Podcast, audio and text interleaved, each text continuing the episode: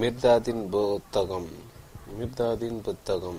The book of Mirdad Kannadasan பதிப்பகம்.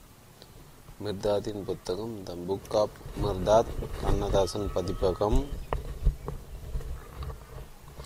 ஒரு கலங்கரை விளக்கமும் ஒரு துறைமுகமான மிர்தாதின் புத்தகம். மூலம் மிகில் நெய்மி கவி தமிழில் கவிஞர் புவியரசு கண்ணதாசன் பதிப்பகம். இருபத்தி மூன்று கண்ணதாசன் சாலை தேயராய நகர் சென்னை ஆறு zero zero zero one seven தொலைபேசி two four double three two six eight two. எனக்கு கிடைத்த இந்த உயிருள்ள ஒளிவிளக்கு கைகளால் உருவாக்கப்பட்டதென்று அதை தான் நான் உங்களுக்கு வழங்கப் போகிறேன். கண்களுக்கு விருந்தாகும் அந்த விளக்கிலிருந்து நீங்கள் அனைவரும் உமது மெழுகுவர்த்திகளை பற்ற வைத்துக் கொள்ளுங்கள். அதுவோ அது உங்கள் கை தூரத்தில் தான் இருக்கிறது. அதன் பெயர் மிர்தாத் பெத்தர் மன்னர். இந்த கனிகள் வேண்டுமென்றோ பசி யாருக்கெல்லாம் உண்டோ அவர்களெல்லாம் நமது தமது கூடைகளை ஏந்தி வாருங்கள் மிர்தாத். இந்த கனிகள் வேண்டுமென்றா பசி யாருக்கெல்லாம் உண்டோ அவர்களெல்லாம் தமது கூடைகளை ஏந்தி வாருங்கள் மிர்தாத். உள்ளடக்கம் சபிக்கப்பட்ட துறவி செங்குத்து மலைச்சரிவு புத்தகம் வைத்திருந்தவர். ஒன்று திரைகள் முத்திரைகள் பற்றி பேசி மிர்தா தம்மை வெளிப்படுத்திக் கொள்கிறார். இரண்டு படைப்பு சொல் பற்றி மூன்று புனித மும்மையும் சரியான சமநிலையும். நான்கு புதிந்த கட்டுக்குள் உள்ள கடவுள் கடவுளே மனிதன். ஐந்து கடவுள்களின் சொல்லும் மனிதனின் சொல்லும்.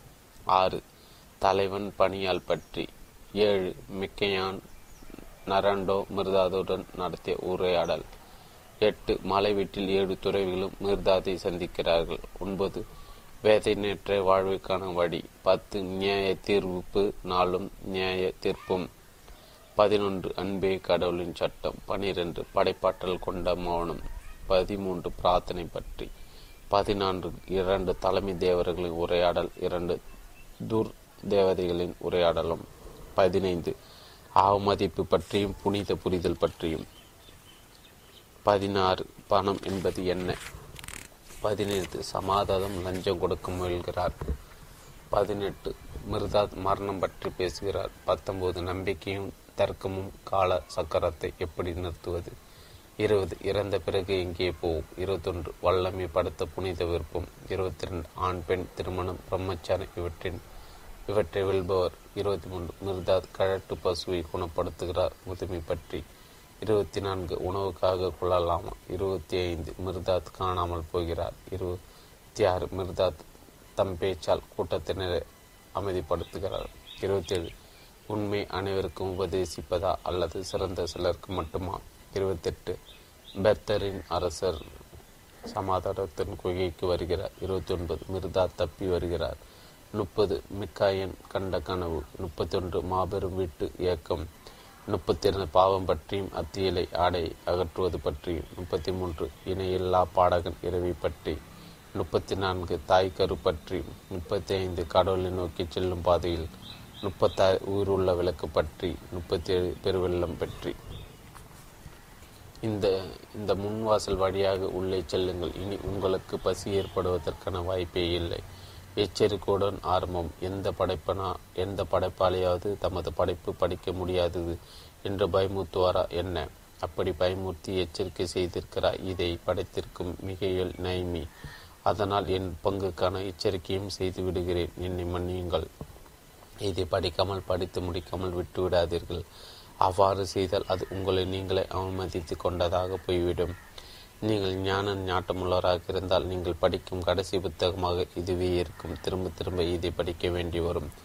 உலகின் மிக மென்மையடைந்த நூல் கலில் ஜிப்ரானின் தெற்கதரிசி அதை மிஞ்சிவிட்டது என்று உலக அறிஞர்கள் இதை பாராட்டியிருக்கிறார்கள். இது எழுதியிருக்கும் மிகல் நைமி லெமனன் நாட்டுக்காரர். ஜிப்ரானின் ஆறு உயிர் நண்பர். ஜிப்ரானின் வாழ்க்கை வரலாற்றை அற்புதமாக எழுதியிருப்பவர் ஜிப்ரானின் வாழ்நாள் முழுவதும் அவருக்கு மிக மிக பெரும் ஆறுதலாக இருந்தவர். இந்த மிர்தாதின் புத்தகத்தில் தன் நண்பரை மிஞ்சிவிட்டார் நைமி. எந்த மொழியில் மொழிபெயர்ப்பாளருக்கும் இந்த புத்தகம் ஒரு அரைக்கோவல் தான் இதை இந்த அரை முயற்சியில் ஈடுபட நேர்ந்தது என் பேர் என் பெரும்பேர் இதைவிட கடினமான ஒரு புத்தகத்தை மொழிபெயர்க்கும் நிலை இனி எனக்கு ஏற்படுமா என்பது சந்தேகம்தான். அசிறுவேகம் ஆவேச்சு பேச்சு கவிதை வீச்சு முன்னும் பின்னுமாய் பின்னி பிணையும் வரும் சிக்கலான வாக்கிய அமைப்புகள் திகைப்பூட்ட கற்பனலம் அகராதிகளை கடந்த புதிய சொற்சேர்க்கைகள் எல்லாம் கொண்ட இந்த தத்துவ ஞான புயல் கவித்துவ அடைமழையோடு சூறாவளியை சுழன்றடித்து நம்மை மூச்சு திணற வைக்கிறது. தம்மால் வெளிப்படுத்த முடியாதை. வெளிப்படுத்த லட்சக்கணக்கான எழுத்தாளர்கள் முயற்சி செய்து பார்த்திருக்கிறார். ஆனால் அவர்கள் எல்லாம் படுதோல்விதான் அடைந்தார்கள். அந்த முயற்சி தோற்று போகாத. ஒரே படைப்பு மித்தாதின் புத்தகம்தான். இது சாரத்தை உங்களால் உணர்ந்து கொள்ள முடியவில்லை என்றால் அது உங்கள் தோல்விதான் தவிர அவர் தோல்வி அன்று என்கிறார் மகா ஞானியான யோஷோ. இந்த அயோக்கிய பயல் இதை எதிர்க்காவிட்டால் இதை நான் எதிர்ப்பேன் என்கிறார். இந்த அயோக்கிய பயல் இதை எதிர்க்காவிட்டால் இதை நான் எதிர்ப்பேன் என்கிறார் Osho if this rascal would not have a written this book I would have a written this என்பது அவர் வாக்கு. மிகையில் நைமி ராஸ்கல் என்று செல்லமாய் பிரியமாய் நேசத்துடன் குறிப்பிட்டது. ஓஷோவுக்கு உரிய தனிப்போக்கு. நானி குருஜியை ஜிப்பு பைக்குடர் ராஸ்கல் சைண்ட் என்று தான் ஓஷோ குறிப்பிடுகிறார். மனிதனுக்குள் பிளவுபட்டு கிடக்கும் இருமை உணர்வு உள்ளுணர்வில் கரைத்து ஒருமைப்படுத்தி அவனுக்குள் இருக்கும் தெய்வீகத்தை அவனுக்கு திரை நீக்கி காட்டும் சுய தரிசனத்திற்கான தூண்டுதல் முயற்சி தான் இந்த ஞான நூலின் சாரம். தேட கிடைக்காத செல்வம். உலக ஞான நூல்களில் மகத்தானதாக போற்றப்படும் மிர்தாதின் புத்தகம் எளிதில் எங்கும் கிடைக்காத நூலாக இன்னும் இருந்து வருகிறது. ஓஷோன் மூலமாக இப்படி ஒரு புத்தகம் இருப்பதை நான் அறிந்தேன். எங்குமே கிடைக்கவில்லை. தமிழகத்திலும் அண்டை மாநிலங்களும் தேடினேன். பலர் இதை அறிந்திருந்தார்கள். ஆனால் யாரிடமும் இல்லை. நண்பர் கதிரவனுடன் புனர் ஓஷோ ஆசிரமம் சென்று துறவு கோலம் பூண்டு சில நாட்கள் இருக்க தெரிந்த போது மிர்தாத் கிடைத்துவிடும் என்று நம்பினேன். அங்கும் கிடைக்கவில்லை. இணையதளமும் கைவிரித்து விட்டது இதை பற்றி கட்டாயம் தெரிந்திருக்கக்கூடியவர் என் நண்பர் குருஜி அம்ரித் யாத்திரி தான் என்று அவரை நாடினேன். அவரிடம் புத்தகம் இருக்கக்கூடும் என்பது என் நம்பிக்கை. ஆனால் அவர் சொன்னது எனக்கு அதிர்ச்சி தந்தது. தாம் அறுபாடுபட்டு அதை வெளிநாட்டிலிருந்து தெரிவித்ததாகவும் ஒரு நண்பருக்கு படிக்க கொடுத்து அது காணாமல் போய்விட்டதாகவும் கூறி என் ஏமாற்றத்தை அதிகரித்தார். புத்தகம் மிகவும் கடினமானது என்றும் மூன்று முறை ஊன்றி படித்த பின்பு விளங்கியதாகவும் தெரிவித்த குருஜி அதன் சில கரு தோட்டங்களை எனக்கு சொன்னார். என் ஆவல் அதிகரித்து இயக்கம் பெரிதான மிர்தா சொல்வது போல இயக்கம் கொண்டவர்கள் வெற்றி பெறுவார்கள் என்று ஒரு தரிசனத்திற்கு தவமிறந்தேன் ஒரு நாள் நான் ஸ்டேட் வங்கியில் பணியாற்றும் என் மாப்பிள்ளை ராஜேந்திரன் அவர்களை பார்க்க போயிருந்தேன். அவர் தம்முடன் பணியாற்றும் செல்லப்பா அவர்களை அறிமுகப்படுத்தி வைத்தார். அவர் பற்றிய மாப்பிள்ளை முன்பே நிறைய சொல்லியிருக்கிறார். செல்லப்பா ஒரு நவையுக சித்தர். அடங்காத ஞான தாகம் கொண்டவர் தீராத த தத்து பசி கொண்டவர். திடீரென விடுப்பு போட்டுவிட்டு காலை காடு மலை வனாந்தரங்கள் என்று அலைந்து கொண்டிருப்போர். பெரும்பாலும் இமேச்சாரில் என்னுடைய மொழியாக்கத்தில் வந்துள்ள ஓஷோ நூல்கள் எல்லாவற்றையும் ஜிப்ரன் நூல்களும் படித்திருப்பதாக சொன்னார். தற்சமயம் நான் எழுதி கொண்டிருக்கிறேன் என்று கேட்டார். சொன்னேன். தம்மிடம் ஒரு புத்தகம் இருப்பதாகவும் அது சரியாக விளங்கவில்லை என்றும் மொழிநடை மிகவும் கடினமாக இருப்பதாகவும் சொன்னார். அது என்ன புத்தகம் என்று கேட்டேன். புக் ஆஃப் த மிர்தாத் என்று சொன்னார். மெய்யாகவே என் உடல் சிலித்தது. நான் பரவசப்பட்டேன். தேடி கிடைக்காத செல்வம் கடைசியில் கிடைத்து விட்டது என்ற பெரும் மகிழ்ச்சி எங்கே வாங்கினீர்கள் என்று கேட்டேன். வாங்கவில்லை. கிடைத்தது என்று சொல்லி அது கிடைத்த விவரத்தை கூறினார். வடக்கே ரிஷிகேஷன் பக்கம் அவர் பயணம் சென்று கொண்டிருந்த போது சிவானந்த நகரில் உள்ள யோகா வேதாந்த கானக கான கடகத்திற்கு சென்றிருக்கிறார். சில நாள் அங்கே தங்கியிருந்த காலத்தில் நூலகத்தின் மித்தாத்தின் புத்தகம் அவர் கண்ணில் பட்டிருக்கு. அதுவும் ஜெராக்ஸ் பிரதி.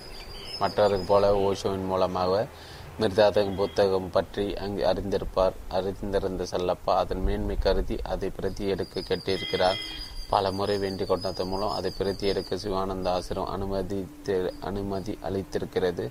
மிகுந்த மகிழ்ச்சியுடன் அதை பிரதி எடுத்து அச்சில் விடுபட்ட வரிகளை மூலம் பிரதி எடுத்து பிரதி பார்த்து எழுதி முழுமைப்படுத்தி அரிய கருவூலமாகி கொண்டு வந்திருக்கிறார். நான் அவரிடம் அதை கேட்டேன். அவர் தமது பிரதியிலிருந்து இன்னொரு பிரதி எடுத்து தருவதாக சொன்னார். சில நாள்கள் கடித்து அவரை சந்தித்து முதல் பிர புதிய பிரதி பெற்றுக்கொண்டேன் புதிய பிரதி எடுப்பதற்கான தொகையும் அவர் வாங்க மறுத்துவிட்டார். என் கைக்கு கிடைத்தது மூலப்பிரதியின் ஜெராக்ஸின் ஜெராக்ஸ் ஜெராக்ஸின் ஜெராக்ஸ் பிரதி. இது தமிழுக்கு வருவதற்கு மூல காரணமாக செல்லப்பா அவர்களுக்கு என் வார்த்தைகளால் எப்படி நன்றி சொல்வது என்று எனக்கு தெரியவில்லை. மிர்தாத்தின் புத்தக பிரதி அதிர்ச்சி தரும் ஒரு அதிசயம் முதல் பக்கத்தில் காணப்பட்டது. அது ரி மிகல் நைமின் தாயகமான லெபனிலிருந்து ரிஷிகேஷ் ஆசிரமத்தில் அன்பளிப்பாக அனுப்பப்பட்டது. அதை அனுப்பியவர்கள் மேலே வடமொழி எழுத்தில் ஓம் என்று எழுதி அதன் கீழே ஓம் நமோ நாராயண என்று எழுதி அதன் அன்பகிரி சுவாமி சிவ முக்தானந்தா அவர்களுக்கு லெபனிலிருந்து வரும் இந்த அன்பு பரிசை அருள் கூர்ந்து ஏற்றுக்கொள்ளுங்கள் என்று எழுதி அதற்கு கீழே ஹரி ஓம் தத் சத் என்று எழுதி ஹரி ஓம் தத் சத் என்று எழுதி அனுப்பியவர் கையெழுத்து போட்டிருக்கிறார். அந்த கையெழுத்து அந்த கையெழுத்து தான் என்னை அதிர வைத்தது. மேலே குறிப்பிட்ட இந்த பரமாத்மா வாசங்களை எழுதி அனுப்பியவர் ஒரு இஸ்லாமியர் பெயர் ஓமர். எவ்வளவு பண்பட்ட மனிதர் அந்த ஓமர்? இந்த பண்பட்ட மன பக்குவத்தை மிர்தாத்தின் புத்தகம்தான் அவருக்கு வழங்கியிருக்க வேண்டும். எல்லா பணிகளும் ஒதுக்கி வைத்து விட்டு உடனே அதை படிக்க ஆரம்பித்தேன். அதை மொழிபெயர்க்கும் எண்ணமே எனக்கு எழவில்லை. எப்படியாவது படித்து புரிந்து கொண்டால் போதும் என்ற எண்ணமே மேலோங்கி இருந்தது. ஆரம்பத்தில் முன்னுரை அமைந்துள்ளது. மூன்று அத்தியாயங்களில் சொல்லப்பட்டுள்ள சுவையான உருவ கதை உள்வாங்கிக் கொள்ள முடிந்தது. அதற்கு பிறகுதான் விவகாரம் ஆரம்பமாயிற்று. புத்தகம் ஒரு நாவல் போல் அமைந்திருந்தாலும் அதன் மொழி நடை முற்றிலும் மாறுபட்டதாய் இறுக்கமானதாய் சிக்கலானதாய் கடினமானதாய் அமைந்து திறன் அடித்து திறன் அடித்தது இரண்ட இரண்டு இரண்டு இரண்டு பக்கமாய் இருந்த ஜெராக்ஸ் பிரதியை நான் பல நாள்கள் திரும்ப திரும்ப வாசித்துக் கொண்டே இருந்தேன். அதை கவனித்த என் பேத்தி ஜனினி இது என்ன ஒன்றே? நீண்ட காலமாக படித்து வருகிறீர்கள் என்று கேட்டால் இது ஒரு தத்துவ ஞான புத்தகம் என்று சொன்னேன். தத்துவ ஞான புத் ஞானம் என்றால் என்ன என்று கேட்டால் உயர்நிலை பள்ளி மாணவியான அவர்கள் அவளுக்கு விளங்கும்படியாக என்னால் பதில் சொல்ல முடியவில்லை. அதற்கு பிறகு நாங்கள் சென்னை சென்றிருந்த சமயம் அவளுக்கு ஆரம்பத்தில் உள்ள மூன்று அத்தியாயங்கள் கதையை மிக விரிவாக சொன்னேன். அதன் உட்பொருள் எனக்கு விளங்கியது என்றாலும் அதன் விட்டு அதை விட்டு விட்டு கதையை மட்டும் சொன்னேன். அதை கேட்ட அவள் ஹாரி பெட்டர் கதை மாதிரி சுவையாக இருக்கிறது என்று சொன்னால் அடுத்து இதை நீங்கள் மொழிபெயர்த்தால் என்ன என்று கேட்டால் அதை மொழிபெயர்ப்பு பற்றி என்னுள் விழுந்த முதல் விதை அது. அப்படி ஒரு பகுதி மட்டும் மொழிபெயர்க்க முடியாது. அதற்கு பின்னால் வருகிற புத்தகத்தின் தத்துவங்கள் விளக்கவே இந்த ஆரம்ப கதை என்று அவளுக்கு சொன்னேன். அதை பற்றி பேசிக்கொண்டே கண்ணதாசன் பதிப்பகம் சென்றோம். நான் முன்பு எழுதி கொடுத்திருந்த தாகூரின் கீதாஞ்சலி ஏகாந்த பறவைகள் தயாராகி கொண்டிருக்கிறதா என்று விசாரித்தேன். காந்தி கண்ணதாசன் அவர்கள் சற்றென அண்ணே அந்த புக் ஆஃப் மிர்தாத் என்று ஆரம்பித்தார். நானும் ஜனனையும் திகைத்து போய் ஒருவர் ஒருவர் பார்த்து கொண்டோம். அதை கவனித்த காந்தி என்ன என்றார்? அதை பற்றி தான் பேசிக்கொண்டு வந்தோம். அது எப்படி நீங்கள் அதை பற்றி என்றேன். அது அதுதான் எண்ணத்தின் வலிமை என்றார் அவர். தொடர்ந்து அது கிடைச்சுதா? என்றார். கிடைச்சிருச்சு என்றேன். அவர் பரவசத்தோடு அதை பண்ணிடுங்க என்றார். ரொம்ப கஷ்டமான காரியம் என்றேன் அதெல்லாம் நீங்கள் செஞ்சிடுவீங்க என்று உற்சாகப்படுத்தி சொன்னார் காந்தி எனக்கு வாலி வாலிபால் என்ற கைப்பந்து ஆட்டம் நினைவுக்கு வந்தது. ஒரு வாகாக பந்தை உயர தூக்கி வீச திறமைசாலி அதை ஒரே அடியில் தடு அடுத்த பக்கத்தை நோக்கி ஓங்கி அடிப்பது போல ஜனனி விஷயத்தை உயர்த்தி கொடுக்க காந்தி அதை ஓங்கி என் தலையை என் மேல் அடித்து விட்டது போல தோன்றியது. பார்க்கிறேன் என்ற ஊசலாட்டத்துடன் சொல்லி கிளம்பினேன். அப்புறம்தான் இதை மொழிபெயர்க்கும் நோக்கத்தோடு படிக்க வேண்டிய நிலை ஏற்பட்டது. மொழிபெயர்ப்பு சிக்கல். ஒரு மொழிபெயர்ப்பாளர் எதிர்கொள்ளும் அரைக்கோவலான சிக்கல் மூலமொழியின் இயற்கை பண்பாடு தொடர்பான சிக்கல்தான். மூலமொழியின் இயற்கை மற்றும் பண்பாடு அந்த மொழிக்கே உரிய முழு பொருளையும் அந்த இனத்திற்கே உரிய உணர்வையும் வெளிப்படுத்துமாறு அமைந்திருக்கும். முற்றிலும் அந்யோன்யமான ஒரு மொழியில் அளவை கருத்தை மட்டும் வெளிப்படுத்தும் உணர்வையும் அழகையும் வெளி வெளிப்படுத்தாது. காடும் கமழும் கற்பூர சொற்கோ என்ற பாவேந்திரன் சொற்றொடரையோ தீர்த்த கண்ணிலே தெற்கு மூலையிலே செண்பக தோட்டத்திலே என்ற பாரதியின் வரிகளையோ ஒரு ஐரோப்பிய மொழியில் முழு பொருளோடும் முழு உணர்வோடும் முழு அழகோடும் எவ்வாறு மொழிபெயர்ப்பது? இந்த சிக்கல் ஐரோப்பிய மொழிகளிலிருந்து இந்திய மொழிகளுக்கு வரும்போது ஏற்படும். இந்த மொழிகளில் ஒன்றிலிருந்து மற்றொன்றுக்கு செல்லும் போது இவ்வகை சிக்கல் சற்று குறைவு. தமிழ் மலையாள மொழிகளில் ஒன்றிலிருந்து மற்றொன்றுக்கு செல்லும் போது இவ்வகை சிக்கல் மிக மிக குறைவு. ஏறத்தாழ மூலமொழிக்கு மிக நெருக்கமாகவோ சில தலைமைகள் மிக சரியாகவோ அமைந்துவிடும். சாத்தியக்கூறுகள் ஒன்று. ஒரு சொல் அது சுட்டும் பொருள் குறியீடு மட்டுமே. ஒரே மொழியில் கூட பொருளின் முழு பண்பை சொல்ல உணர்த்துவது கல் என்ற சொல் கல்லின் கனத்தை உணர்த்தாது தென்னை என் அதன் உயரத்தையோ பயன்பாட்டையோ உணர்த்தாது. முல்லை அது வெண்மையோ அளவையோ நறுமணத்தை உணர்த்தாது. இந்த சொற்கள் சொல்லப்பட்டவுடன் அது எழுதப்பட்டவுடன் அவற்றின் பண்புகள் அனைத்தையும் நம் பட்டறிவு காரணமாக நாம் அவற்றின் மேல் ஏற்றி உணர்ந்து கொள்கிறோம். சொற்களை பிடித்து தொங்கிக் கொண்டிருக்கக்கூடாது அவற்றின் வழியாக பொருளை நோக்கி செல்ல வேண்டும் என்பதற்காக இதை குறிப்பிடுகிறேன். இங்கே சொற்கள் அல்ல முக்கியம். சொற்களால் என்ன அதிர்வு பிறக்கிறது என்பதே முக்கியம் என்றுதான் மிர்தாதும் குறிப்பிடுகிறார். இந்த மொழியில் மொழிபெயர்ப்பில் பண்பாட்டு சிக்கல் அதிகமாக எழவில்லை. தத்துவ நூலாக அமைந்திருப்பதால் கருத்துக்களை இதில் முக்கியம் பெறுகின்றன. மத்திய திரைக்கடல் நாடான லெமனின் பின்புலம் அதிகம் அந்நியப்பட்டு போய்விடவில்லை. இதன் சிக்கல் எல்லாம் மிகைல் நைமின் மொழி நடைப்பில்தான் இது அவரால் ஆங்கிலத்தில் எழுதப்பட்டதான். உள்ளடக்கமான சிக்கலான தத்துவத்திற்கு ஏற்ப சிக்கலான மொழியில் இதை அவர் உருவாக்கியிருக்கிறார். இதன் மொழி நடை எந்த தளத்தில் அமைந்திருக்கிறதோ அதே தளத்திலான தமிழ் மொழியை பெயர்த்துவிட முடியும். ஆனால் அதற்கு மிகுந்த காலம் பிடிக்கும். அவ்வாறு மொழி பெயர்த்தால் அது அடியாருக்கு நல்லா நச்சினார்க்கு நேர் ஒரே நடை போல இருக்கும். இன்னும் தளர்த்தி மறைமல் அடிகள் நடை நடை வரைக்கும் வரலாம். ஆனால் அதனால் என்ன பயன்? பெரும்புலவர்கள் பாராட்ட பெறலாமே தவிர படிக்க முடியாது. உட்பொருள் சொற்குவியலுக்குள் மறைந்து காணாமல் போகும். சாதாரண வாசகர்கள் பக்கத்தில் வர வேண்டாம். என்று மிகில் நைமி குறிப்பிட்டிருந்தாலும் கூட அவரது விருப்பத்தை மீறியும் அனைவருக்கும் இதை அறிமுகப்படுத்த வேண்டும் என்றே நான் முடிந்தவரை எளிய நடையில் செய்தேன். அவர் என்னை மன்னிப்பாராக. எளிமைக்கு காரணம் ஓஷோதான். பதஞ்சலி சோசோன் மிலபரோ அஷ்டவக்கிர அஷ்டவக்கிரர் போன்றவர்கள் தத்துவங்களை கூட எல்லாருக்கும் எளிமைய நடையில் அழகாக சொன்ன ஒரு ஓஷோ. அவரை பின்பற்றி எளி தமிழ் சொல்ல துணிந்தேன். சொல்லும் கருத்தும் மொழியும் நடையும் சேர்ந்தது சிக்கலாக இருந்தால் எப்படி? ஒரு வகையில் மிர்தாத்தின் புத்தகம் ஒரு புதினம்தான். தத்துவார்த்தமான புதினம். மிகல் நைமி தொடக்க பகுதி சற்று எளிமையாக தான் எழுதியிருக்கிறார். மிர்தாதின் புத்தகம் என்ற பகுதிக்கு முன்னால் அமைந்துள்ள மூன்று அத்தியாயங்கள் அமைந்துள்ள சுவையான கதையை அவர் ஓரளவு எளிய நடையில் தான் சொல்லியிருக்கிறார். இந்த மூன்று மலைகளும் ஏறி சிகரத்தை அடைந்த பிறகுதான் தத்துவ தரிசனம் வாசகர்களுக்கு வாய்க்கும். அதற்கான பக்குவப்படுத்தலே இந்த மலையேற்றம். மின்வெட்டுகளைப் போல ஆங்காங்கி வரும் வாக்கியங்களை அப்படியே மொழிபெயர்க்க முடிந்தது. அன்பே வாழ்வின் சாறு வெறுப்பு மரணத்தின் சீழ் சிறந்த பேச்சு ஒரு நேர்மையான பொய் மோசமான மௌனம் ஒரு நிர் நிர்வாண உண்மை. எந்த வாளாலும் கையப்படுத்த முடியாத சுதந்திர காற்றை போல் திகழுங்கள். போன்ற வாக்கியங்கள் அவை சில இடங்கள் அவை சகாவித்தை செய்திருக்கிறார். சான்றாக nothing can serve save it it be served by serving and nothing can be served except it serve the serving இப்படி ஒரு கருத்து இரண்டு வாக்கியங்களை இதை அப்படியே சொல்லுக்கு சொல் இறுக்கமாக மொழிபெயர்த்தால் வாசகர்கள் மூச்சு திணறல் ஏற்படும். வாசகர்கள் கண்களை தாண்டி அப்பால் நகர்ந்துவிடும். இதன் காரணமாக விளக்க உரை விரிவுரை சொல்வதும் தவறாகிவிடும். ஆகவே மூல கருத்தை வெளிப்படுத்தும் முறையில் இரண்டொரு பணி சொல் இரண்டொரு சொற்களை சேர்த்து பணிவிடைகளால் பணிவிடை செய்வதே. ஆக வேண்டும் என்றால் எதுவுமே பணிவிடை பணிவிடை காப்பாற்றாது. பணிவிடை செய்கிறவனுக்கு பணிவிடை செய்தோ மொழியோ எதற்குமே பணிவிடை செய்து விட முடியாது என்று எழுத நேர்ந்தது. வேறு வழி எனக்கு புலப்படவில்லை. ஒரு வாக்கியத்தை பாருங்கள். And what are man and woman but but the single man unconscious of his singleness and so cloven in twain and made of a cough the goal of the duality that he is he may yearn for the nectar of unity and hearing seek it with a will seeking find it and possess it conscious of it is surpassing liberally இது எப்படி ஒரே ஒரு வினாவாக்கியாக மொழிபெயர்த்து பார்த்து படித்தது அது எனக்கே விளங்கவில்லை. வேறு வழி இல்லாமல் சின்ன சின்ன வாக்கியங்களாக உடைத்து எடுத்து நேர்ந்தது இப்படி.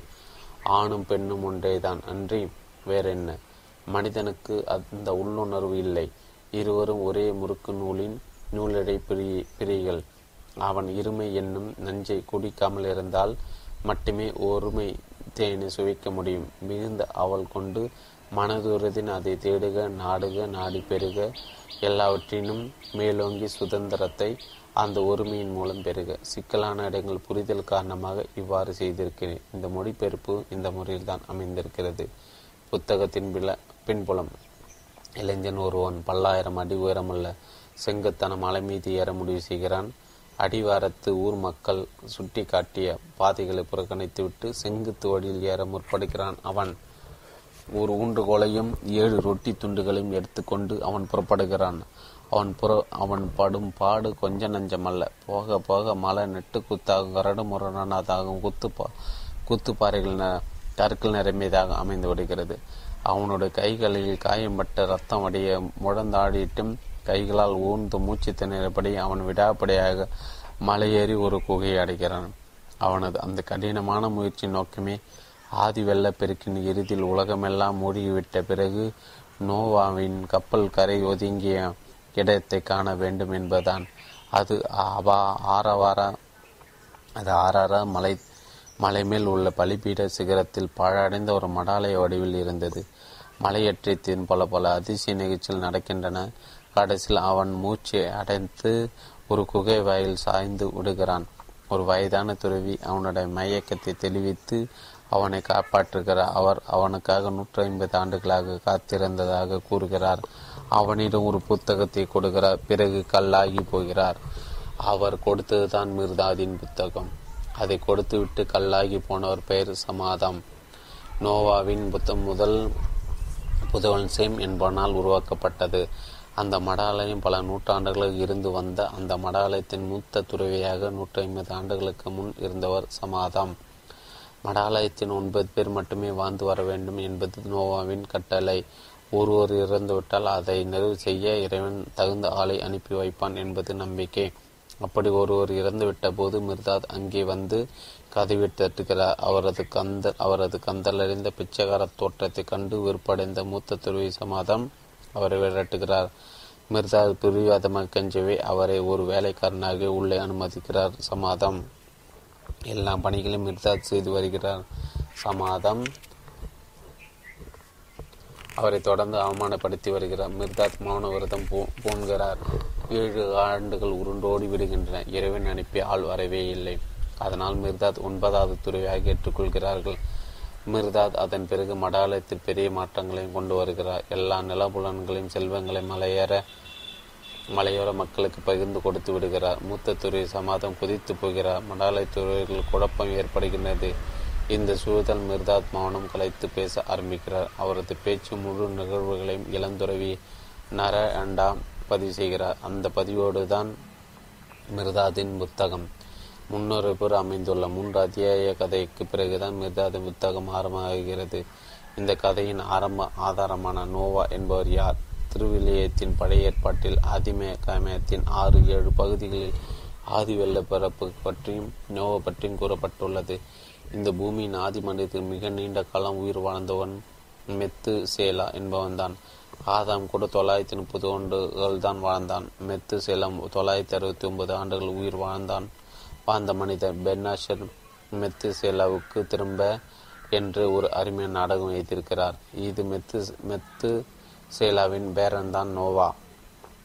நோவாவின் காலத்திற்குள்ளாகவே உலகம் கெட்டு சிறந்து போயிற்று. ஆகவே அந்த சீர்கட்ட மனித குலத்தை அடித்து புதியதொரு உலகம் படைக்க இறைவன் விரும்புகிறான். நோவா மிகவும் நல்லவர். தாம் காலத்தருளால் நோவா நேர்மையானவராகவும் குற்றமற்றவராகவும் இருந்தார். நோவா ஆதா கடவுளோடு நடத்தார் என்று விவிலியம் குறிப்பிடுகிறது. ஆதி சிக்ஸ் இறைவன் நோவாவிடம் தன் விருப்பத்தை சொல்லி ஒரு யோசனை தெரிவிக்க அதன்படி நோவா ஒரு பெரிய மூன்றடுக்கு பெட்டியை செய்கிறார். கோபர் மரத்தால் செய்யப்பட்ட அந்த பழைய மூன்றடுக்குகள் கொண்டதாகவும் முன்னூறு முழ நீளம் ஐம்பது முழ அகலம் முப்பது முழ உயரம் கொண்டதாகவும் அமைகிறது.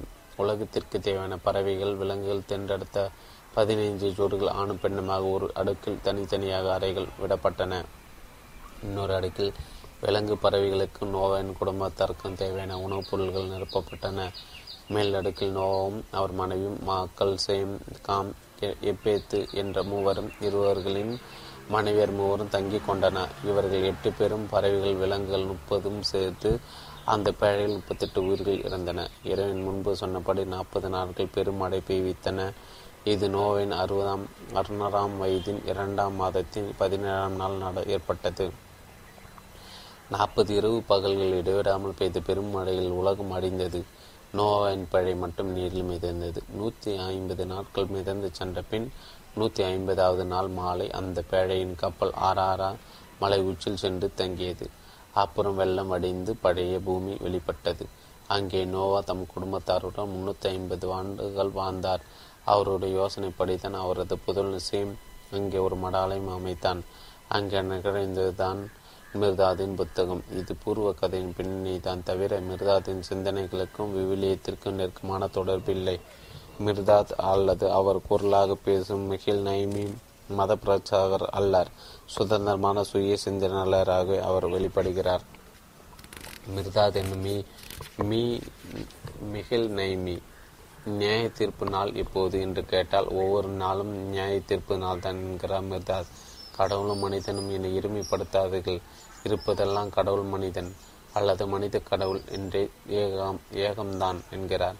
ஏதே நாட்டில் ஆதாம் உண்ட ஞானக்கனி பற்றி விவிலியம் சொல்வதற்கு மாறாக அதற்கப்பால் தாண்டி சென்று ஆழம் கண்டு புது விளக்கம் சொல்கிறார் மிர்தாத் அத்தியாயம் முப்பத்தி ரெண்டில் வள்ளுவர் பற்றுவிட பற்றற்றனை பற்றி கொள்ள சொல்கிறார். பற்றற்றன் யார்? அது மகாவீரராக புத்தராக இருக்கலாம் அல்லது கடவுளாக இருக்கலாம். யாராக இருந்தாலும் அவரை பற்றுவதும் ஒரு பற்றுதானே என்று வினா எழவே செய்யும். அவ்வகை வினாவிற்கு ஏற்ற விடையாக ஆசை அறிமீன்கள் ஆசை அறிமீன் ஈசனோடானும் ஆசை அறிமீன்கள் என்று ஒரே போடாக போருகிறார் திருமூலர். மனிதன் பற்றுகின்ற பொருள்களால் அவனை பற்றி பிடித்து கொள்ளும் பற்றுவிடுங்கள் பற்றியவை பற்றற்று போகும் என்கிறார் மிருதாத் புத்தரை போல வள்ளுவனும் வள்ளுவரும் இதை அழகாக சொல்லித்தான் இருக்கிறார் யாதனும் யாதன் நீங்க நோதன் அதனின் அதனின் இல கடவுளை தேடிச் செல்கிற கடைசியில் கண்டு கொள்வது தண்ணியே தான் என்ற சிந்தனையில் கீழே நாட்டு சித்தாந்த யோட்டம் அலையடிக்கிறது. உமக்கு பொருள்களின் ஆழ அகலங்கள் தெரியும். ஆனால் உமது சொந்த ஆழ அகலங்கள் தெரியவில்லையே என்று எந்த மேலை நாட்டு சமய சிந்தனால் கவலைப்பட்டிருக்கிறார்? மிர்தாதின் புத்தகம் தெளிவான துவக்கம் முடிவும் கொண்டது. ஞானப்பாதையில் குறிப்பிடும் பிரச்சனைகளை படிப்படியாக விலக்கி மேலெடுத்து சென்று சரியான இடத்தில் முடித்து நிறைவு செய்கிறார். ஒவ்வொரு அத்தியாயம் ஒரு படிநிலை. முன்னதை தடுத்து மேலே வைக்கும் அடுத்த படிக்கட்டு பின்னுக்கு திரும்புதல் என்பது இது இதில் இல்லை. என்றாலும் முதல முடிவு ஒன்றாகவே பொருந்தி நிற்கின்றது. அதே சமயம் நிகழ்காலத்தின் சகல விவகாரங்களும் அலசப்பட்டிருக்கின்றன. தான் சார்ந்திருக்கும் சமய கோட்பாட்டிற்கு முரண்பாடாக இருந்தாலும் சரி நியாயம் இதுதான் என்று தெளிவாக திடமாக கூறுகிறார் நைமி. பொருளாதார ஏற்றத்தாழ்வுக்கான காரணத்தை எந்த மதவாதியும் கூற முடியாத வகையில் மார்க்கஸை போல் கூறுகிறார். வேலைக்காரன் எசமானிகள் எசமான் என்று கூறுகிறார். மனிதனின் அடையாளமற்று போகும்படி செய்ய முடியாது. ஆம் தளர்ந்து போய்விடாதவன் மனிதன். ஒரு குழு மனிதனை உருவாக்க இவன் உலகளம் போகுவான். அதிலிருந்து கடவுளாக எழுந்து வருவான் என்ற பிரகடனத்தை ஷேக்ஸ்பியர் மார்க்கிசியம் கார்கியும் ஒழிக்கவில்லையா உங்களுக்குள் உழைத்தீ இருக்கிறதா? இருக்கிறதெனில் அது ஆறி அவிந்து சாம்பல் பூத்து கிடைக்கிறது. அதை ஊதிவிடுங்கள். ஞானி மிருதாதின் மூச்சு காட்டால் அது பற்றி எரியும். நீங்களும் பற்றி எரிய வேண்டி வரும் அந்த எரிச்சாம்பலிருந்து நீங்கள் மேல் எழுவீர்கள் அமரத்தன்மை வாய்ந்த பீனிக்ஸ் பறவையாய். அப்போது உலகம் உங்கள் சிறகுகளுக்கு அடியில்தான். புவியரசு மிர்தாத்தன் புத்தகம் பற்றி ஓஷோ உலகில் கோடிக்கணக்கான புத்தகங்கள் உள்ளன. ஆனால் இன்று உள்ள எல்லா புத்தகங்களை விட மேலோகி உயங்கி மேலகு உயர்ந்து நிற்பது மிருதாத்தன் புத்தகம் மட்டுமே. மிர்தாத்தின் புத்தகத்தை மிக சிலரை அறிந்திருக்கிறார்கள் என்பது இறங்கத்தக்க நிலைதான். அதற்கான எளிய காரணம் அது ஒரு மதத்தின் வேத புத்தகமாக இல்லாமல் இருப்பதுதான். அது ஒரு நீதி நூல் ஒரு புதினம் ஆனால் அதற்குள் கடலளவு உண்மைகள் பொதிந்து கிடைக்கின்றன. அது ஒரு சின்ன புத்தகம் ஆனால் அதை பெற்றெடுத்த மனிதர் என் சொற்களாலே என் சொற்களை கவனிங்கள். எழுதிய என்ற நான் சொல்லவில்லை யாரும் அதை எழுதவில்லை. அதை பெற்றெடுத்த மனிதர் என்று நான் குறிப்பிடுகிறேன். அவரை அறி அறிந்தவர் யாருமில்லை அவரும் யாருமில்லை. அவர் நூலாசிரியராக அல்லாமல் போனால் அவர் மறுபடியும் எழுதவில்லை. தமது முழு அனுபவங்களை உள்ளடக்கிய அந்த ஒரே ஒரு புத்தகத்தை மட்டும் அவர் படைத்திருக்கிறார். அந்த மனிதரின் பெயர் மிகல் நைமி. அது ஒரு மேன்மை படைத்த புத்தகம். என்னை பொருள் என்ன பொருள் இப்படி சொல்கிறேன் என்றால் அதை நீங்கள் படித்ததுமே அதை நீங்கள் சுத்தமாக இழந்து விடுவீர்கள். காரணம் அதன் பொருள் அதன் சொற்கள் இல்லை. அந்த புத்தகத்தின் பொருள் வாக்கியங்களுக்கு இடையிலும் சொற்களுக்கு இடையிலும் வரிகளுக்கு இடையிலும் இடைவெளிகளிலும் ஓடிக்கொண்டே இருக்கும். படிக்கும்போது உங்கள் மனம் தியான நிலையில் இல்லை என்றால் அது ஒரு நாவல் படிப்பது போல் ஆகிவிடும். ஆழ்ந்து படிக்கும்போது ஒரு மகானின் சமய அனுபவத்தை தரிசிக்க முடியும். அறிவுபூர்வமாக அன்று அனுபவபூர்வமாக அதை பருக நேரிடும். அங்கே சொற்கள் இரண்டாம் பட்சம்தான். வேறு ஏதோ ஒன்று முதன்மை பெற்றுவிடும். அந்த சொற்கள் ஒருவித அமைதியை உருக்கும். சங்கீதத்தை பிரபிக்கும் சொற்களை சொற்கள் மனதை மட்டும் பாதிக்கும் இசை. நேராக இதயத்தை நோக்கி பாயும். இதயத்தால் படிக்க வேண்டிய புத்தகம் அது. மனதால் அன்று புரிந்து கொள்ளப்பட வேண்டிய புத்தகம் அன்று. அனுபவபூர்வமாக உணர வேண்டிய ஒன்று. மிகுந்த தனிச்சிறப்பு கொண்ட படைப்பு அது. சபிக்கப்பட்ட துறவி. பால் மலைத்தொடரில் மிகவும் உயரமானதும் பலிபீடமான சிகரம் அதன் உச்சியில் பாழடைந்து சிதிலமான மாடாலை ஒன்று இருளடைந்து கிடைக்கிறது. ஒரு காலத்தில் அதை பேழை என்று அழைத்தார்கள் அது ஆதி வெள்ள பெருக்கோடு சம்பந்தப்பட்டது என்று நீண்ட காலமாக பேசப்பட்டு வந்தது. பேழை அல்லது கப்பல் என்று குறிப்பிடும் அதை பற்றி பல பல கதைகள் பின்னப்பட்டு பேசப்பட்டன. ஒரு கோடை காலத்தில் அந்த மலையோர மக்களுடன் நான் காலம் கடிக்க நேர்ந்தபோது அவர்கள் சொன்ன கதை இதுதான். ஆதி வெள்ள பெருக்கத்தின் போது நோவாவும் அவர் குடும்பத்தினாரும் அந்த பால் மலை தொடர் பக்கமாக ஒதுங்க நேர்ந்தது.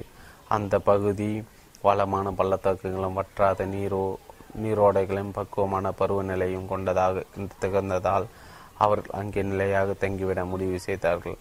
நோவாவின் வாழ்நாள் முடிவுக்கு வருவதாக தோன்றியதால் அவர் தம் புதல்வர்கள் உருவான சேம் என்பவனை அடைத்தார்.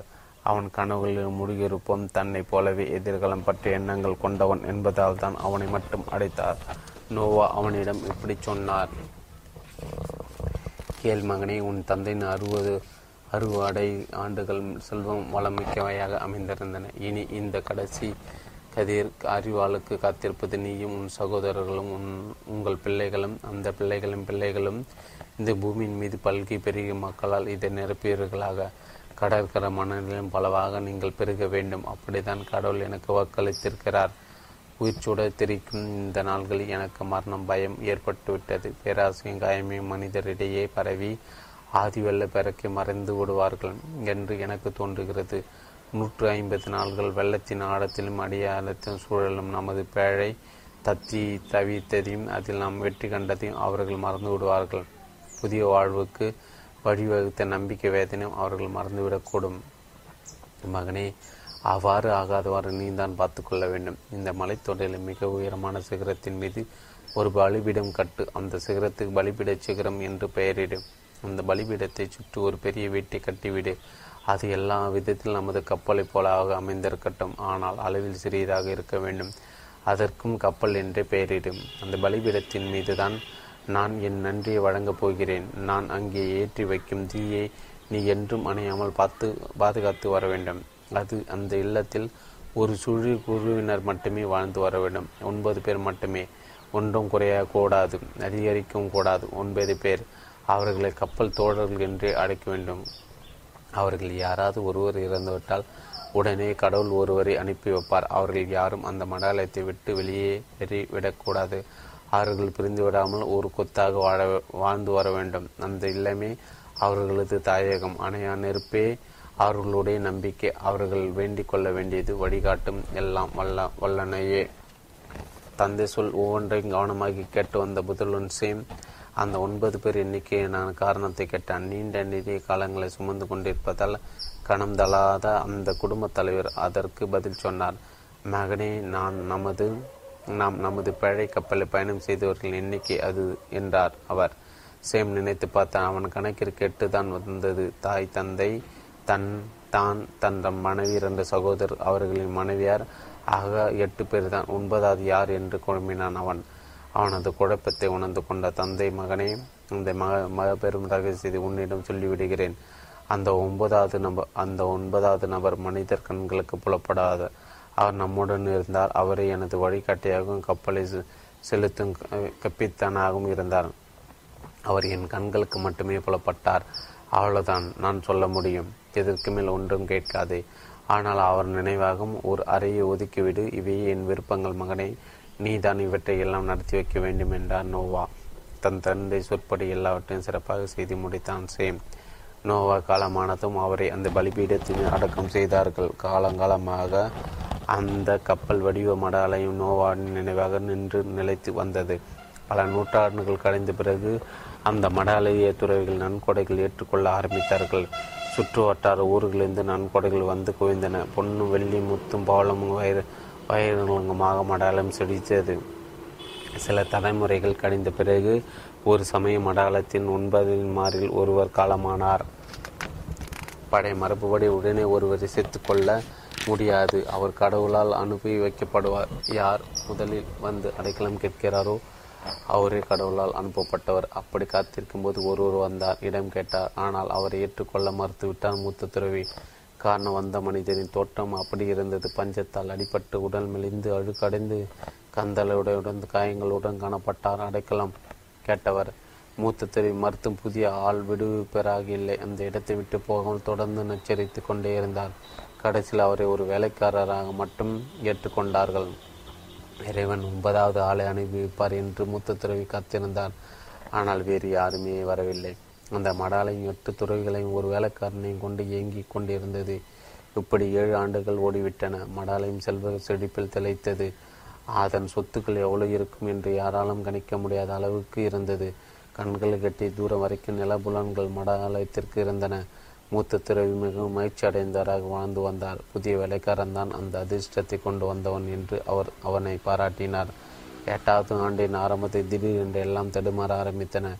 மடாலயத்தில் குழப்பங்கள் முரண்பாடுகள் தோன்றின. செல்வம் சடசடவென சரிய ஆரம்பித்தது. அந்த சரிவிற்கும் வீச்சிற்கும் அந்த வேலைக்காரனை காரணம் என்று குற்றம் சாற்றினார் மூத்த துறவி. அவரது தலைமையில் வாழ்ந்து வந்த துறவிகள் விதிகளை மீற நடக்க ஆரம்பித்தார்கள். இரண்டே ஆண்டுகளில் எல்லா சொத்துக்கள் சுகங்களும் அந்த மடாலம் இழந்தது. நிலங்களை குத்தகைக்கு பயிரிட்டு வந்தவர்கள் அந்த நிலங்களை சொந்தமாக்கி கொண்டார்கள். இவற்றின் விளைவாக மூத்த துறவி அந்த மடாலயத்தில் சிறை கைதியானார் அவர் வாய் பேசாதராக ஆக்கப்பட்டார். இன்று வரை அவர் அப்படித்தான். கதை இப்படி போகிறது. இவற்றை எல்லாம் கண்ணால் பார்த்தவர்கள் யாருமில்லை. என்றாலும் மலையோர கிராம மக்கள் உறுதியாக எப்படி சொன்னார்கள். அந்த மூத்த திருவை அந்த பாழடைந்த மடையாளத்தில் இன்னும் உலாவி வருகிறாராம். யார் கண்ணிலும் அவர் படுவதில்லை. வெளியாட்கள் யாராவது அங்கே போக நேர்ந்தால் அவர் சட்டென ஓடி ஒளிந்து கொள்ளுகிறாராம். இந்த கதை என் மனதை கொள்ளை கொண்டு விட்டது. அந்த பழடைந்த படாலத்தின் ஈடுபாடுகள் நடுவே உலாவும் அந்த மூத்த துறவி அல்லது அவரது நிழல் என் மனக்கண்ணில் தோன்றியது. அது என் குருதியை கொதிக்க வைத்தது. என் எளிமையும் சதையும் குத்தி குதறி கிளறியது. என் சிந்தனையை அலகடித்து நான் மலையேறி அந்த சிகரத்தை அடைந்து அடைந்தே தீர்வது என்று முடிவெடுத்தேன். செங்கத்தான மலைச்சரிவு. மேற்கு நோக்கி கடலை பார்த்தபடி இருந்த மலை மலை பல்லா ஆயிரம் அடி உயரம் கொண்டதாகவும் செங்குத்தாகவும் குத்துப்பாறைகள் கொண்டதாகவும் காணப்பட்டது. தூரத்திலிருந்து பார்த்தா அதன் உச்சி பகுதி ஏறுவோருக்கு அரைக்கோள் விடுவதாகவும் ஏறுவோரை தடுத்து நிறுத்தக்கூடியதாகவும் பயமுறுத்தியது என் கண் முன்னால் இரண்டு கடினமான பாதைகள் தென்பட்டன. ஒன்று தெற்கு சரிவில் தெப்பப்பற்றொன்று வடக்கு சரிவில். நான் அந்த இரண்டையும் புறக்கணித்தேன். நடுவில் காணப்பட்ட பாதையை நான் தேர்ந்தெடுத்தேன். அது குறுகியதாக இருந்தால் கரடமுறாமல் இல்லாமல் காணப்பட்டது. எனக்கு விவரிக்க முடியாத ஒரு உந்துதல் ஏற்பட்டது. நான் மலையேற முடிவு செய்தேன். எனது முடிவை அறிந்த மலைவாசி ஒரு சினங்கொண்டார். கனலாய் சிவந்த கண்களுடன் தன் கைகளை பலமாக தட்டி தட்டியபடி கத்தினார் என்ன அந்த செங்குத்து வழியாகவே என்ன முட்டாள்தனம்? என் உயிர் உன் உயிர் என்ன அவ்வளோ மலிவாக போய்விட்டதா? உனக்கு முன்னால் எத்தனை பேர் அந்த வழியாக ஏறி சென்றார்கள். நடந்த கண்ண கதை என்ன என்று சொல்ல ஒருவர் கூட திரும்பி வரவில்லை. செங்குத்து சரிவா வேண்டாம் வேண்டவே வேண்டாம் என்றார் அவர். அவர் வேறு வழி காட்டினார் வற்புறுத்தினார். ஆனால் அதை நான் அதை ஏற்கவில்லை. அவர் பயமுறுத்தி எனக்குள் ஒரு எதிர்வினையை தான் ஏற்படுத்தியது. அதன் காரணமாக தான் எனக்கு தெரியவில்லை. நான் தேர்ந்தெடுத்த நடுவழியில் தான் போவது என்று உறுதியாக முடிவெடுத்தேன். ஒரு நாள் காலை இருளின் முகம் வெளுத்து ஒளி படரும் நேரம். என் இமைகளிலிருந்து கனவுகள் உதறிவிட்டு என் கைத்தடி எடுத்துக்கொண்டு ஏழு ரொட்டி துண்டுகளை கட்டிக்கொண்டு சரிவில் ஏறத் தொடங்கினேன். இரவு தனது கடைசி மூச்சை விட்டு கொண்டிருந்த பகலின் இதய துடிப்பு கூடியது. மடாலயத்தில் சிறைப்பட்டு கிடக்க மூத்த துறவின் ரகசியம் அறியும் அவள் என்னை அரித்தது. என்னிலிருந்து பிரித்து என்னை பிரித்தெடுக்க முயன்ற ஒரு கனபோதில் என் கால்களுக்கு சிறகுகள் முளைத்தது போல் தோன்றியது. என் உடலில் புதிய ரத்தம் பாய்வது போல் தோன்றியது. இதயத்தில் பாடலும் ஆத்மாவில் உறுதியும் ஏந்தி நான் புறப்படட்டேன். நீண்ட தூரம் நடந்த பிறகு செங்குத்து சரிவின் அடிவாரத்தின் அடைந்தேன். தூரத்திலிருந்து பார்த்தபோது ஒரு நாடாவின் அகலத்தில் தெரிந்த வழி இப்போது அகலமாக தெரிந்தது. ஆனால் நெட்டு குத்தாக ஏற வேண்டியிருந்தது. ஏற முடியாத போல் தோன்றியது. மேலேயும் பக்கவாட்டிலும் பார்த்தபோது கண்ணு கெட்டிய தூரம் கரடுமுரடான குத்துப்பாறை கூட்டங்களும் கூர்மையான கல்முனைகளும் காணப்பட்டன. உடைந்து தகர்ந்த ஊசி முனை பற் ஊசி முனை கற்கள் எங்கெங்கும் ஈரமான கத்தின் விளிம்புகள் போல். உயிர் வாடையற்ற பிரதேசம். பனிப்படலம் பூர்த்தியிருந்த தால் சிகரம் கண்களுக்கு புடப்படவில்லை. இருந்தாலும் நான் மனம் தளர்ந்து விடவில்லை. என்னை தடுத்த மலைவாசியின் எரியும் கண்கள் என் மன கண்ணில் தோன்றின. என்றாலும் நான் வைராகியத்துடன் மலையேற ஆரம்பித்தேன். அதிக தூரம் போக முடியாதபடி என் கால்கள் தடுமாறின. கால்பட்டு கீழே உருண்டோடும் கற்கள் எழுப்பிய ஓசை பல பல்கோடி உயிர் உயிர்களின் மாட்டின ஓலம் போல பயங்கரமாக கேட்டது. கால்கள் மட்டுமல்லாம் மண்டியிட்டும் க கைகளை தரையில் ஊன்றியும் நான் ஏற வேண்டியிருந்தது. கை கால்கள் விரல்கள் இரத்த காயங்கள் அடடா. ஒரு மலை மலையாட்டின் சக்தி எனக்கு இருக்கக்கூடாதா? குறுக்கு நடுக்குமா தரையோட தரையாக ஊர்ந்தபடி நான் மேலே ஏறி கொண்டிருந்தேன். கொஞ்ச நேரம் கூட நான் ஓய்வெடுக்கவில்லை. நான் என் குறிப்பிட்ட குறியிடத்தை அடைவதற்கும் இரவு வந்துவிடுமோ என்ற பயம் என்னை பற்றி கொண்டது. இனி திரும்பவும் போய்விடவும் வழியில்லை. பகலெல்லாம் ஏறி ஏறி கனத்த போது கலைத்த போது சட்டென பசி வந்து என்னை என்னை தாக்கியது. அதுவரை பசி தாகத்தை நான் மறந்திருந்தேன். ஒரு கைக்குட்டில் பொதிந்து இடுப்பில் கட்டியிருந்த ரொட்டி துண்டுகள் அப்போது விலைமதிப்பற்றவையாக தோன்றின. கச்சியாக வெடித்து ஒரு ரொட்டி துண்டு எடுத்து வெளியில் எடுத்து சாப்பிட போகும் தருணத்தில் ஒரு மணி யோசையும் புல்லாங்குழல் ஓசையும் என் காதுகள் விழுந்தன. நான் திடுக்கிட்டேன். அந்த ஏகாந்த மலைச்சரிவில் சட்டென என் கண் முன் ஒரு பெரிய க கருப்பு ஆடு காய காயடிக்கப்பட்ட கருப்பு செம்பரி ஆடு தென்பட்டது. நான் திகைத்தேன். என் வலப்பக்கத்தில் நின்று கொண்டிருந்தது. நான் மூச்சை விட்டு ஆசுவாசப்படுத்திக் கொள்வதற்குள் ஒரு பெரிய ஆட்டு மந்தை எங்கிருந்தோ தோன்றி என்னை சூழ்ந்து கொண்டது. அவற்றின் காலடிகளில் பட்டு உருண்டோ உருண்ட கற்களின் ஓசை பயங்கரமாக ஒழித்தது அந்த கருப்பாடு முன்னே நகர்ந்து சற்றென என் ரொட்டி துண்டை பறித்து கொண்டது. அப்போது அங்கே ஒரு இளைஞன் இங்கிருந்து வந்து தோன்றினான். இளமை அழகும் உயரமும் வலிமையும் கொண்ட அந்த இளைஞன் ஒரு ஆட்டையடையன் ஒரு சிங்கத்தின் தோலையும் அவன் இடுப்பில் கட்டியிருந்தான். அது மட்டுமே அவனுடைய ஆடை. அவன் கையில் உள்ள புல்லாங்குழல் அது மட்டுமே அவனது ஆயுதம். அவன் என்னிடம் மென்மையான குரலில் பேச ஆரம்பித்தான். எனது கற்பாடு வீணாகி போன ஆடு. எனக்கு ரொட்டி கிடைக்கும் போதெல்லாம் இதற்கு கொடுக்கவே செய்கிறேன். ரொட்டி சாப்பிடும் நீண்ட காலமாக இந்த பக்கம் யாருமே வரவில்லை. அதனால் தான் இப்படி செய்துவிட்டது என்று சொல்லிவிட்டு அவன் அந்த கருப்பு ஆட்டின் பக்கம் திரும்பினான். எனது நம்பிக்கைக்குரிய கருப்பாடை பார்த்தாயா? நம்பிக்கை எப்படி வழங்குகிறது? நம்பிக்கை மீது எப்போதும் அவநம்பிக்கை கொள்ளாதே என்றான். பிறகு அவன் கீழே குனிந்து ஒரு ரொட்டி துண்டை கையில் எடுத்தான். அவன் பசித்திருக்கிறான் என்று நினைத்து நான் மரியாதையாகவும் உண்மையாகவும் அவனிடம் நான் இந்த அற்ப உணவை பகிர்ந்து பகிர்ந்து பசியாறுவோம். நம் இருவருக்கும் இது போதும். கருப்பாட்டிற்கும் கொஞ்சம் கொடுக்கலாம் என்றேன். அப்போது அவன் நான் திகைக்கும்படியாக ஒரு காரியம் செய்தான். அவன் குனிந்து கீழே சிதறி கிடந்த ரொட்டி துண்டு கைகள் கையில் எடுத்தான். ஒன்றை கொஞ்சம் கடித்தான். பிஞ்சத்தை ஆடுகளை நோக்கி எறிந்தான். ஏதா ஒவ்வொரு துண்டையும் ஒவ்வொரு கடித்து கடித்துவிட்டு ஆடுகளுக்கு எரிந்து முடித்தான். நான் திரிகிட்டு திகைத்து திக்கற்றவனாய் நின்றேன். சினம் பொங்கிய என் இதயத்தை கடித்தது இருந்தாலும் அதை அடக்கி கொண்டு கெஞ்சுகிற முறையில் அவனிடம் இப்படி கேட்டேன். பசியால் வாடும் ஒருவனின் ரொட்டியை உன் ஆடுகளுக்கு தந்து விட்டாய். அதற்கு பதிலாக இவற்றின் பாலை எனக்கு தருவாயா? இல்லை என் ஆடுகளின் பால் முட்டாள்களுக்கு நஞ்சு என்றான் அவன். அப்படி என்றால் நான் முட்டாளா? ஏழு பிறவி நீள பயணத்திற்கு ஏழு ரொட்டி துண்டுகளை கொண்டு வந்தான் அல்லவா நீ? ஏன் ஏழாயிரம் கொண்டு வந்திருக்க வேண்டுமா? ஒன்று கூட கொண்டிருக்க வந்திருக்க கூடாது. இவ்வளவு நெடிய பயணத்திற்கு உணவில்லாமல் வர வேண்டும் என்பது உன் அறிவுரை. வழியில்லாத வழியில் போகும் வழிபோக்கனுக்கு வழி உணவு கூடாது. அப்படி என்றால் நான் கல்லையா தின்பது என் வேர்வையை குடிப்பது உன் சதையே உனக்கு உணவு உன் ரத்தமே உனக்கு குடிநீர் இவையே போதும். நீ என்னை மிகவும் ஏளனம் செய்கிறாய். ஆனால் நான் இப்படி திரும்பி செய்ய மாட்டேன். எனது ரொட்டி துண்டை உண் உண்பவர் என்னை பசியில் வாடாவிட்டாலும் அவர் என் சகோதரை பகற்போது இந்த மாலைக்குள் நடுவி போய் கொண்டிருக்கிறது. நான் பயணம் தொடர வேண்டும். எனக்கு ஒன்று சொல். நான் இன்னும் சிகரத்திலிருந்து வெகு தூரத்தில் தான் இருக்கிறான். நீ மறதிக்கு மிக அருகில் நெருங்கிவிட்டாய். இப்படி சொல்லிவிட்டு அந்த இடம் தன் புல்லாங்குழலை வாயருகே வைத்து வாசித்தான் அந்த சங்கீமே இதுவரை நான் பூமியில் கேட்காத ஒன்றாக இருந்தது. அவன் திரும்பி நடந்தான். அவன் பின்னால் கருப்பாடும் அதன் பின்னால் மற்ற ஆடுகளும் நகர்ந்தன நடந்தன. அவற்றின் காலரியில் உருண்ட கற்களின் ஓசையும் புல்லாங்குழல் இசையும் கலந்து வெகு நேரம் வர மெல்ல மெல்ல கேட்டுக்கொண்டே இருந்தன. நான் என் பசி மறந்தேன். அந்த ஆட்டிடன் சிதைத்த என் உற்சாகத்தை முடிவை மீண்டும் ஒன்று திரட்டி கொண்டு மேலேற ஆரம்பித்தேன்.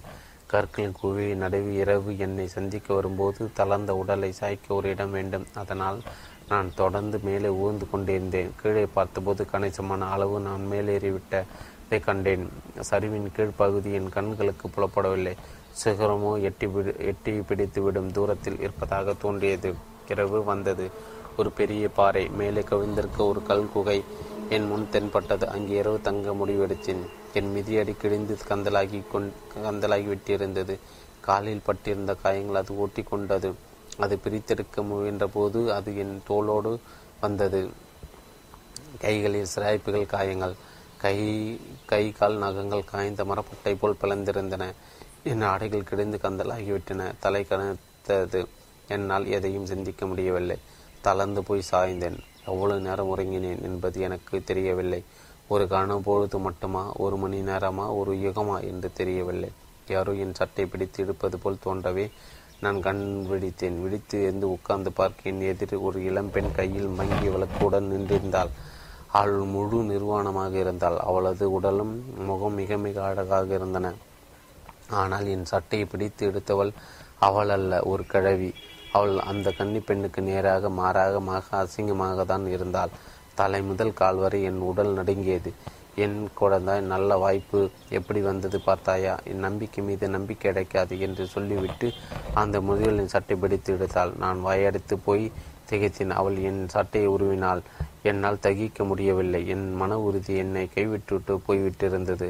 அந்த முதியல் கைகளில் நான் அகப்பட்டு செயலிழந்து விட்டேன். அவர்கள் இருவரையும் அங்கிருந்து ஒரே ஒரு தள்ளு தள்ளி கீழே விழச் செய்திருக்க முடியும் அப்படி நினைக்க கூட என்னால் முடியவில்லை. எனக்கு அந்த சக்தியும் இல்லை. என் மேல் சட்டையை மட்டுமல்லாமல் அந்த கடவி என் கால் சட்டை உருவி எடுத்து என்னை நிர்வாணமாக்கினாள். அவள் அவற்றை கன்னி பெண்ணுக்கு தந்து அவளை போட்டுக்கொள்ளச் சொன்னாள். எனது நிர்வாண உடலின் நிழலும் அந்த பெண்களின் நிழலும் குகையின் சுவரில் விழுந்து எனக்கு அச்சத்தையும் அருவறுப்பையும் தந்தன. ஒன்று விளங்காமல் திகைத்து போய் பேச தவித்த படி நான் நின்று கொண்டிருந்த பேச்சு ஒன்று மட்டுமே அப்போது என் ஆயுதமாக இருந்தது. சற்று நேரம் கண் வெடித்து என் நாக்கு நெகிழ்ந்து நான் பேசிய முதிவலை உன் வெக்கத்தை எல்லாம் இழந்து விட்டாயா? ஆனால் நான் அதை இழந்து விடவில்லை. வெக்கங்கட்ட சூனியக்காரி முன் நின்று நிர்வாணமாக நிற்க நேர்ந்ததாக நான் வெட்கப்படுகிறேன். இந்த களங்கமில்லாத கன்னி பெண் முன் இவ்வாறு நிற்பது எல்லையற்ற அவமானம் எனக்கு ஏற்பட்டிருக்கிறது என்றேன் உன் அவமானத்தை இவள் அணிந்து கொண்டாள். நீ அவளுடைய களங்கமில்லாமை அணிந்து கொள் என்றாள் கிளவி இப்படிப்பட்ட இரவில் இப்படிப்பட்ட மலை மேல் படி தவறி தடுமாறும் ஒருவனை கால் கந்தலாடைதான் இந்த கன்னி பெண்ணுக்கு வேண்டுமா என்று கேட்டேன்.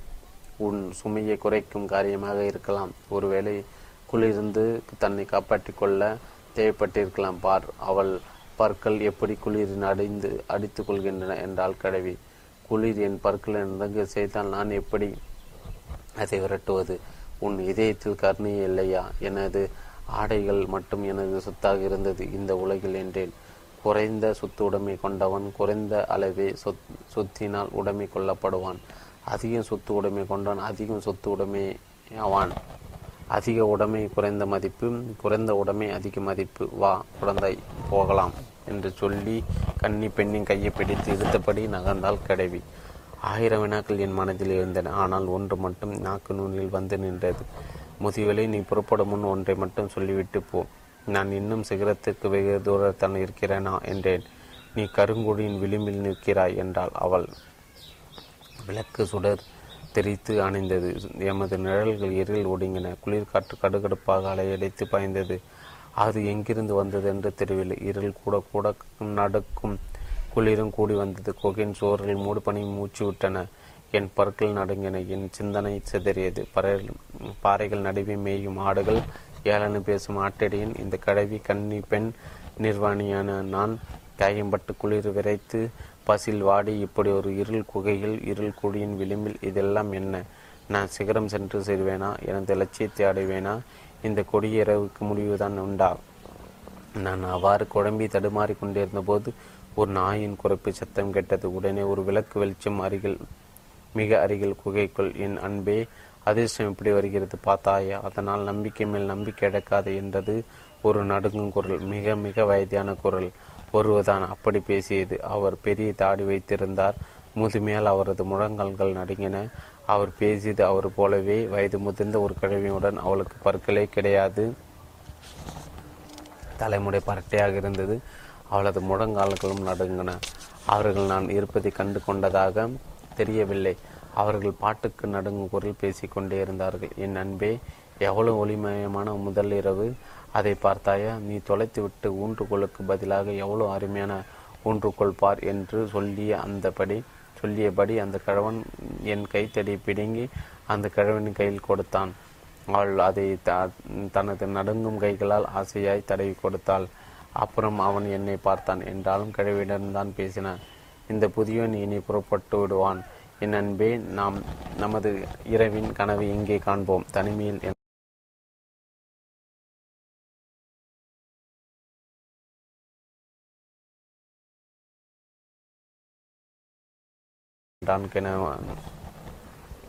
அந்த செய்தி ஒரு கட்டளையாக என் மீது தலை மீது விழுந்தது. அதை மறுக்க முடியாத அளவுக்கு நான் கையாலாகாதவன் ஆனேன். அது தவிர அந்த நாய் தன் எஜமானின் கட்டளை நிறைவேற்ற நிறைவேற்றுக்கும் முறை தன் பற்களை காட்டி என்னை பார்த்து விரும்பியது அந்த காட்சி என்னை கிடுகிடுக வைத்தது. வசியத்திற்கு கட்டுப்பட்டவன் போல மேலே இருந்து குகையின் வாயிலை நோக்கி நகர்ந்தேன். என் தரப்பு நியாயத்தை எடுத்து சொல்லவும் எனது உரிமை நிலைநிறுத்தவும் நான் பேச துடித்தேன். என் ஊன்றுகோலை பறித்து கொண்டீர்கள். ஒரு இரவு உங்களோட இந்த குகையில் தங்க அனுமதிக்காத அளவுக்கு நீங்கள் கொடுமைக்காரர்களா என்று கேட்டேன். ஊன்றுகோல் இல்லாதவர்கள் மயிற்சி கொண்டவர்கள். அவர்கள் தடுமாறுவதில் வீடற்றவர்கள் மயிற்சி கொண்டவர்கள். அவர்கள் வீட்டில் தான் இருக்கிறார்கள். எங்களை போன்ற தடுமாறுகிறவர்களுக்கு ஊன்றுகோல் தேவைப்படுகிறது. எங்களை போல வீட்டோடு பிணைப்புண்டவருக்கே வீடு தேவைப்படுகிறது என்று மந்திரம் போல பாடினார்கள். தமது நீண்ட கூறிய நகரங்களை தரை கீறி சமப்படுத்தி படுவதற்கு ஆயத்தமானார்கள். நான் இருப்பதை அவர்கள் சட்டை செய்யவில்லை. திக்கற்றலைன்னு நான் அலைறேன் என் கைகளை பாருங்கள் என் கால்களை பாருங்கள். இந்த ஏகாந்த மலைச்சரிவில் பாதி தவறி பயணி நான் ரத்தத்தால் பாதி மழுகி இந்த இடம் வரை வந்து சேர்ந்திருக்கு உங்களுக்கு பழக்கமான இந்த அச்சந்தர மலையில் ஒரு அங்குலம் கூட தூரம் நடக்க என்னால் பார்க்க முடியவில்லை. எதிர்விளைவு ஏற்படும் என்ற பயமே உங்களுக்கு இல்லையா உங்களோடு ஒரு இரவு தங்க அனுமதிக்க அனுமதிக்காமல் போனால் கூட அந்த விளக்கையாவது எனக்கு தரக்கூடாது என்று கேட்டேன். மந்திர உச்சாடனமே பதிலாய் வந்தது. அன்பிற்கும் அடைக்கும் தாழ் இல்லை. ஒளியை பகிர்ந்து கொள்ள முடியாது. அன்பு கொண்டு பார் ஒளியாக இரு. இரவு ரத்தம் சிந்தும் போது பகல் ஓடிவிடும். பூமி செத்துவிட்டது. எப்படி போவது பயணம்? எவருக்கு உள்ளது துணிவு? நான் சுத்தமாக தளர்ந்து போனேன். பயன் இல்லை என்றாலும் தாழ்ந்து பணிந்து வேண்டிக் கொள்ளவே விரும்பினேன். ஏதோ ஒரு சக்தியை தடுக்க முடியாதபடி என்னை வெளியில் தள்ளுவதாக தோன்றியது. கடைசி முயற்சியாக கெஞ்சினேன். நல்லவரான பெரியவரே நல்லவரான அம்மா குளிர் விரைத்து நடுங்கி கொண்டு மரத்துக்கு போயிருக்கும் நான் உங்களுக்கு மறுத்து போயிருக்கும் உங்களுக்கு எந்த விதத்தின் இடராக இருக்க மாட்டேன். நான் நானும் ஒரு காலத்தின் அன்பை சுவை அறிந்தவன் தான். எனது ஊன்றுகோலையும் எனது இருப்பிடத்தையும் உங்களுக்கு விட்டு விடுகிறேன். இது உங்கள் முதலில் அறையாக இருக்கட்டும். ஆனால் ஒரே ஒரு உதவி மட்டும் உங்களிடம் கேட்டுக்கொள்ள விரும்புகிறேன். விலைக்கு தான் கொடுத்து மறைத்து மறைத்து விட்டீர்கள். சிகரத்திற்கு செல்லும் வழியாக காட்ட மாட்டீர்களா? நான் எனது திசைகளை அறியும் உணர்வை இழந்து விட்டேன். சமநிலையும் இழந்து தடுமாறுகிறேன். தள்ளாடுகிறேன். எவ்வளவு உயரம் வந்திருக்கிறேன்? இன்னும் எவ்வளவு உயரம் ஏற வேண்டும்? என் கெஞ்சலுக்கு பதிலாக மந்திரம் மட்டுமே உள்ளது. உண்மையான உயரம் எப்போதும் தாழ்வானது. உண்மையான வேகம் எப்போதும் மெதுவானது. மிகவும் புணர்ச்சி உள்ளது. மறுத்து போனது. பெரிய பேச்சாளன் ஊமை எற்ற பற்றம் ஒரே அலையில்தான். வழி இல்லாதவனே சரியான வழிகாட்டு மிக பெரியதென்பது மிக சிறியதென்பது எல்லாம் கொடுப்பவனே எல்லாம் பெற்றவன். எந்த பக்கம் காலை எடுத்து வைத்தாலும் அதள பாதளத்தை விழுந்து உயிர் விட வேண்டியதான் நான் தாக விரும்பவில்லை. எந்த பக்கம் திரும்பி நடப்பது என்பதையாவது சொல்லக்கூடாதா என்று அவர்களிடம் கடைசியாக கெஞ்சினேன். மந்திர உச்சாடன் மறுமொழியாக உள்ளது. அது முன்பை விட மிகவும் குழப்பம் தருவதாக எரிச்சல் ஊட்டதாக இருந்தது. பாறை நெற்றி கடினமானது சரிவானது சூனிய வெளியின் மடி மென்மையானது ஆழமானது சிங்கமும் புழுவும் தேவதர் மரமும் விறகும் முயலும் நத்தையும் ஓனானும் காடையும் பருந்தும் எலியும் எல்லாம் ஒரே வலையில் ஒரே ஒரே தூண்டில் ஒரே இறை. மரணம் மட்டுமே சரிக்கட்டும். வாழ்வதற்காக செத்துப்போ சாவதற்காக வாழ்ந்திரு. சட்டென விளக்கு அணைந்தது. நான் மென்றிட்டபடி கை கையிலை தரையில் ஊன்றி மெல்ல மெல்ல தட்டு தடுமாறி நகர்ந்து குகை வாயிலை அடைந்தேன். அடர்ந்த இருளின் கணத்தை என் கண்ணிமைகளின் மேல் உணர முடிந்தது. இனி ஒரு கணமும் தாமதிக்க வழியில்லை. நான் என் பின்னாலே உரிமைப்படி வந்து கொண்டிருந்து ஒரு காலடி வைப்பு அடுத்து இன்னொரு காலடி வைப்பு அப்புறம் மூன்றாவது காலடி வைப்பு அவ்வளவுதான். என் கால் நடுவது இருட்கடல் என்னை விழுங்கி கொண்டது. நான் தூக்கி எறியப்பட்டு கீழே கீழே கீழே கீழே போய் கொண்டிருந்தேன். சுழன்று சுழன்று கீழே விழுந்து கொண்டிருக்கும் போது என் கண்களில் ஒரு கணம் தோன்றியது. பேய்த்தனமான மணமக்களின் இருட்டு கொடி. மூச்சு காற்று என் முதுகில் என் மூக்கில் உறைந்தது. என் வாய் முணுமுணுத்து கடைசி சொல் வாழ்வதற்கே செத்துப்போ சாவதற்காக வாழ்ந்திரு.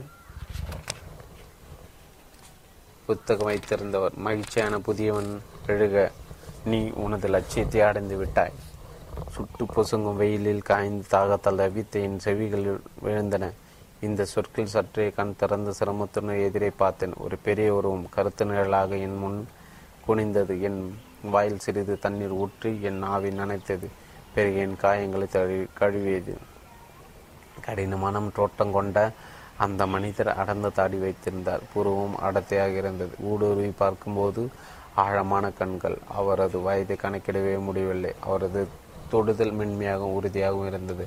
அவரது உதவியால் நான் எழுந்து அமர்ந்தேன்.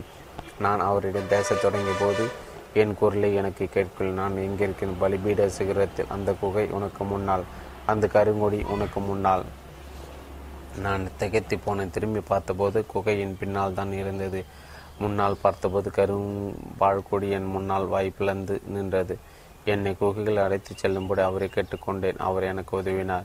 என்னை கருங்குழிலிருந்து வெளியே கொண்டு வந்தது யார்? சிகரத்தை அடைய உனக்கு வழிகாட்டியவரை குழிலிருந்து விட்டார். யார் அவர்?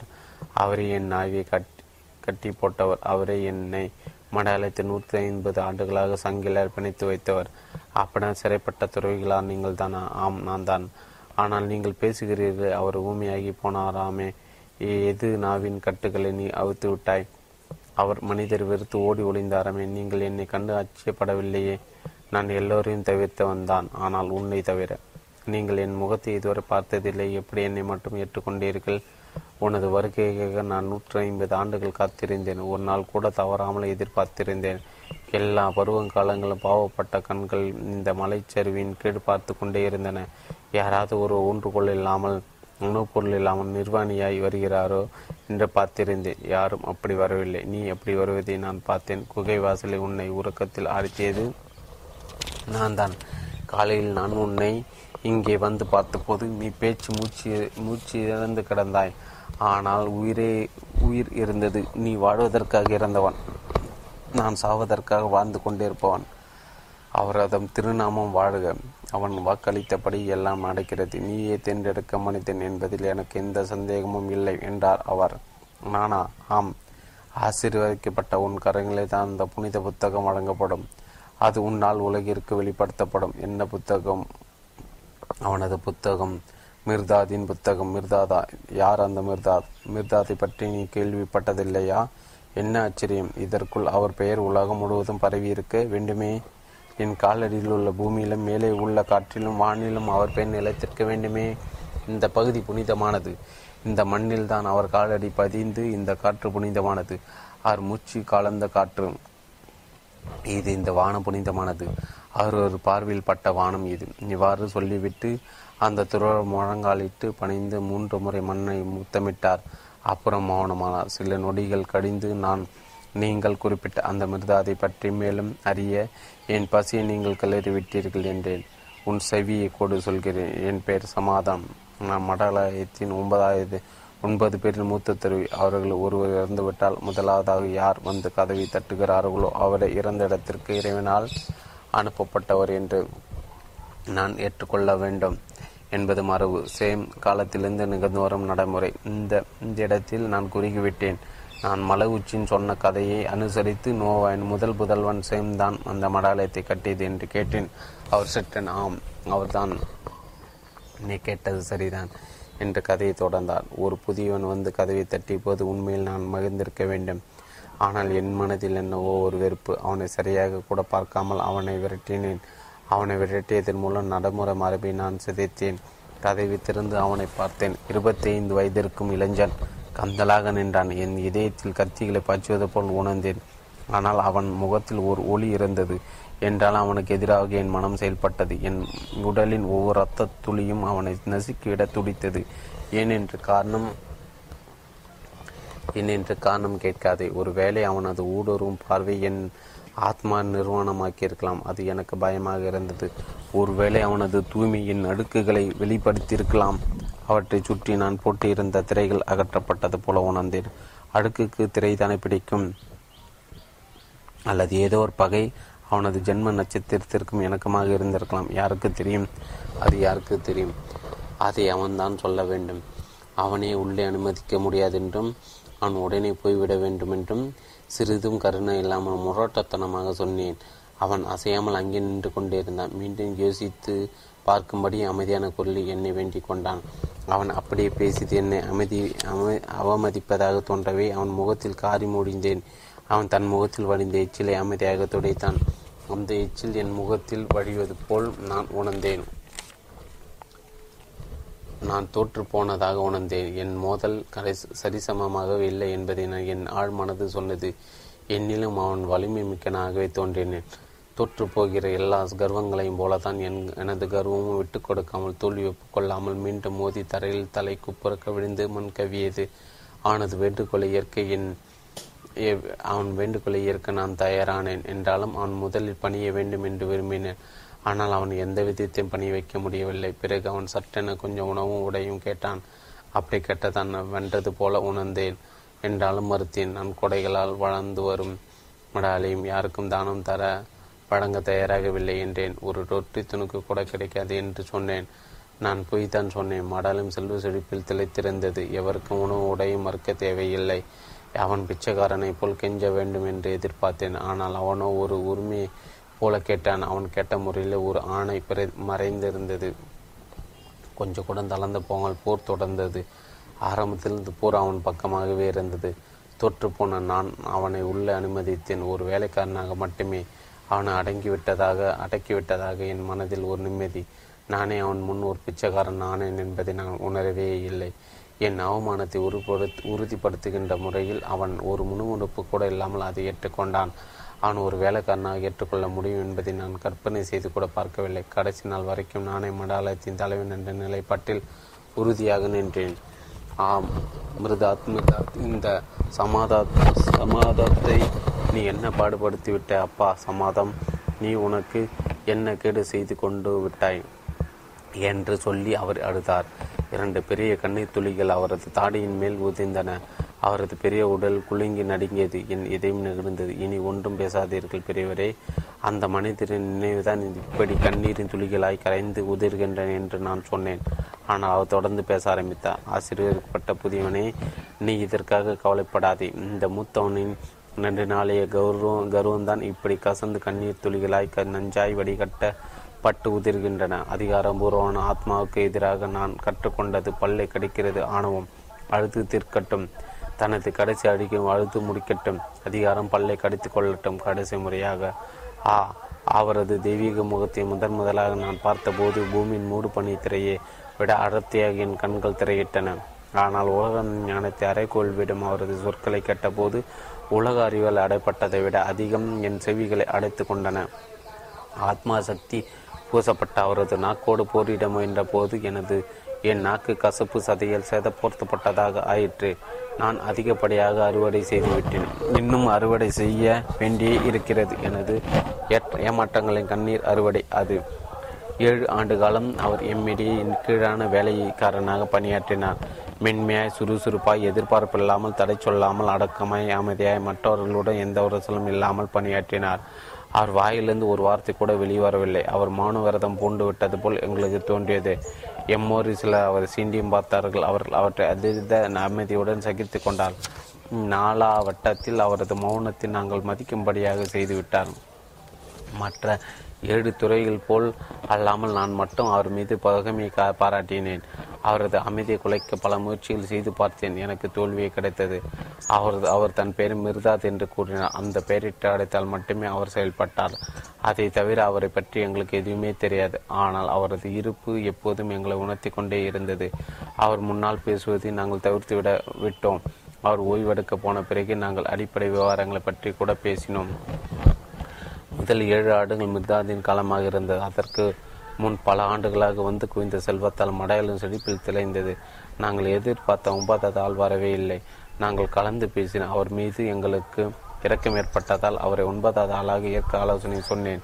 அனைவரும் ஏற்றுக்கொண்டால். அதன் பிறகு நாங்கள் சற்றும் எதிர்பாராது எதிர்பார்க்க முடியாதது நிகழ்ந்தது. குறைந்தபட்சம் இந்த அப்பாவி சமாதானம் எதிர்பாராதது நிகழ்ந்தது. மிர்தாதின் வாய்க்கட்டு அவிழ்ந்தது. தடை மீண்ட புயலாக அவர் பேச ஆரம்பித்தார். அவரது பொங்கி பிரயோகித்த பேச்சு பெருவெள்ளத்தில் எல்லோரும் அகப்பட்டு திணறினார்கள். அப்போது நான் மீண்டும் எதிர்ப்பை கிளப்பினேன். என் அதிகாரத்தை நிலைநாட்ட முயன்றேன்.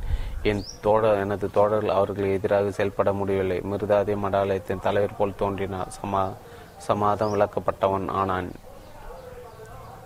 நான் தந்திரங்க மூலம் என் அதிகாரத்தை நிலைநாட்ட முயன்றேன். பொண்ணு மணி கொடுத்த மற்றவர்களை சரி கட்ட முயன்றேன். ஏராளமான நிலப்புணங்கள் தருவதாக வாக்களித்தேன் ஆனால் எல்லாவற்றையும் அவர் எப்படியோ அறிந்து கொண்டு ஒன்று நடாமல் செய்துவிட்டார். அவர் சில சொற்கள் மூலமாக எனது திட்டத்தை முறியடித்து விட்டார். அவரது கோட்பாடு வினோதமாக இருந்தது. எல்லாரும் அவரது புத்தகத்தில் இருக்கிறது. அதை பற்றி பேச எனக்கு அனுமதி இல்லை. அவரது பேச்சு திறன் பணி பனித்துகள்களை கருப்பு தார் என்று காட்டும். தாரை பணிக்குள் ஆக்கிவிடும். அவ்வளவு கூர்மையானது அவரது பேச்சு. அந்த ஆயுதத்திற்கு எதிராக நான் என்ன செய்ய முடியும்? எல்லாம் போயிற்று. மடையாள முத்திரை மட்டும் என்னிடம் இருந்தது. அதனால் ஒரு பயனும் இல்லை. அவரது கனலெறியும் அறிவுரைகள் மற்றவர்கள் மயங்கி விட்டார்கள். மடையாள முத்திரை பத்திரங்கள் ஆவணங்கள் எல்லாவற்றையும் நான் கொடுத்து விடும் நிர்பந்தம் ஏற்பட்டுவிட்டது மிர்தாத் எல்லா சொத்துக்களையும் கற்று வராற்ற மக்களுக்கு வழங்க ஆரம்பித்தார். உடைத்தவர்களுக்கு நிலம் சொந்தமாயிற்று துறைகள் மடையாளத்திற்கு வெளியே அனுப்பி ஏழை எளியவர்கள் துயத்துடைக்க பணி செய்ய ஏற்பாடு செய்துவிட்டார். கடைசி நாள் அது ஒரு திருவிழா நாள். ஆண்டுக்கு இருமுறை நடக்கும் திருவிழா நாள்களில் ஒன்று அது ஆண்டு விழா நாள். அது அந்த மடாலயத்தின் சொத்துக்கள் சுத்தமாக துடை தெரியப்பட்டன. எல்லா மக்களுக்கு வழங்கப்பட்டுவிட்ட மிச்சம் மீதி இல்லாமல் எல்லாவற்றையும் என் பாவப்பட்ட கண்களால் பார்த்து கொண்டிருந்த மிர்தாத்தின் மேல் ஏற்பட்ட வெறுப்பு என் இதயத்தில் குமரி விழுந்து எழுந்தது. என் வெறுப்பு அவரை வெட்ட கூடுமானால் ஆயிரம் துண்டுகளாக வெட்டி தள்ளியிருக்கும். ஆனால் அவரது அன்பு என் வெறுப்பை காட்டிலும் வலிமை கொண்டதாக இருந்தது. மீண்டும் போர் சமநிலை இயந்தது எனது ஆணவம் பின் வாங்க மறுத்தது.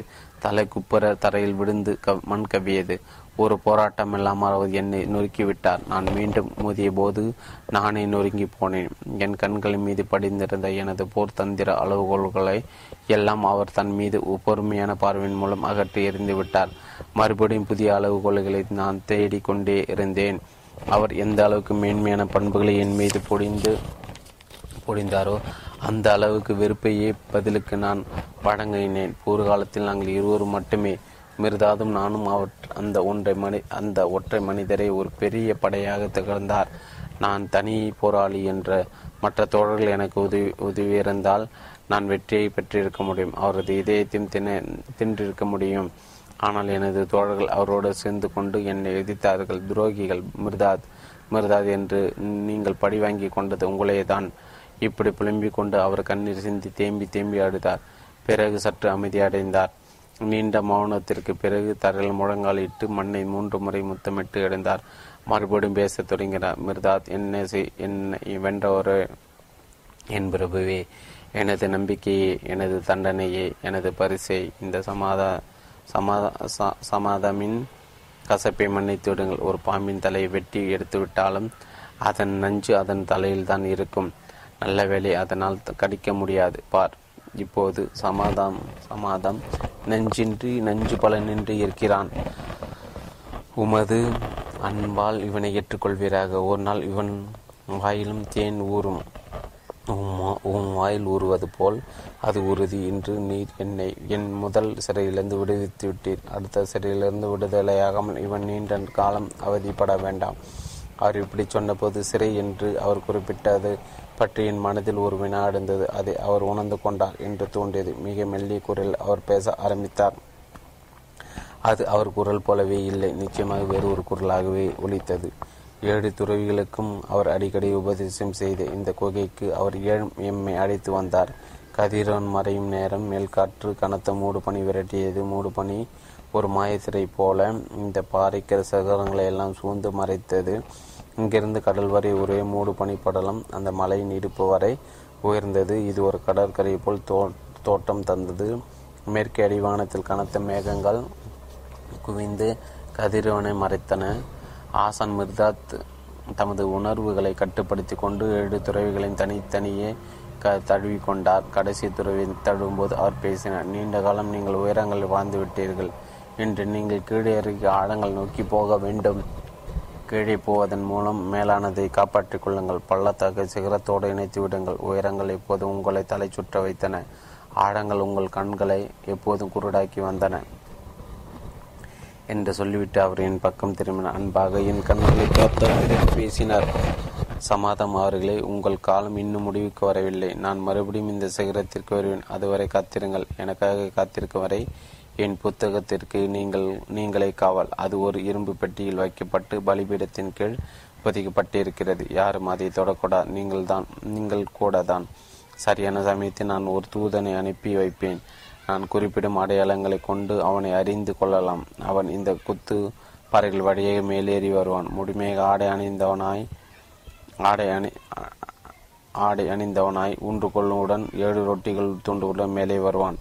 ஆனால் அவன் இந்த குகையில் நீங்கள் சந்திக்கும் போது அவன் உடையில் உடை இருக்காது கையில் ஊன்றுகொள் இருக்காது அவனிடம் உணவு இருக்காது.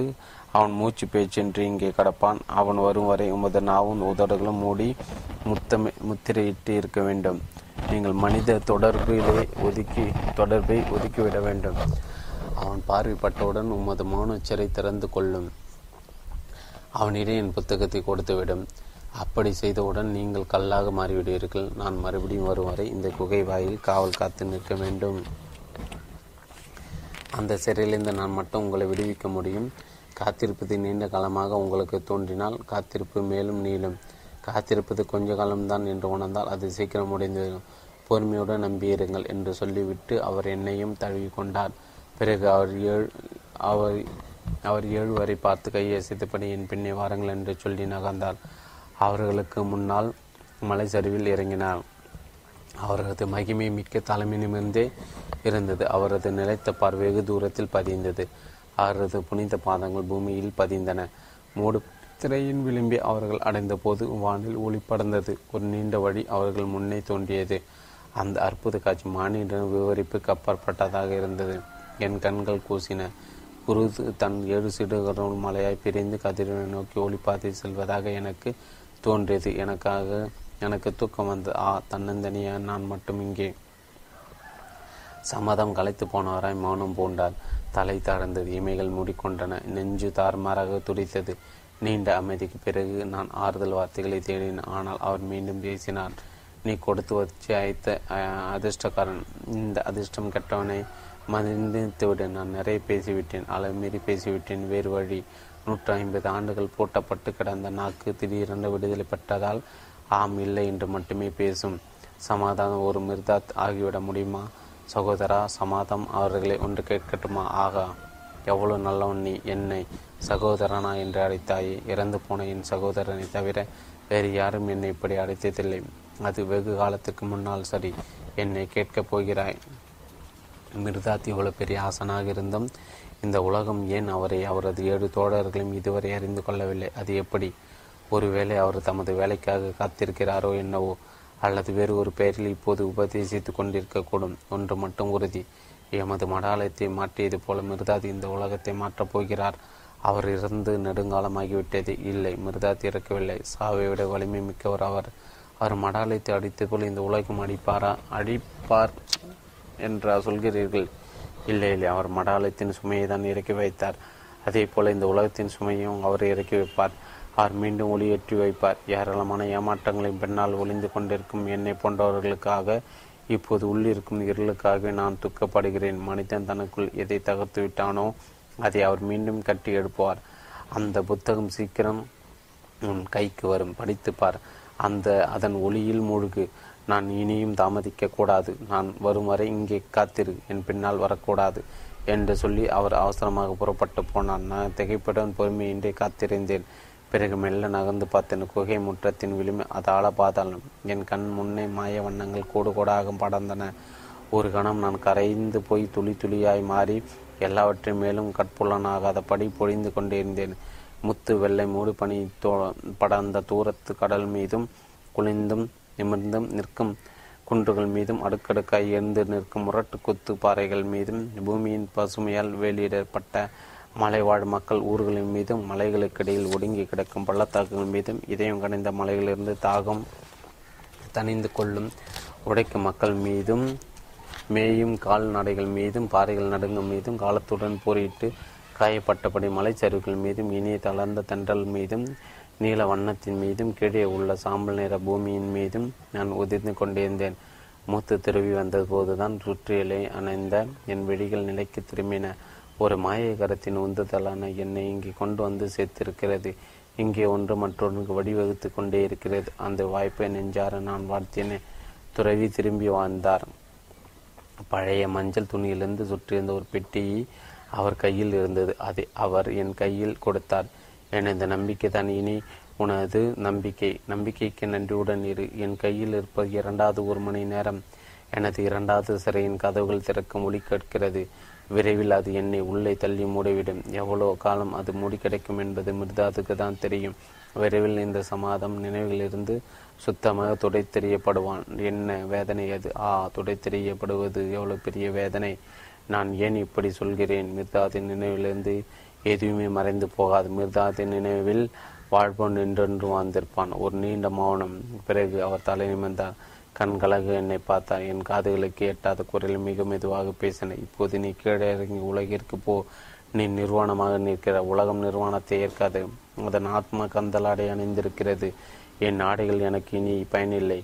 நான் குகைகள் போன பிறகு நான் இவற்றை கயிற்றி போட்டு விடுகிறேன். வந்து எடுத்து அணிந்து கொள். சமாதத்தின் ஆடைகள் யாருக்கும் பொருந்தாது. சமாதத்தை தவிர இவை உனக்கு இடையூறு செய்யாமல் பொருந்தட்டும். நான் வாய் திறந்து பேசவில்லை.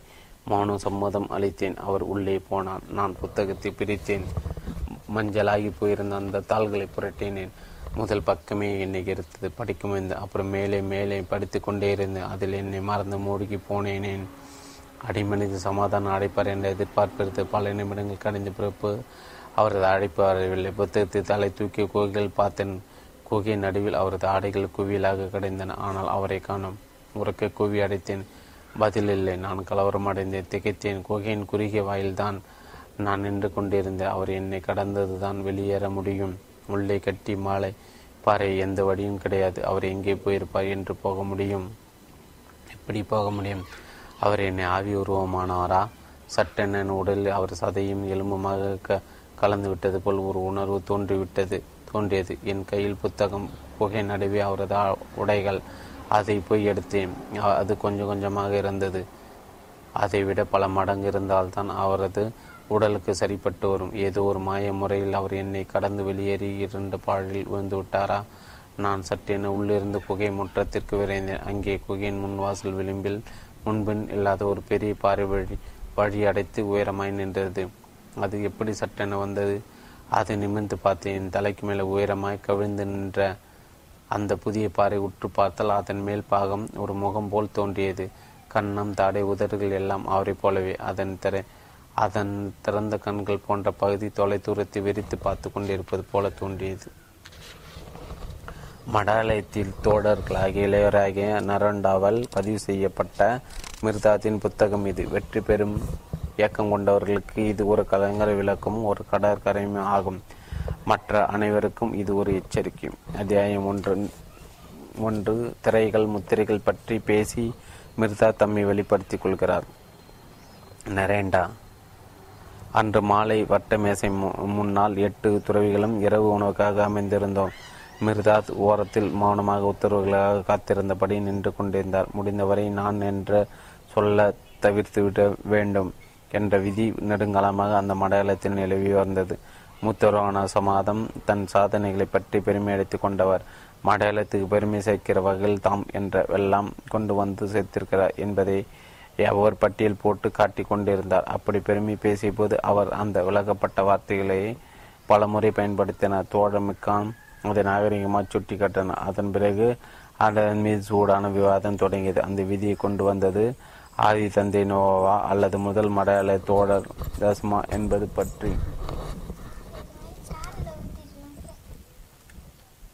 மடாலத்தின் தோழர்களாக தோழர்களில் இளையராகி நரோண்டாவால் பதிவு செய்யப்பட்ட மிர்தாதின் புத்தகம் இது. வெற்றி வெற்றி பெறும் இயக்கம் கொண்டவர்களுக்கு இது ஒரு கலங்கரக விளக்கம் ஒரு கடற்கரையுமாகும் மற்றவர் அனைவருக்கும் இது எச்சரிக்கை. அத்தியாயம் ஒன்று. திரைகள் முத்திரைகள் பற்றி பேசி மிர்தாத் தம்மை வெளிப்படுத்திக் கொள்கிறார். நரேண்டா அன்று மாலை வட்டமேசை முன்னால் எட்டு துறவிகளும் இரவு உணவுக்கு அமைந்திருக்கும் மிர்தாத்தின் ஓரத்தில் மௌனமாக உத்தரவுகளுக்காக காத்திருந்தபடி நின்று கொண்டிருந்தார். முடிந்தவரை நான் என்ற சொல்லை தவிர்த்துவிட வேண்டும் என்ற விதி நெடுங்காலமாக அந்த மடையாளத்தில் நிலவி வந்தது. மூத்தோரான சமாதானம் தம் சாதனைகளை பற்றி பெருமையடித்துக் கொண்டார். மடையாளத்துக்கு பெருமை சேர்க்கிற வகையில் தாம் என்னவெல்லாம் கொண்டு வந் கொண்டு சேர்த்திருக்கிறார் என்பதை அவர் பட்டியல் போட்டு காட்டினார் காட்டிக் கொண்டிருந்தார். அப்படி பெருமை பேசிய போது அவர் அந்த விளக்கப்பட்டவர்களால் விளக்கப்பட்ட வார்த்தைகளை பலமுறை பயன்படுத்தார் தோழர் முக்கையான் அதை நாகரிகமாக சுட்டி காட்டினார். அதன் பிறகு அதன் மீது சூடான விவாதம் தொடங்கியது. அந்த விதி கொண்டு வந்தது ஆதி ஆதி தந்தை நோவாவோ அல்லது முழு முதல் மடல தோழர் சேமா என்பது பற்றி விவாதித்த மறுப்புகளும் எதிர்ப்புகளுமான விவாதம் சூடாக நடைபெற்றது. அந்த குழப்பத்தில் யார் என்ன சொல்கிறார்கள் என்பதை விளங்கவில்லை. அந்த குழப்பமான சூழ்நிலை மாற்றி மகிழ்ச்சி சூழலை உருவாக்க நினைத்த சமாதம் மிர்தாத பக்கம் திரும்பினார். பாருங்கள் இங்கே நிற்கிறார். நமது ஆதி தந்தையை விட மேதாவி மிர்தாத் எம்மை வார்த்தை சிக்கலிலிருந்து விடுவித்து வடிகாத்து உதவுவதுதானே? என்ற ஏளனம் துணைக்கு பேசினார். எல்லாருடைய பார்வை மிர்தாத் பக்கம் திரும்பின. ஏழு ஆண்டு காலம் மௌனம் பூண்டிருந்த மிர்தாத் மௌனம் கலைத்து பேசிய போது நாங்கள் திகைப்பு மகிழ்ச்சியும் அடைந்தோம் மிர்தாத். மடாலயத்தின் தோடர்களே சமாதம் தமது விருப்பத்தை வெளிப்படுத்தி வெளிப்படையான ஏளனத்தின் மூலம் தம்மை அறியாமலே மிர்தாத்தின் ஆழ்ந்த முடிவை வெளிப்படுத்த வழி வகை செய்துவிட்டார் இந்த மிர்தாத் இந்த மடையாளத்துக்கு வந்த முதல் நாளிலிருந்து இந்நாள் வரை இந்த சந்தர்ப்பத்தை திர்க்க தரிசனமாக உணர்ந்திருந்தவன். இவன் தனது முத்திரைகளையும் முகத்திரைகளையும் நீக்கிவிட்டு இப்போது உங்கள் முன்னாலும் உலகில் முன்னாலும் நிற்கிறான். இவன் ஏழு முத்திரைகளால் தனது வாயை மூடி அடைத்து கொண்டவன். ஏழு திரைகளால் தன் முகத்தை மூடி கொண்ட கொண்டிருந்தவன் உங்களுக்கும் உலகத்திற்கு இவன் உபதேசிப்பான். நீங்களும் அவர் உபதேசிக்க பக்கம் அடையும்போது உதடுகளின் மேல் உள்ள முத்திரைகளையும் கண்களின் மேல் உள்ள திரைகளையும் எவ்வாறு அகற்றுவது என்பதை தெரிந்து கொள்வீர்கள். அதன் மூலம் நீங்கள் உங்கள் முழுமையை உங்களுக்கு வெளிப்படுத்திக் கொள்வீர்கள். அது உங்களது பெருமையாக பொழியும். உங்கள் கண்கள் எண்ணற்ற திரைகளால் மூடப்பட்டுள்ளன. ஒவ்வொரு முறை நீங்கள் பார்க்கும்போதும் உங்கள் திரையை பார்க்கிறீர்கள். உமது உடைகள் உமது உடைகள் எண்ணற்ற முத்திரைகளால் மூடி மறைக்கப்பட்டு கிடக்கையில் உங் நீங்கள் உதிர்க்கும் ஒவ்வொரு சொல்லும் ஒரு முத்திரைதான். பொருள்கள் என்ன வடிவத்திலோ என்ன பண்பில் இருந்தாலும் அவை திரைகளை துணி பொதிந்த கட்டுகளை. அதன் காரணமாக வாழ்க்கை ஒரு திரை துணி பொதிந்த கட்டு. உங்கள் கண் திரையா கண்ணே திரையாகவும் துணி பொதிந்த கட்டாகவும் இருக்கும்போது சிறிதளவேனும் அதை புரிந்து கொள்ள உங்களால் முடியும். அப்புறம் சொற்கள் எழுத்துக்களாலும் அசை சீர்களாலும் முத்திரை இதைப்பட்டவை தாமே சொற்கள். உங்கள் உதடை ஒரு மூட முத்திரையாக இருக்கும்போது முத்திரையை மட்டும் வெளிப்படுத்துவதின்றி உங்களுக்கு சொற்கள் சிறிதளவனும் பொருள் உண்டா? கந்திரை மோட்டு கொள்ளும். அதனால் அதை ஊடுருவ அதனால் முடியாது. உதடு மூடி முத்திரை போட்டுக்கொள்ளும். அதனால் அதை தகர்க்க முடியாது. இந்த இரண்டில் எந்த ஒன்றையும் நீங்கள் வேண்டும் என்று கேட்காதீர்கள். உடல் உழைப்பின் பகுதி அது. அதை சரி அது அதை அது சரியாக செய்து வரும். திரைப்பட்டு கொள்வதன் மூலம் முத்திரை பதித்துக் கொள்வதன் மூலம் அவை உங்களை அடைக்கின்றன. திரைகளுக்கு முத்திரைகளுக்கு பின்னால் என்ன இருக்கிறது என்று பாருங்கள் என்று உங்களை அழைக்கின்றன திரையை கிழித்து பார்க்க உங்களுக்கு வேறு கண் வேண்டும். புருவத்தாலும் இமைகளாலும் இமை பீலிகளாலும் மறைக்கப்படாத கண் வேண்டும். உதடுகள் மீது உள்ள முத்திரைகளை தகர்க்க உங்களுக்கு வேறு உதடுகள் வேண்டும். மூக்கின் கீழ் சதையாக இல்லாத உதடுகள் வேண்டும். முதலில் கண் தன்னையே சரியாக பார்த்து கொள்ளும் போது அது எல்லா பொருட்களையும் சரியாக பார்க்கும் வல்லமை பெறும். உதடுகளாலும் நாக்காலும் பேசாமல் அவற்றின் மூலமாக பேச கூடுமானால் எல்லா சொற்களையும் கடந்து பேச முடியும். அவற்றுக்கு அப்பாலும் பேச முடியும். சரியாக பார்த்து சரியாக பேசினால் நீங்கள் உங்களை தவிர வேறு எதையும் பார்க்க மாட்டீர்கள். உங்களை தவிர வேறு எதையும் வெளிப்படுத்தி கொள்ள மாட்டீர்கள். எல்லா பொருள்களிலும் எல்லா பொருள்களுக்கும் அப்பாலும் எல்லா சொற்களிலும் எல்லா சொற்களுக்கும் அப்பாமல் இருப்பது நீங்களே பார்க்கிறாராகவும் பேசுகிறாராகும் அதனால் உங்களை உலகம் திகைப்பூட்டும் ஒரு புதிர். காரணம் நீங்களே ஒரு தொகை பூட்டும் புதிர்.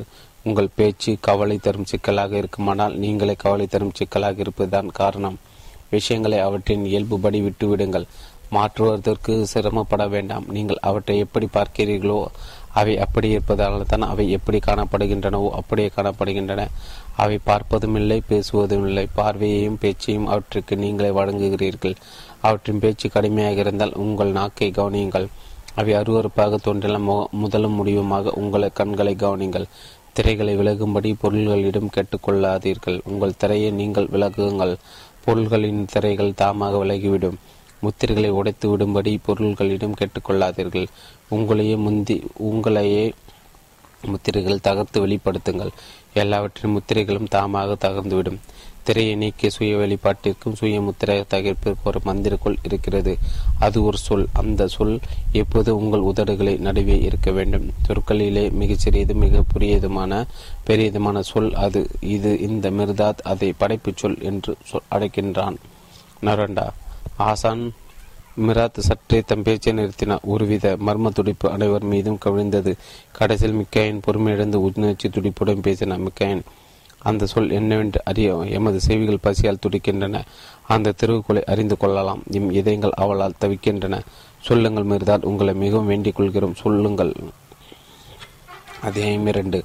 படைப்பு சொல் பற்றி எல்லா பொருள்களிலும் மூலாதாரமும் மையமும் நான் என்பதை. மிர்தாத் நீங்கள் நான் என்று சொல்லும்போது மனதார சொல்லுங்கள். இறைவா நான் என்பதன் துன்பங்களிலிருந்து எனக்கு அடைக்கலம் கொடு. நான் என்பதன் பரவசையினரை எனக்கு வழிகாட்டு. என்று நெஞ்சில் நினைத்து அந்த சொல்லை உச்சரியுங்கள். அந்த சொல் சிறிதாக இருந்தாலும் குறையில்லை. அது மற்ற சொற்களின் ஆத்மாக்குள் அடைய அடைத்து போட்டப்பட்டு கிடக்கிறது. பூட்டை திருவுங்கள். அப்போதே உங்கள் வாய் மணக்கும். நாவினிக்கு நாவினிக்கும் வெளிவரும் ஒவ்வொரு சொல்லும் வாழ்வும் மகிழ்ச்சியில் மூழ்கி இருக்கும் மூங்கி இருக்கும் அது பூட்டப்பட்டு கிடக்கும் வரை உங்கள் வாய் நாரும். நா கசக்கம். வெளிவரும் ஒவ்வொரு சொல்லின் வசாவின் கீழாய் சீழாய் வடிவும் துறவிகளே நான் என்பதை படைப்பாற்றல் மிக்க சொல். அந்த மந்திர சக்தியை பற்றி கொள்ளுங்கள். மகான்களின் ஆற்றலை பெற்றுக்கொள்ளுங்கள் பாடுபடும் போது நீங்கள் முனகுவீர்கள். சமாதானம் நிலவும் போது போர் செய்கிறீர்கள். இரண்டு குறிக்கோள்களுக்குள் ஓடு ஒடுங்கி விடுகிறீர்கள் ஒளியை கண்டால் பய பறந்தோடுகிறீர்கள். உங்களது நான் உங்கள் இருப்பின் உணர்வு உள்ளுணர்தான். அது மௌனமானது. உடல் சார்பற்றது. அதுவே குரலாகவும் உடல் சார்ந்தும் வெளிப்படுகிறது. மக்கள் உள்ள ஒழிக்காததை அது ஒழிக்கச் செய்கிறது. அருவமானதை உமா உருவமாக்குகிறது. காண முடியாதது காணச் செய்கிறது. கேட்க முடியாதது கேட்க செய்கிறது. கண்ணும் காதும் கட்டுப்பட்டிருந்தாலும் அது நீங்கள் தான் இந்த கண்களால் பார்த்தாலும் காதால் கேட்டாலும் நீங்கள் ஒன்றையும் பார்க்கவும் இல்லை எதையும் கேட்கவில்லை. சாதாரண நிலையில் நான் என்று நினைக்கும் போது உங்கள் தலைக்குள் கடலளவு சிந்தனைகள் உங்கள் எண்ணங்கள் கொடுக்காத கொத் கொடுக்காக கொத்தினால் குத்தினால் பிரண்டினால் உங்களுக்கு இருக்கும் நானிடம் அவையெல்லாம் இருப்பதாக அர்த்தம். மிர்தாத் கொடுக்கவும் செய்வான் கொடுத்ததை எடுக்கவும் செய்வான் என்பதை அறிந்து கொள்ளுங்கள். நான் என்பதை உணரும்போது உங்கள் இதே இதே கேணியில் ஒரு குழாய் பதிந்து போல் ஆகிவிடும். அந்த கிணறு உங்களது நானின் படைப்பே. அதுவே உணர்வனும் உணரப்படுவனும் பொருளாகிவிடும் உங்கள் இதயங்கள் முட்புதர்கள் இருந்தால் உங்களது நான் அந்த புதர்களுக்கு நடுவே முளைத்ததாக இருக்கும். மிர்தாத் வேறு விடவும் செய்வான் வேறு பிடுங்கி எறியவும் செய்வான் என்பதை தெரிந்து கொள்ளுங்கள். சாதாரணமாக நீங்கள் நான் என்று சொல்லும்போது வலிமை மிக்க சொற்கூட்டத்துக்கு உயிர் கொடுத்து விடுகிறீர்கள். ஒவ்வொரு சொல்லும் ஒரு பொருளின் குறியீடு ஒவ்வொரு சொல் ஒவ்வொரு சொல்லும் பிரபஞ்ச உறுப்பின் ஒரு பகுதி. இந்த பிரபஞ்சமே உங்களது நானின் படைப்பு தான் இந்த நான் ஒரே சமயத்தில் படைப்பனாகவும் படைக்கப்படும் பொருளாகவும் இருக்கிறது. உங்கள் பிரபஞ்சத்தில் தோண்டப்படும் தேவதைகள் ஏதோ இருக்குமானால் அவற்றை அங்கே கொண்டு வந்தது சேர்த்தது உங்களது நான் தான் மனிதான் படைப்பனாக படைப்பை தடுப்பனாக இருக்கிறான் என்பதை தெரிந்து கொள். படைப்பாளி எப்படியோ அப்படிதான் அவனது படைப்பும். எவனாவது தன்னை அதிகப்படியாக படைத்துக் கொள்ள முடியுமோ எவனவனது தன்னை குறைவாக படைத்துக் கொள்வானோ இறைவன் மட்டும் நிறைய குறையும் இல்லாமல் படைப்பாளியாய் படைக்கிறான் படைக்கச் செய்கிறான். நான் என்பது ஒரு நீர் ஊற்று அந்த மூலத்திலிருந்து தான் எல்லாமும் பொங்கி வருகின்றன. மறுபடியும் அவை அதற்குள் சென்று தான் ஒடுங்குகின்றன. நீர் ஊற்று எப்படியோ அப்படிதான் வெள்ளப்பெருக்கும் பாய்ச்சலும். நான் ஒரு மந்திரக்கோள். அதன் மந்திரவாதிக்குள் இருக்கும் பூஜ்ஜியத்தை பெற்றெடுக்கும். மந்திரவாதி எப்படிப்பட்டோனோ அப்படி அவனது மந்திரக்குள்ளின் படைப்புகளும். உங்களது உள்ளுணர்வுக்கு ஏற்றபடி உங்களது நான் அமைந்திருக்கும். உங்களது நான் எப்படிப்பட்டதோ உங்கள் உலகமும் அப்படிப்பட்டதே.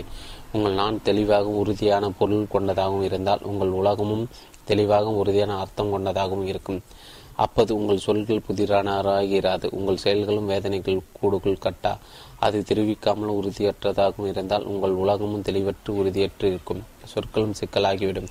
செயல்களும் வேதனை அடைக்காத்து குஞ்சுகள் பொறிக்கும். அது நிலையாக தாக்குப்பிடிப்பதாக அமைந்தால் உங்கள் உலகம் நிலையானதாக தாக்குப்பிடிப்பதாக அமையும். அப்போது நீங்கள் காலத்தை விட வலிமை பெற்று விடுவீர்கள். வெளியே விட பெருவெளியாக மாறிவிடுவீர்கள் அது கடந்து போவதாக நிலையற்றதாக இருந்துவிட்டால் உங்களது உலகமும் கடந்து போவதாக நிலையற்றதாக மாறிவிடும்.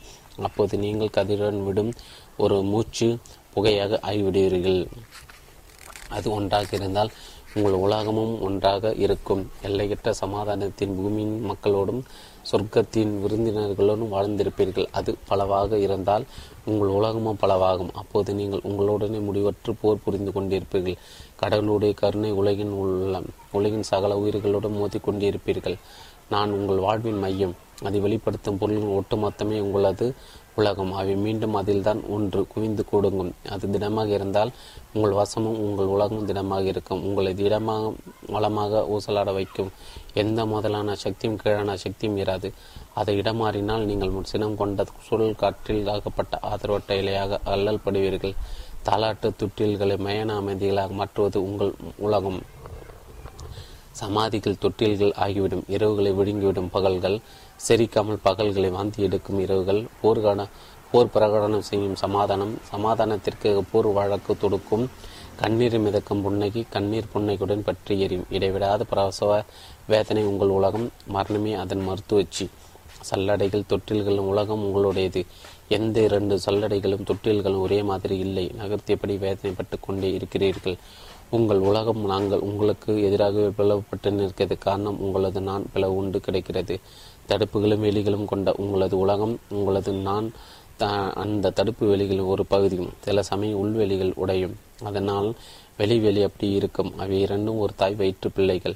உங்கள் நான் கூட அவை விலகி செல்வதே இல்லை பிரிவதே இல்லை. அவற்றின் ஒன்று படலில் முயற்சி கொள்ளலாம். பிரிக்க முடியாத பிரிப்பதில் வீண் முயற்சி செய்து சக்தி வரையும் செய்கிறேன். நான் என் பிளவை நினைக்க முற்படாமல் அதை வெட்டி பிளந்து உள்ளே முயல்கிறீர்கள் உங்களுடைய நானையும் நான் அல்லாதாக நீங்கள் நினைப்பதையும் வெட்டி பிழைப்பதாக நினைக்கிறீர்கள். அதனால் மனிதன் சொற்கள் நஞ்சு தேய்ந்து தோய்ந்து வருகின்றன. அதனால் அவர்களின் பகல்கள் கவலையாக குடித்து தள்ளாடப்படுகின்றன. அதனால் அவர்களின் இரவு வேதனையால் சித்திரவதைப்பட செய்யப்படுகின்றன. ஓ துறவிகளை முர்சாத் மிர்தாத் உங்களுடைய பிளவுண்ட நானை ஒன்று சேர்ப்பான். அதன் பிறகு நீங்களும் நிம்மதியாக வாழலாம். எல்லா மக்களோடும் முழு பிரபஞ்சத்துடனும். புரிதலின் இனிமையை நீங்கள் உணர்ந்து கொள்வதற்காக மிர்தாத் உங்கள் நாணில் உள்ள நஞ்சை அகற்றி விடுவான்.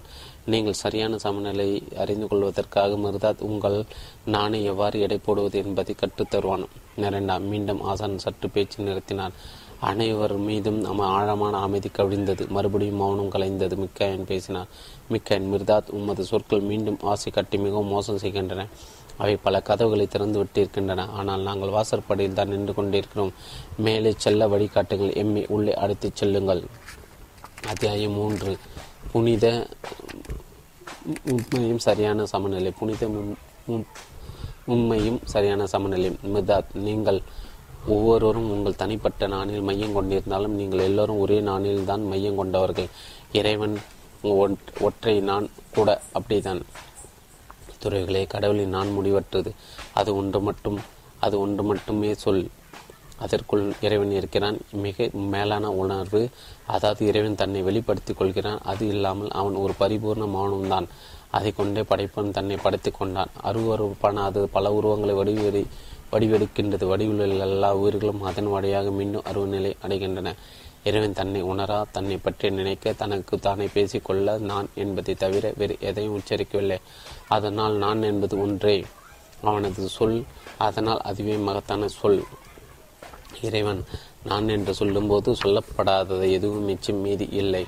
காண உலகங்களும் காணப்படாத உலகங்களும் பிறந்தவையும் பிறக்க காத்திருப்பவையும் உருளும் காலமும் உருள காத்திருக்கும் காலமும் எல்லாமும் எல்லாம் ஒரு மணல் துகள் கூட மிச்சமில்லாமல் பேசப்பட்டு அந்த சொல்லுக்குள் திணித்து வைக்கப்பட்டுள்ளன.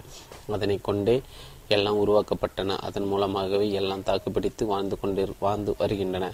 அதற்கு ஒரு பொருள் இல்லை என்றால் அந்த சொல் வெறும் பாழின் வெற்று எதிரொலியாகிவிடும்.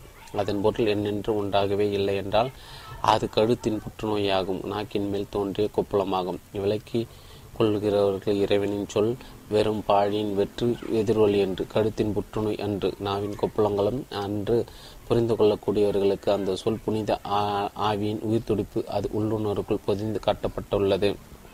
அது தராசு சட்டம். என்றென்றும் சமநிலை இருக்கும் தராசு சட்டம் அதன் ஒரு தட்டில் ஆதி பிரெஞ்சை மறு தட்டில் அந்த சொல் துறவிகளை ஆதி உள்ளுணரும் அந்த சொல்லும் புரிதலின் உயிர்ப்பும் இருப்பின் மும்மையும் இந்த மூன்றும் ஒன்றே மூன்றும் சமமாய் மிக விரிவாய் என்றென்று இருப்பவனாய் சமநிலை கொண்டவனாய் தம்மை உணர்ந்தவனாய் சுயநிறைவு கொண்டவனாய் அதிகரிக்காமலும் குறையாமலும் இருப்பவை என்று அமைதி அமைதியாய் என்று மாறாமல் இருப்பவை. துறவிகளே அதுதான் சரியான சமநிலை. மனிதன் அதை கடவுள் என்கிறான். அதற்கு ஒரு பெயர் சூட்டுவதோ ஆச்சரியமான காரியம்தான் என்றாலும் புனிதமானது. இந்த பெயர் புனிதமானது. அதை புனிதமாய் வைத்திருக்கும் நாக்கு. மனிதன் கடவுளின் பிள்ளை அல்லவா? வேற என்ன? அவன் கடவுள் நல்ல வேறாக தான் இருக்க முடியுமா? ஒரு வித்துக்குள்ளே தெக்கு மரம் ஒடுங்கிருக்க ஒடுங்கிருக்கவில்லையா? மனிதனுக்குள்ளே கடவுள் புதுத்து வைத்திருக்கப்பட்டவில்லையா? அதனால் மனிதன் மனித முனித உண்மையே உள்ளுணவே அந்த சொல்ல புரிதலை. கடவுளைப் போல மனிதன் ஒரு படைப்பாளி நான் என்பது அவனது படைப்பு. அப்படி இருக்க அவன் ஏன் கடவுளைப் போல சமநிலையில் இல்லை? அந்த புதிரை அறிந்து கொள்ள மிர்தாத் வெளிப்படுத்தப் போவதை கேளுங்கள். அத்தியாயம் நான்கு. பொதிந்த கட்டுக்குள் உள்ளே கடவுள் மனிதன். புதிந்த கட்டப்பட்ட உள்ள கட்டுக்குள்ளே இருக்கு பெரிய கடவுளை மனிதன். காலமே அந்த கட்டுப்பொதி வெளியே அந்த கட்டுப்பொதி தசியே அந்த கட்டுப்பொதி. அதற்குள் தான் எல்லா புலன்களும் புலனறிவுகளும் பொதிந்திருக்கின்றன. வெறும் துணி கட்டு மட்டுமே குழந்தையாகாது என்பது தாய்க்கு தெரியும். ஆனால் அது குழந்தைக்கு தெரியாது. மனிதன் உள்ளுணர்வு மிக்கவன் என்றாலும் அந்த பொதி நாளுக்கு நாள் யுகத்திற்கு யுகம் மாறிக்கொண்டே இருக்கிறது. அதனால் அவனது உள்ளுணர்வு என்றும் நெகிழ்ந்தபடியே இருக்கிறது. என்றாலும் அவனது உள்ளுணர்வு வெளிப்பாடான அந்த சொல் தெளிவாகவும் இல்லை. அதற்கு திட்டவட்டமான பொருளும் இல்லை. அதனால் அவனது புரிதல் மூடு பணிக்குள் இருப்பது போல் உள்ளது. அதனால் அவனது வாழ்வு சமநிலை தவறி ஊசலாடுகிறது. மூன்று மடங்கு குழப்பம் உண்டாக அவனுக்குள் அதனால் மனிதன் உதவி கேட்டு கெஞ்சுகிறான். அவனது வேதனை குரல்கள் எல்லா யுகங்களையும் எதிரொலிக்கின்றன. அவனது வேதனை முனங்கல்கள் தம சுமந்து கனத்து போனது காற்று. அவனது கண்ணீர் பெருக்கால் ஊப்பாகி போனது கடல். அவனது புதைக்குழையினால் உழுந்து கைப்பட்டது பூமி. அவனது பிரார்த்தனைகள் கேட்டு கேட்டு செவிடாகி போனது மானுலகம். வெற்றிக்கெல்லாம் காரணம் அவனுடைய நான் என்பதற்கு அவனுக்குள் பொருள் விளங்காமல் போனதுதான். தன்னை தான் கட்டுக்குள் புதைந்து கிடக்கிறோம் என்பது ஒரு குழந்தைக்கு தெரியாது போலதான் அது. மனிதன் நான் என்று சொல்லும்போது தன்னை இரண்டாக வெட்டி பிளந்து விடுகிறான். தனது புதிக்கட்டையை புதிக்கட்டையை ஒரு துண்டாக மனிதனின் மரணமில்லாத அசூயத்தை மற்றொரு துண்டாகும். விளக்க முடியாததை உண்மையில் மனிதன் விளக்க முடியுமா என்ன? கடவுள் அதை தடை செய்திருக்கிறார். பிளக்க முடியாதது பிளக்க எந்த சக்தியால் முடியாது. கடவுளால் கூட முடியாது. மனிதன் பக்குவம் இன்மையின்மை அப்படி செய்ய கற்பனை செய்கிறது. மனிதன் ஒரு குழந்தை என்றும் அழியாத சர்வசுயத்தை தனது விரோதியாக பாவித்து கொண்டு சண்டையிட கச்சை கட்டி கொண்டு அதனுடன் போர் செய்து கொண்டிருக்கிறான் அவன். சமநிலையற்ற அந்த போரில் மனிதன் தன்னை தானே நான் நாராக கடித்துக் கொள்கிறான். ரத்த ஆறு பெருக்குகிறான். கடவுள் தந்தையும் தாயுமானவன் இதையெல்லாம் அவன் நேசத்துடன் பார்த்து கொண்டிருக்கிறான். மனிதன் தன்னை கிடித்துக் கொள்கிறானே தவிர தன்னை திரையை கிடித்துக் கொள்ளவில்லை. ரத்தம் சிந்துகிறானே தவிர இறைவனை மரத்திற்கு நெஞ்சு வடித்து செறியவில்லை.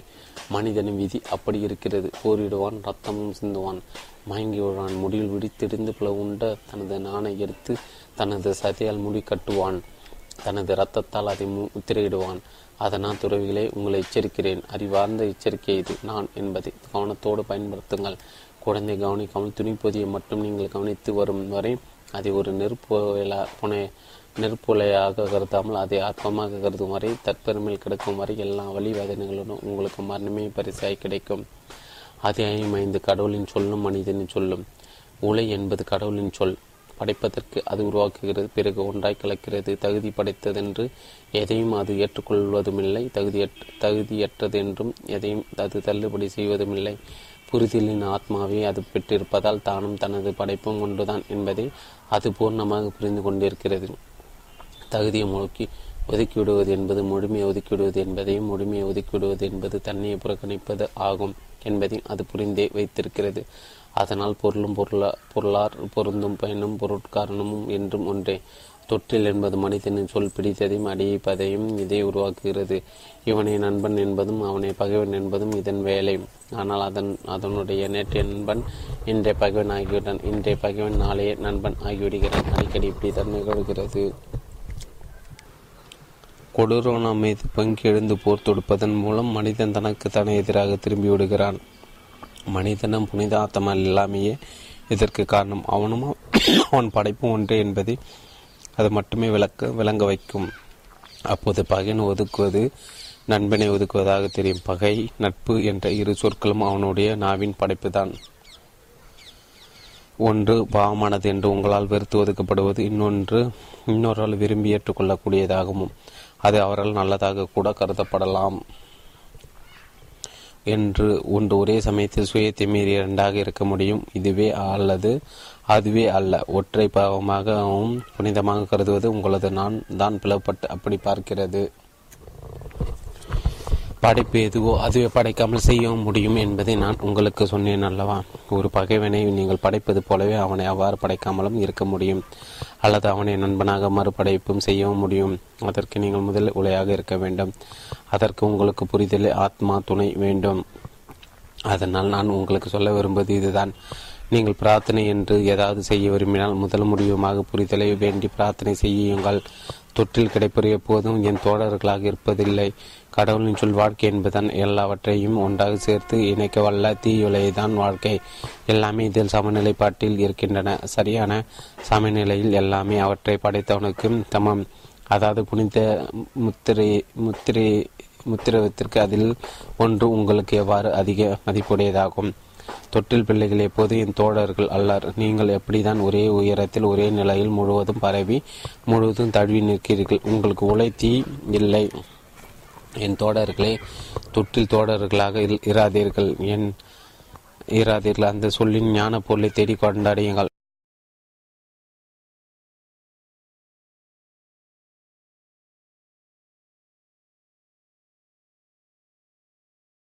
அப்போது உங்களது அந்த சொல்லின் பொருள் புலப்படும். அந்த பொருள் புலப்படும் போது உங்கள் தொட்டில்களை நெருப்புக்குள் வீசி எறிந்து விடுவீர்கள். உங்களது சொந்த சொல்லும் கடவுளின் சொல்லும் ஒன்றே. உங்களது சொந்த சொல் மட்டுமே திரைகளால் மூடப்பட்டு கிடைக்கிறது. அந்த திரைகளை இந்த மிர்தாத் விலகி விடுவான். காலம் கடந்த காலம்தான் கடவுளின் சொல். வெளியில்லை கடந்த வெளிதான் கடவுளின் சொல். நீங்கள் கடவுளுடன் இல்லாத காலம் என்று உண்டா? என்ன? நீங்கள் கடவுளுடன் இல்லாத இடம் என்று உண்டா? என்ன? அப்படி இருக்க. நீங்கள் ஏன் ஆதி அண்ட மட்ட காலத்தை மணி நிமிடங்களிலும் பருவ காலங்களிலும் விலங்கு பூட்டி வைத்திருக்கிறீர்கள். அங்குலங்களாலும் மயில்களாலும் வெட்ட வெளியை ஏன் வெட்டி பட்டியில் அடைத்து வைக்கிறீர்கள்? பெறப்பட்ட வாழ்வு கடவுளின் சொல். அதனால் அது இறப்பும் அற்றது. அதனால் உங்கள் வாழ்வு எதற்காக பிறப்பும் இறப்பும் கொண்டதாக இருக்க முடியும்? நீங்கள் கடவுளின் வாழ்க்கை வாழவில்லையா? என்ன? மரணமில்லா பெருவாழ்வு மரணத்திற்கு மூல காரணம் ஆகிவிடுமா? என்ன? கடவுளின் சொல்லில் எல்லாம் அடங்கியிருக்கின்றன. அங்கே தடை மதில்கள் இல்லை வேலிகள் இல்லை. அப்படி இருக்க. தடை மதில்கள் வேலிகளும் எதற்காக வாடகைக்கு வாங்கி கொண்டிருக்கிறீர்கள்? நான் உங்களுக்கு சொல்வது இதுதான். உங்களது எலும்பும் சதையும் உங்களது எலும்பும் சதையும் மட்டுமல்ல. எண்ணற்ற கை கால் எண்ணற்ற கைகள் உங்கள் உடலுக்குள் புதைந்துள்ளன. மண்ணிலும் வானத்திலும் முங்கி எழுந்த கைகள் அவை. அவற்றால் உருவான உங்கள் எலும்பும் தசையும் திரும்பும் மண்ணுக்கும் வானத்திற்குமே போய் சேர்கின்றன. உங்கள் கண்களை தோன்றும் ஒளி உங்களது ஒளி மட்டுமல்ல கதிர் ஒளியை உங்களுடன் பகிர்ந்து கொள்ளும் அனைவரின் ஒளியும் அதுதான். எனக்குள் நீங்கள் பார்ப்பது என்னுடைய ஒளியை தான் உங்கள் கண்களை நான் பார்ப்பதும் என் ஒளியை தான் நான் நான் நான் இருளாக இருந்தால் என்னை காணும் உங்கள் கண்களும் இருளடையும்.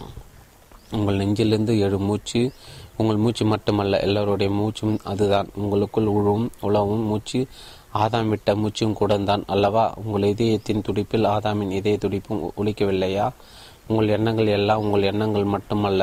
கடலளவு பொது சிந்தனைகள் அவற்றை தமது சொந்த தமது என்று உரிமை பாராட்டும். ஆனால் சிந்திக்கும் எல்லா உயிர்களும் அந்த கடலை உங்களுடன் பகிர்ந்து கொள்கின்றன. உங்கள் கனவுகள் உங்களுடைய மட்டுமல்ல. உங்கள் கனவுகளை பிரபஞ்சம் கனவு காண்கின்றது.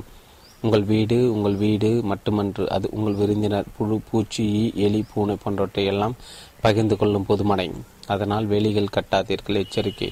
உங்கள் வேலியில் ஒரு ஏமாற்று உண்மையை புறந்தள்ளும் சூழ்ச்சி வேலிக்குள் நீங்கள் உங்களை பார்க்க நீ பின் திரும்பி நின்றால் உங்கள் எதிரி நிற்பது மரணம். அல்லது அது சூழ்ச்சியின் மற்றொரு பெயர்.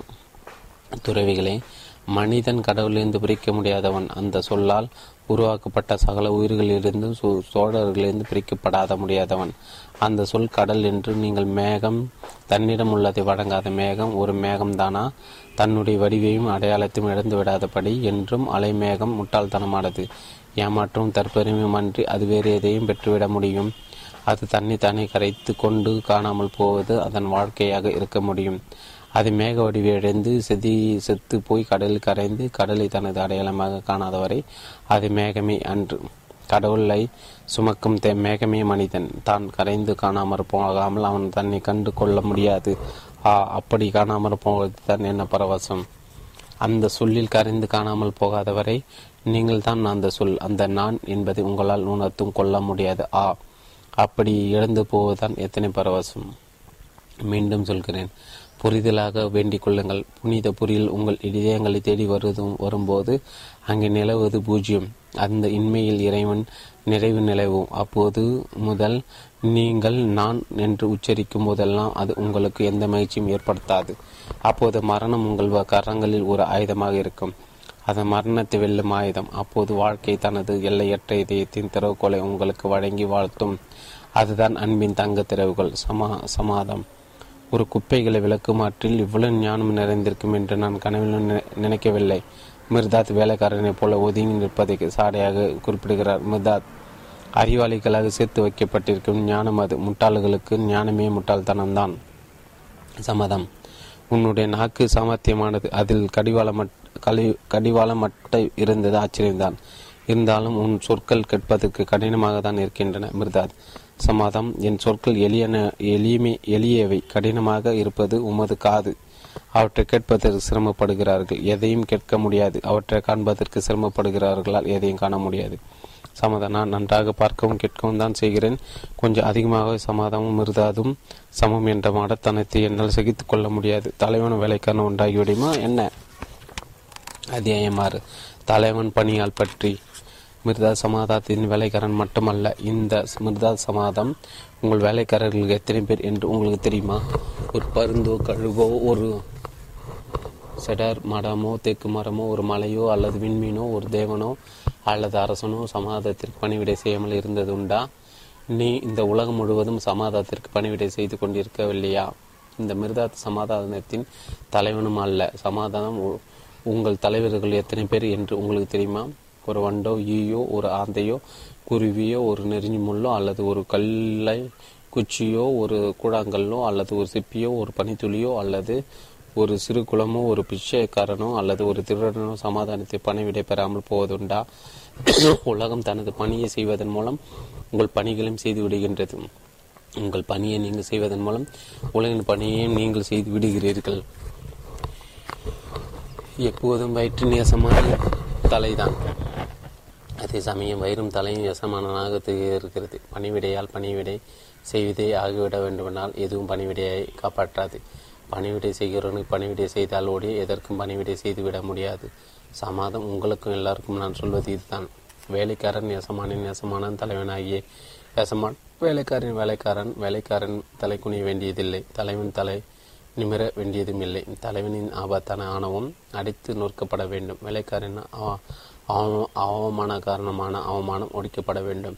சொல் ஒன்றுதான் என்பதை மறந்து விடாதீர்கள் நீங்கள் அந்த சொல்லில் உள்ள ஆசை ஆனால் எல்லாம் ஒன்றுதான். சொல்லின் எந்த ஒரு சிறு பகுதி அசையும்.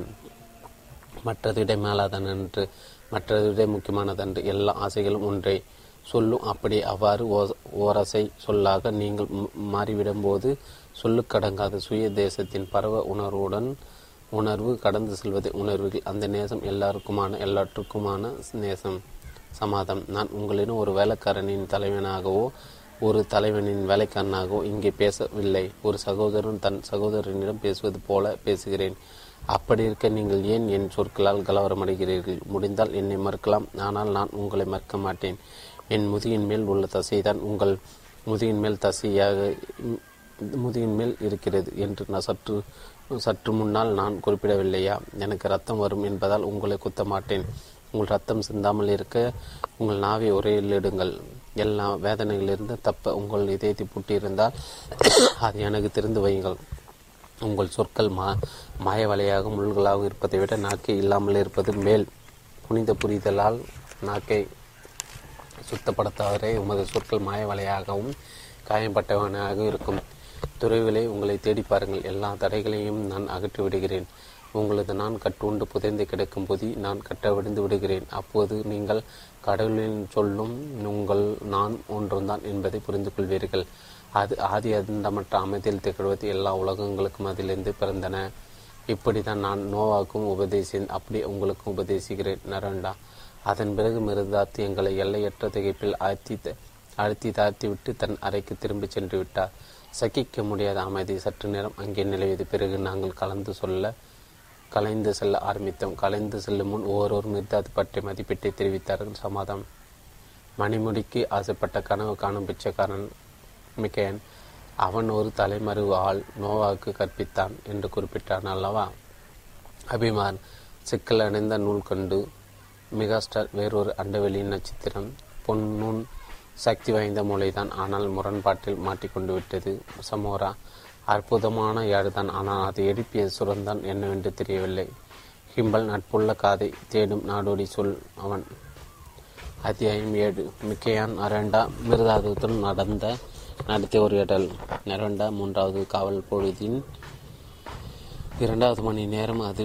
என் அறை கதவின் மெல்ல திறக்கும் ஆரவம் கேட்டது. தொடர்ந்து மிக்காயின் தாழ்ந்த குரல் கேட்டது. இன்னும் நீ விழித்து கொண்டு தான் இருக்கிறாய் நர நரோண்டா? இன்றிரவு என் அறைக்கு உறக்கம் வருகை தரவில்லை மிக்கையான் என் இமை கூட்டும் கூட கூட்டுக்கும் கூட அது திரும்பவில்லை தான் அவன். தூங்கிக் கொண்டிருப்பான் என்று நினைக்கிறாயா தலைமறையா தலைவரையா சொல்கிறாய் அவனை தலைவர் என்றா குறிப்பிடுகிறாய். நான் அப்படி நினைக்கவில்லை. அவனது அடையாளத்தை உறுதிப்படுத்தி கொள்ளாதவரை நான் கொய் ஓய ஓய்வு கொள்ள மாட்டேன். வா இப்போதே அவனை போய் பார்க்கலாம். நாங்கள் ஓசைப்படாமல் அடிமேல் அடி வைத்து அவரது அவரது அறையை அடைந்தோம். தரையில் சுத்தமாக விரித்து வைக்கப்பட்ட அவரது படிக்கு மேல் மங்கிய நில காற்று அறையின் மேலிருந்த துளை வழியாக திருட்டுத்தனமாக நுழைந்து பரவி கிடந்த அந்த எலி படுக்கில் அவர் படுக்கவில்லை. அது தெரிந்தது அந்த அறையில் அவரை காணும். திகப்பும் அவமானமும் ஏமாற்றம் அடைந்த நாங்கள் வெளியேற முற்பட்டபோது சற்றென அவரது மெல்லிய குரல் எம் செவிகள் விழுந்தது. அவர் அறையின் வாய்ப்படியில் நின்று கொண்டிருந்தார் மிர்தாத் கலக்கமடையாதீர்கள். அப்படியே தரையில் அமைதியாக அமருங்கள். சிகரத்தின் மேல் கவிழ்ந்திருந்த இரவு வேகமாக கரைந்து பகலாகி கொண்டிருக்கிறது. கரைவதற்கு ச சார்தகமான மணி நேரம் இது. மிக்கையான் தகுந்த திக்கப்படி எங்கள் தலையீட்டை மன்னிக்க வேண்டும். இன்று இரவு நாங்கள் தூக்கவே தூங்கவே இல்லை. மிர்தாத் மிக சுருக்கமான சுய மறுப்புதனும் மறுப்பு மறப்புதான். மிர்தா மிக சுருக்கமான சுய மறப்புதான் துறக்கம். சுயத்தை அது முழுகடித்து விடுவது நல்லது. பிறகு விழித்து விரலாளவு உறக்கத்தால் விரை மறதியை உறிஞ்சிவிட வேண்டும். அது சரி. மிருதாதை எதற்காக தேடி வந்தீர்கள்? மிக்க நீங்கள் யார் என்று கண்டுகொள்வதற்காக வந்தோம். மிர்தாத் மனிதர்களிடையில் நான் கடவுளோ மனிதர்களிடையில் நான் கடவுள் கடவுளுடன் இருக்கையில் நான் மனிதன். என்ன கண்டு கொண்டாயா மிக்காயன் மிக்கா நீங்கள் இகழ்ச்சி செய்கிறீர்கள். மிர்தாத் ஒருவேளை அது மிக்கையனின் கடவுளுக்கு எதிராக இருக்கக்கூடும். ஆனால் மிர்தாத்தின் கடவுளுக்கு எதிராக நிச்சயமாக இல்லை. மிக்கான் மிக்காயனுக்கு ஒன்றும் மிர்தாத்துக்கு ஒன்றுமாக பல கடவுள்கள் குறிப்பிடுகிறீர்கள். மனிதர்கள் போல கடவுள்கள் பலர் பலவர் பலவா?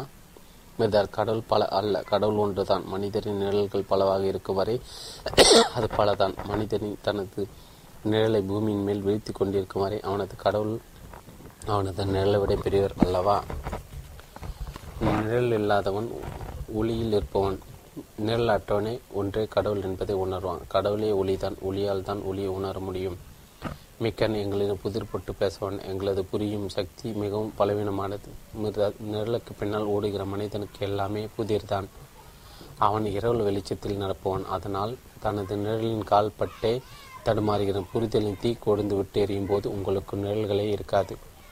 என்றாலும் இந்த மிர்தாத் உங்களின் நிழல்களை எல்லாம் திரட்டி கதிரொலியில் எரித்து விடப் போகிறான்.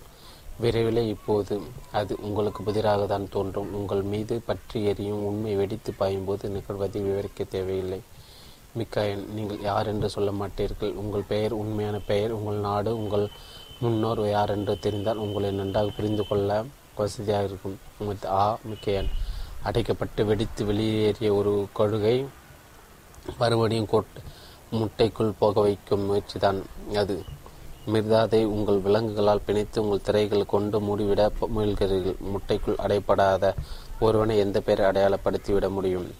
தனக்குள் பிரபஞ்சத்தை வைத்துக் கொண்டிருப்பவனை எந்த நாடு கண தனதாக்கி கொள்ள முடியும்? கடவுளை மட்டும் தனது முன்னோ முன்னோனாக கொண்டிருப்பனை எந்த முன்னோர் தமதென்று உரிமை கொண்டாட முடியும்? மிக்கேன் என்னை நன்றாக அறிய வேண்டுமென்றால் முதலில் மிக்காயனை பற்றி நன்றாக அறிந்து கொள்ளுங்கள். மிக்காயன் நீங்கள் மனித அங்கே அணிந்த புராண பொய்மை என்று தோன்றுகிறது. மிர்தா ஆமாம் மக்கள் அப்படி ஒரு நாள் சொல்லக்கூடும். மிர்தாது ஒரு வெறும் பொய் தோற்றம் என்று. ஆனால் இந்த பொய் எவ்வளவு உண்மையானது என்பதை நீங்கள் உணர வேண்டும். மனிதன் எந்த யதார்த்த உண்மையையும் விட அதிகமான உண்மை என்பதை உணர வேண்டும். இன்றைய உலகம் மிர்தாதை பற்றி கவலைப்படவில்லை. ஆனால் இவனை எப்போது உலகை பற்றி கவலை கொள்கிறான்? விரைவில் உலகம் இவனை உணர்ந்து கொள்ளும். மிக்காயின் ஒருவேளை நீங்கள் தலைமறைவாக ஒளிந்திருக்கும் ஆளோ மிர்தாத் ஏமாற்ற பெருவெள்ளத்தின் நெஞ்சில் தங்கியுள்ள கப் எல்லா கப்பல்களின் தலைமறைவு பயணிதான் நான். கப்பல் கப்பி கப்பிதான் நான் கப்பிதான் உதவி வேண்டுமென்று நான் கக்கன் நான் சுக்கன் பிடித்து கப்பலை செலுத்துகிறேன். நெடுங்காலமாக உங்கள் இதயங்கள் என்னை உறக்க கூவி அழைத்து கொண்டிருந்தன என்பது உங்களுக்கு தெரியவில்லை போல் இருக்கிறது இதோ மிர்தாத் இங்கே இருக்கிறான். வரப்போகும் பெருவெள்ளத்திலிருந்து உங்களை காப்பாற்றி கரை சேர்க்க மிக்கன். ஐயோ இன்னொரு வெள்ளமா?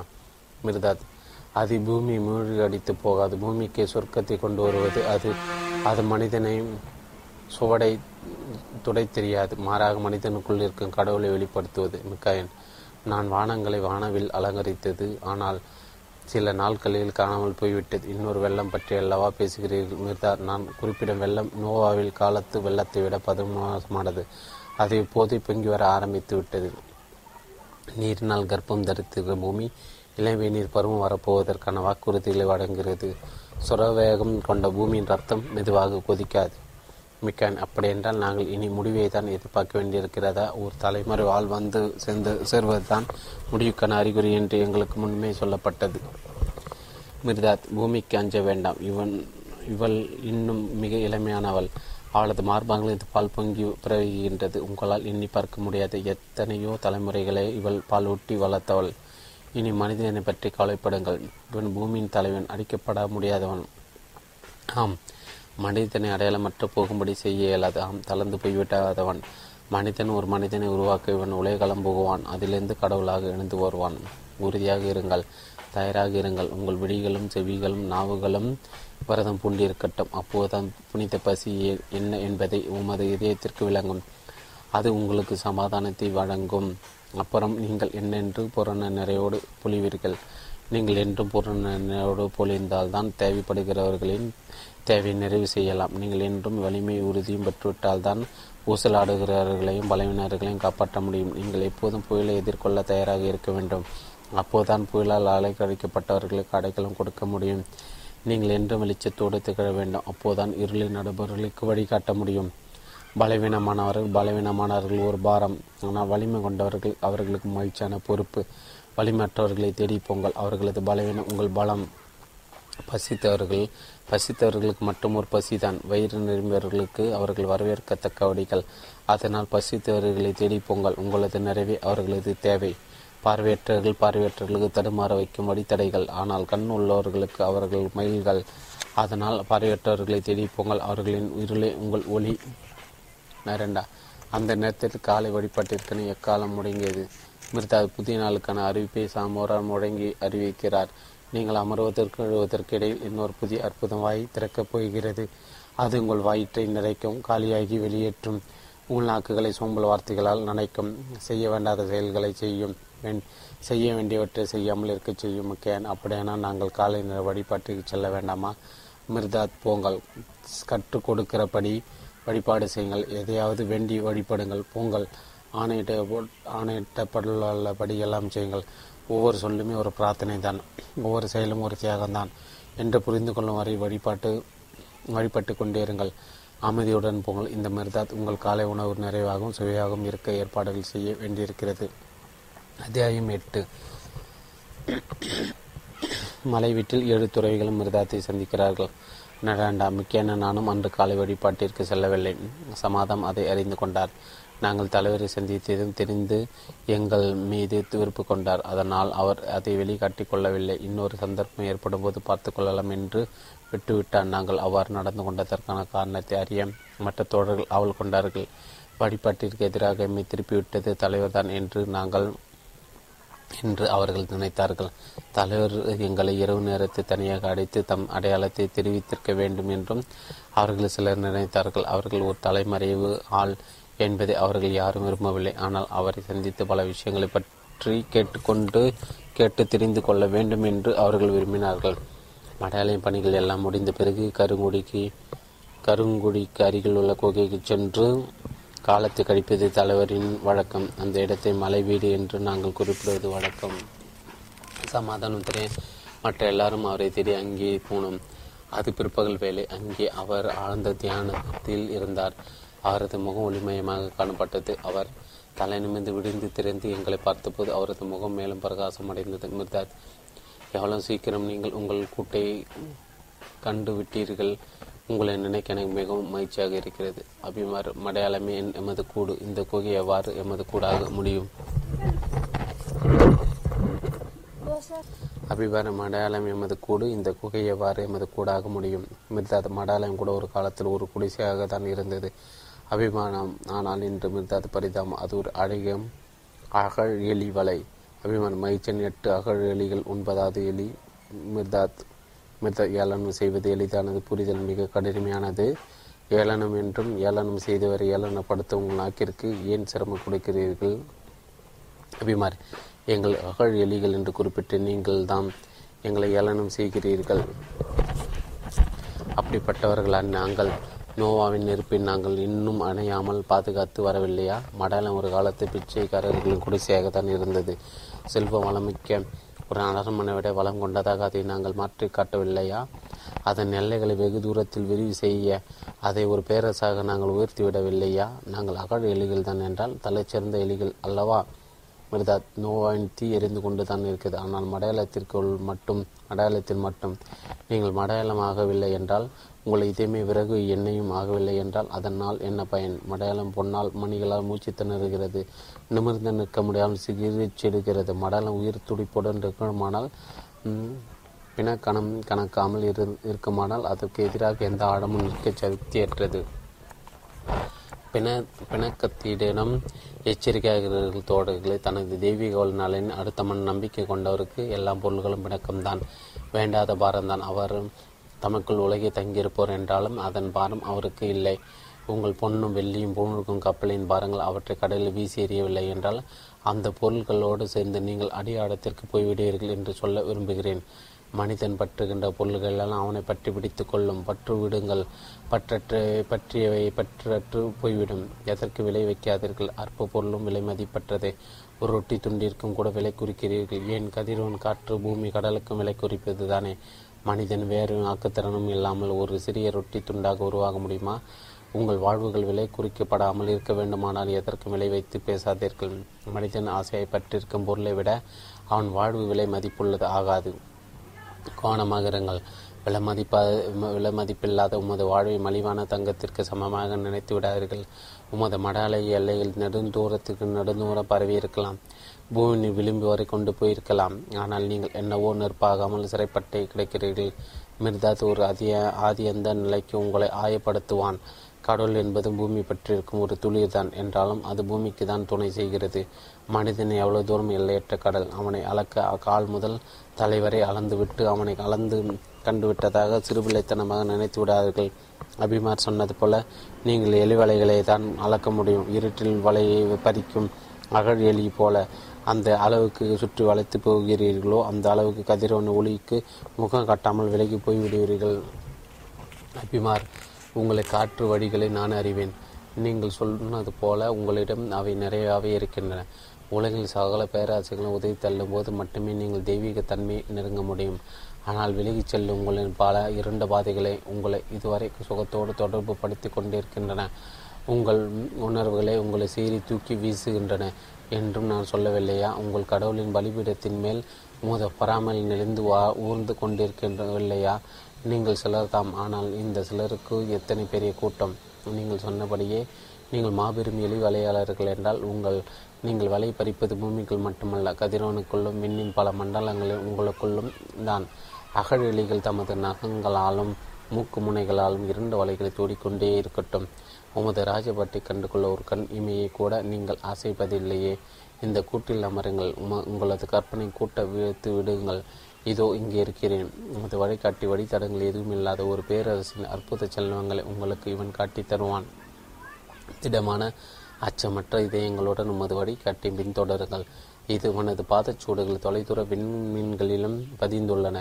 அவை உங்களுக்கு உறுதியான அடையாளம். அவை உங்கள் காலடி சுவடுகளும் ஆகும். முன்பே நீங்கள் அங்கே நடந்து சென்றதன் காலடி தடங்கள் அவை உங்களுக்குள்ளும் இருப்பவை. உங்கள் உங்கள் பாகமாக இருப்பவை. இதை நீங்கள் கற்பனை செய்து கூட பார்க்க முடியாதது. வேர்களை விட அதிகமாக ஒரு மரம் கிளை பரப்பாது. ஆனால் மனிதன் ஆதி அந்த மற்ற கால இடப்பரப்பில் பரவி திகழ முடியும். காரணம் அவன் ஆதி அந்த மற்றத்தில் வேர் பதித்து நிற்கிறான். உங்களுக்குள் எல்லை வகுத்து கொள்ளாதீர்கள். பரவுங்கள். நீங்கள் இல்லாத இடமே இல்லை என்று எண்ணும்படிக்கு எங்கு பரவியிருங்கள்? இந்த உலகில் நீங்கள் இருக்கக்கூடிய வாய்ப்புள்ள எல்லா இடங்களுக்கும் பரவி இல்லுங்கள் கடவுளை காணும் வரை பரவி கொண்டே இருங்கள். அப்போது நீங்கள் உங்களை சந்தித்துக் கொள்வீர்கள். பருவங்கள். ஊடுருவ முடியாத போர்வியை என நம்பி இருளில் எதையும் செய்யாதீர்கள். இருளால் குருடானவர் பற்றி நீங்கள் வெட்கப்படவில்லை என்றால் மின்மினிக்கும் வவாலுக்குமாவது வெட்கப்படுங்கள். என் தோழர்களே இருள் என்று ஒன்று இல்லை. இருப்பது ஒளியின் கூடுதலும் குறைவுமான தர அளவுகள் தான் உலகின் ஒவ்வொரு உயிரையும் சந்திக்க அமைந்த அளவுகள் அவை. உண்மை பட்ட பகலில் வெளிச்சம் மீனிக்ஸ் பறவைக்கு அந்தி கருக்கள். அவமது அடர்ந்த இரவு தலைவ தவளைக்கப்பட்ட பகல் வெளிச்சம். பிறவே தன்னை மறைப்புக்கு நீக்கி வெளிப்படுத்தி கொள்ளுமானால் அது எவ்வாறு இன்னொன்றுக்கு மறைப்பாக இருக்க முடியும்? எதையும் மறைத்து முடாதீர்கள்? இன்மை என்னும் சூனியம் உங்கள் ரகசியங்களை வெளிப்படுத்து வெளிப்படுத்தும் என்றால் அவற்றின் மூடு திரைகளும் அவற்றை வெளிப்படுத்தவே செய்யும். பாத்திரத்தில் இருப்பதை மூடி அறியாதா என்ன? மூடிகள் திறக்கப்பட்டால் உள்ளிருக்கும் பாம்பு பொருட்களும் துன்பந்தான். உங்களுக்குள் இதயத்தின் அடிகாரத்தில் உள்ள காற்றோடு கலக்காத மூச்சு உங்களிடம் இல்லை என்று உங்களுக்கு சொல்ல விரும்புகிறேன். தமது தனது காமம் அச்சம் சிரிப்பு கண்ணீர் போன்றவற்றை எல்லாம் வெளிப்படுத்தாத பார்வை ஒன்று கூட இல்லை. மற்ற கதவுகளை தட்டி பார்க்காமல் எந்த கனவு உங்களை கதவு தட்டி நுழைத்து விடுவதில்லை. ஆகவே எப்படி பார்ப்பது என்பதில் கவனமாக இருங்கள். எந்த கனவுகளை உங்கள் அனுமதிக்கிறீர்கள் எதை அனுப்பி விடுகிறீர்கள் என்பதில் கவனமாக இருங்கள். நீங்கள் கவலை துன்பங்களின் ஒரு பட்டால் இந்த மிருதாத் உங்கள் உங்களை மகிழ்ச்சியுடன் கடைத்தேற்றுவான். அத்தியாயம் ஒன்பது. வேதனையற்ற வாழ்வுக்கான வழி மெகாஸ்டார்.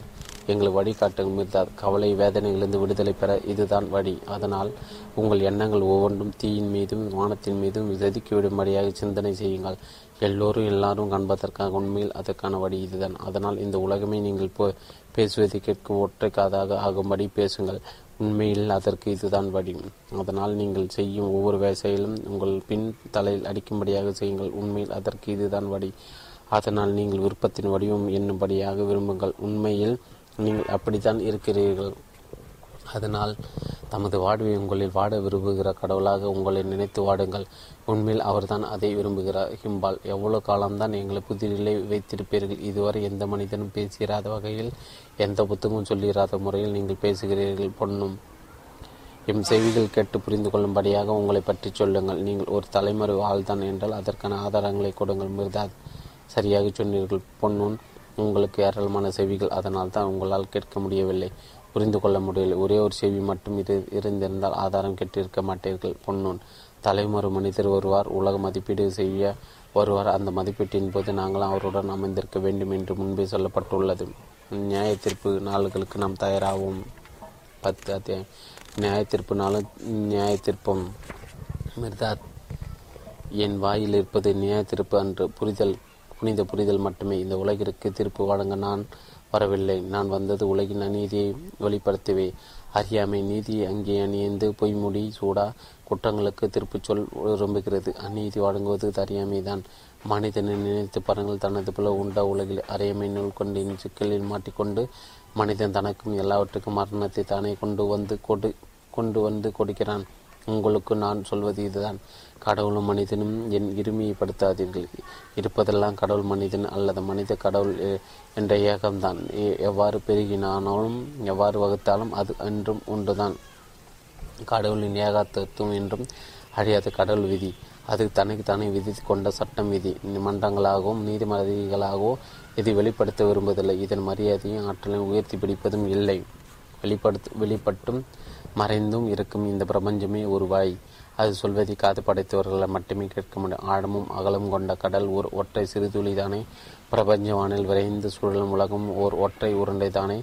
எண்ணற்ற உலகங்கள் எல்லாம் ஒற்றை பிரபஞ்சம்தானே? அதே போல மனித குலம் ஒட்டுமொத்தமாக ஒரே ஒரு மனிதன் தான். அதே போல மனிதனும் தனது உலகங்களெல்லாம் தனக்குள் உள்ளடக்கும் போது அவனது ஏகாந்தவும் முழுமை அடைகிறது. என் தோடர்களே உயிர்களுக்கான ஒரே விதி கடவுளின் ஏக தத்துவம் தான். இன்னொரு பெயர்தான் அன்பு. இதை உணரா காத்திருக்க வேண்டும். வாழ்வுகளுக்குள் காத்திருக்க வேண்டும். வேறு விதிகளுக்கு கட்டுப்படுவது இல்லாமல் போய்விடுவது அல்லது மரணம். வாழ்வு என்பது உள்முகமாக சேகரிக்கப்படுவது. மரணம் என்பது வெளியே சிறிதரிக்கப்படுவது வாழ்வு ஒன்றாக இணைப்பது மரணம். வெளியேறுவதனால் மனிதன் இருமையாளன் இவ்விரண்டிற்கும் நடுவில் தங்கிக் கொண்டிருக்கிறான். அவன் தன்னை தனக்குள் திரட்டிக் கொள்ள முடியும். ஆனால் தன்னை வெளிப்பரப்பிக் கொள்வதன் மூலமாக தான் முடியும். அவன் தன்னை தனக்குள் ஒன்றிணைத்துக் கொள்ள முடியும். ஆனால் அது தன் கட்டுக்களை அழிப்பதன் மூலமாக தான் முடியும். சேகரிப்பதிலும் கட்டி இணைப்பதிலும் அவன் அந்த விதியைப்படி தான் இயங்குவான். அவனுக்கு தான் கிடைக்கும் பரிசு வாழ்க்கை தான் தன்னை சிதறடிப்பதிலும் கட்டவிடத்தில் செய்யும் போது அவன் அந்த விதிக்கு எதிராக பாவம் செய்கிறவன் ஆகிறான் இதனால் அவனுக்கு கிடைக்கும் காசுமாடம் பரிசு மரணம் தான் நீங்கள் உண்மையாக உங்களை தூக்கி தண்டித்து கொண்டார்கள். உங்களைப் போலவே சுய தண்டனைக்கு உள்ள உள்ளான மனிதருக்கு நியாயம் வழங்க நீதிபீடத்தில் அமர்ந்து கொள்கிறீர்கள். இந்த நீதிபதிகளும் நீதி அவ்வளோ கொடுமையானவை. இதைவிட கொடுமை குறைந்தது சிறை பட்ட ஒரு கூட்டு பறவைகள் இரண்டு. ஒன்றே ஒன்று தண்டித்துக் கொள்வது. இதைவிட வேடிக்கை குறைவானது. ஒரே நுகத்தடியில் பூட்டப்பட்ட இரண்டு மாடுகள் உன்னை முகத்தில் பூட்டுகிறேன். பார் என்று ஒன்றோடன் ஒன்று மிரட்டுவது. இதைவிட குறைவான விவகாரம் கொண்டது. ஒரே புதைகளில் கிடைக்கும் இரண்டு பிணங்கள் ஒன்றை ஒன்று குற்றம் சாட்டி கொண்டு சவக்குடியிடம் முறையிடுவது. இதைவிட பரிதாக குறைவானது. இரு பார்வையற்றவர்களுக்கு ஒருவர் கண்ணை ஒருவர் பிடுங்கிக் கொள்வது. என் தோழர்கள் உங்கள் நீதி பீடங்களை தூக்கி எறியுங்கள். நியாய தீர்ப்பு வழங்குவதற்கு முன் உங்களுக்கு அதன் விதி தெரிந்திருப்பதோடு சாட்சியங்களும் விசாரித்து அறிய வேண்டும். யாரை சாட்சியாக விசாரிக்கப் போகிறீர்கள்? யார் இருக்கிறார்கள் உங்கள் முன் காட்டு சாட்சியத்திற்கு அடைப்பீர்களா வானத்துக்கு கீழே நடக்கும் எதையும் அதனால் தான் சரியாக சொல்ல முடியும். அல்லது விண்மீன்களை சாட்சி சொல்ல அடைப்பீர்களா உலகில் நடப்பவர்கள் எல்லாம் அவை அமைத்த தனி சாட்சியம். அல்லது ஆதா முதல் இன்று வரை செத்து போனவர்களை சாட்சிக்கு அடைப்பீர்களா அவர்கள் எல்லாம் இப்போது சாழ்வோரில் வாழ்ந்து கொண்டிருக்கும் சொத்து போனவர்கள். இந்த வடக்கிற்கும் இந்த உலகமே சாட்சி சொன்னால்தான் சாட்சி முழுமை அடையும். நீங்கள் உலக சாட்சி சொல்ல அழைப்பதனால் நீதிமன்றங்கள் கூடாது. நீதிபீடத்திலிருந்து நீங்கள் இறங்க வேண்டும். சாட்சி நீதிபீடத்தில் ஏறி அமர வேண்டும். நீங்கள் எல்லாம் அறியும் போது நீங்கள் எதற்குமே தீர்ப்பு சொல்ல மாட்டீர்கள். இந்த கீழ் இந்த உலகங்களில் உங்களை நீங்கள் ஒன்று திரட்டி கொள்ளும் போது வெளியே சிந்தி சிறிது போய்விட்டார். குற்றம் கொள்ளும் குற்றம் சாட்ட மாட்டீர்கள். சிதறி போனவர்கள் சிதறி போனவர்களை குற்றம் சாட்டுவார்கள். தன்னைத்தானே குற்றம் சாட்டி தன்னைத்தானே குற்றம் சாட்டி கொள்கிற குற்றம் சாட்டுவதை விட்டுவிட்டு அவர்களுடைய குற்றச்சாட்டை நீக்க முயற்சி செய்யுங்கள். தனி மனிதன் தன்மேல் தானே சுமைகளை சுமத்தி கொண்டு தூங்க தாங்க முடியாத பாரத்தால் தள்ளாடுகிறான். அவனது பாதை குறுக்கு பா குறுக்கு மறுக்காகவும் செல்வதாகவும் கரடமுற்றாக அமைத்து விடுகிறது. ஒவ்வொரு தீர்ப்பும் ஒரு கூடுதல் பாரம்தான். நீதிமன்றங்களுக்கும் தண்டிக்கப்படுகிறவர்களுக்கு கூட அப்படித்தான். பாரம் குறைய வேண்டுமானால் யார் மீது தீர்ப்பை திணிக்காதீர்கள். அவர்கள் தாங்களாகவே காணாமற் போய்விட வேண்டுமென்று நீங்கள் விரும்பினால் நீங்கள் அந்த மகத்தான சொல்லுக்குள் மூழ்கி காணாமல் போய்விட வேண்டும். உங்களது பாதை நேராகவும் மெத்தென்றும் இருக்க வேண்டுமானால் புரிதல் உங்கள் காலடியே வைப்பிற்கு வழிகாட்ட வேண்டும். என் வாயில் இருப்பது நியாய தீர்ப்பு என்று புனித புரிதல் மட்டுமே. புன்னூல் நியாய தீர்ப்பு நாள் என்ன ஆயிற்று? மிர்தாத் ஒவ்வொரு நாளும் நியாய தீர்ப்பு நாள் தான் பொன்னூன் ஒவ்வொரு கண் சிமிட்டலும் எல்லா உயிர்களிலும் கணத்துக்கு கணக்கும் எடை போடப்படுகின்றன. எதுவும் மறைத்து வைக்கப்படவில்லை. எதுவும் எடை போடப்படாமல் விடுபடவில்லை. சிந்திப்பன் செயல்படுகிறான். ஆசைப்படுவன் ஆகியோரில் பதிவு செய்யப்படாத எண்ணமோ செயலோ ஆசையோ இல்லை. உலகில் மலத்த தன்மையுடைய எண்ணமோ ஆசையோ செயலோ இல்லை. அவை தம் இயல்பாலும் தரத்தாலும் விளைவுகளை உருவாக்க செய்கின்றன. கடவுளின் சட்டத்தில் என்ன இருக்கிறதோ அதுதான் வாழ்விலும் திரண்டு இருக்கிறது. எவையெல்லாம் எதிராக செயல்படுகின்றனவோ அவை அவை திரண்டு மரணத்தில் முடிகின்றன. பொன் பொன்னுன் உல உங்களின் நாள்கள் எல்லாம் ஒரே மாதிரியானவை அல்ல. சில அமைதியானவை அவை சரியாக வா வாழ்ந்ததன் அறுவடை நேர நேரங்கள். சில மேகமூட்டம் கொண்டவை மரணத்தின் அறை தூக்க வாழ்வின் பாதிப்பு பாதி விழிப்பு வணங்கும் பரிசு நேரங்கள் அவை. கண்களால் மின்கள் வெட்டவும் மூக்கில் இடிகள் முடங்கவும் மற்றவர்கள் புயல் மேல் சவாரி செய்து உங்கள் மேல் பாய்கிறார்கள். அவர்கள் மேலிருந்து உங்களை தாக்குகிறார்கள். கீழிருந்து சாட்டையால் அடிக்கிறார்கள். இடமலமாக தூக்கி விடுசுகிறார்கள் நீங்கள் மண் கவும்படியாக உங்களை தரையோடு சேர்த்து நசுக்குகிறார்கள். நீங்கள் நீங்கள் பிறக்கவே இல்லை. என்னும்படியாக உங்களை சோடி இல்லாமல் தடைத்துவிட பார்க்கிறார்கள். அந்த நாட்கள் எல்லாம் புனித சட்டத்துக்கு விரோதமாக கடிக்க சேர்ந்த நல்வாய்ப்பு பொழுதான் உலகம் அப்படித்தான் வானில் அலையும் நிழல்கள் மழை பொழியும் மேகங்களை விட எந்த விதத்திலும் கெடுகுறை அடையாளங்கள் அல்ல. கண்களை திறந்து பாருங்கள். மேகங்கள் தென்காற்றிலோ வடதிசை நோக்கி பயணம் செய்யும் போது மழை வரும் என்று சொல்கிறார்கள். நீங்கள் ஏன் அலையும் மனித முகில்கள் அளக்கும் அறிவை இழந்து விடுகிறீர்கள்? மனிதன் எவ்வளவு வேகமாக தனது வலையில் அகப்பட்டு கொண்டு அல்லல் படுகிறான்? விடு விட்டு விடுதலையாகும் நாள் அருகில் தான் உள்ளது. ஆனால் என்ன பயங்கரமான நாள் அது? அவனது வலை அவனது இதயத்தின் ஆத்மாவின் நரம்புகளால் பல நூற்றாண்டுகளாக முன்பே நெய்யப்பட்டது. அந்த வலை கடிக்கப்படும் போது அவர்களின் சதையும் கடிக்கப்பட வேண்டி வரும். அவர்களின் எலும்புகளும் நொறுக்கப்பட வேண்டி வரும். அந்த கிடைத்தலும் நொறுக்குத்தலமான காரியத்தை அவர் அவர்களை செய்து கொள்ள வேண்டி வரும். பாத்திரத்தின் முடியை மூடியை திறந்தால் நிச்சயமாக திறக்கப்படும். உள்ளே இருப்பது வெளியே தெரியாத தெரியதானே செய்யும். அப்போது அவன் தனது அவமானத்தை எங்கே போய் ஒழித்து வைப்பது? எங்கேதான் ஓடி ஒளிவது? அந்த நாளில் உயிரோடு வாழ்பவர்கள் செத்து போனவரை நினைத்து பொறாமைப்படுவார்கள். செத்து போனவர்கள் உயிரோடு இருப்பவர்களை செவிப்பார்கள். மனிதனின் சொற்கள் அவர்களுடைய தொண்டைக்குள் சிக்கிக்கொள்ளும் வெளிச்சம் அவர்களுடைய கண்களில் உறைந்து போகும். அவர்களின் இதயத்திலிருந்து தேள்களும் பாம்புகளும் புறப்படும். ஐயோ இவை எப்போது வந்தன? அவர்கள் நின்று அவர்கள் அலறுவார்கள். அவர்கள் தாம் அவற்றிற்கு இதயம் திறந்து விட்டவர்கள் வழிவிட்டார்கள் என்பது மறந்து போய் கண் திறந்து பாருங்கள். தடுமாறு உலகிற்கு ஒரு வழிகாட்டியாக உள்ள இந்த மடையாளத்தில் நீங்கள் தடுமாறி விடுவதற்கு தேவைக்கு அதிகமாகவே சேறுபடைந்து விட்டது வழிகாட்டிய ஒரு மாயவலையாக மாறிவிட்டதால் அப்புறம் கடலில் அகப்பட்ட ஒரு நிலைதான். அது எவ்வளவு கொடுமையாக இருக்கும்? இந்த மிர்தாத்து உங்களுக்காக ஒரு கப்பல் கட்டப் போகிறான். இந்த கூட்டிற்குள்ளே அது உருவாக்கப்பட்டு பயணம் முறப்படும் புறப்படும். நீங்கள் இந்த கூட்டை விட்டு உலகத்தை நோக்கி பரப்பீர்கள். அதுதான் அழகில் அழிவு இலைகளை கொத்து கொண்டிருக்காது. மாறாக என்றும் தீர்க்க தீர்ந்து போகாத வாழ்வை முழுமையாக கட்டி கொண்டிருக்கும் முழுமையாக கொண்டிருக்கும். முழுமையாக கொண்டிருக்கும் அதற்கு நீங்கள் சட்டத்தை அறிந்திருக்க வேண்டும் கடைபிடிக்கவும் வேண்டும். சமோரா கடவுளின் சட்டத்தை எவ்வாறு அறிவது எவ்வாறு கடைபிடிப்பது? அத்தியாயம் பதினொன்று அன்பே கடவுளின் சட்டம். மிர்தா அன்பே கடவுளின் சட்டம். நீங்கள் வாழ்ந்தால் அன்பை கற்றுக்கொள்ளலாம். நீங்கள் அன்பு செலுத்தின வாழ்வையும் கற்றுக்கொள்ள முடியும். மனிதனுக்கு வேறு பாடமே தேவையில்லை. என்றென்று அன்பு கொண்டவர்கள் அன்பை அகப்பட்டு அகப்படுத்தி கொள்ள அன்பு செலுத்துவதில் வேறு மார்க்கம் என்ன இருக்க முடியும்? அதுதானே இருமையை ஒருமையாக்குவது? யாரை எவ்வாறு நேசிப்பது? ஒரு மரத்தின் ஒரு இலையை மட்டும் தென்றெடுத்து அதன் மீது இதயத்தை பொழிவது எவ்வாறு சரியாகும்? அப்படியானால் இலைகள் தாங்கிய கிளையின் கதி என்ன? கிளைகள் தாங்கி அடிமரம் என்ன ஆவது? அடிமரத்தை அடை அடிமரத்தை பொறுத்தியுள்ள பட்டை என்ன ஆவது? அடிமரம் பட்டை இலை கிளை இலைகளுக்கு ஊட்டம் தருவது வளர்க்கும் வேர்கள் என்ன ஆவது? வேர்களை பிடித்துள்ள மண் என்ன ஆவது? கதிரோன் கடல் காற்று உரம் எல்லாம் என்ன ஆவது?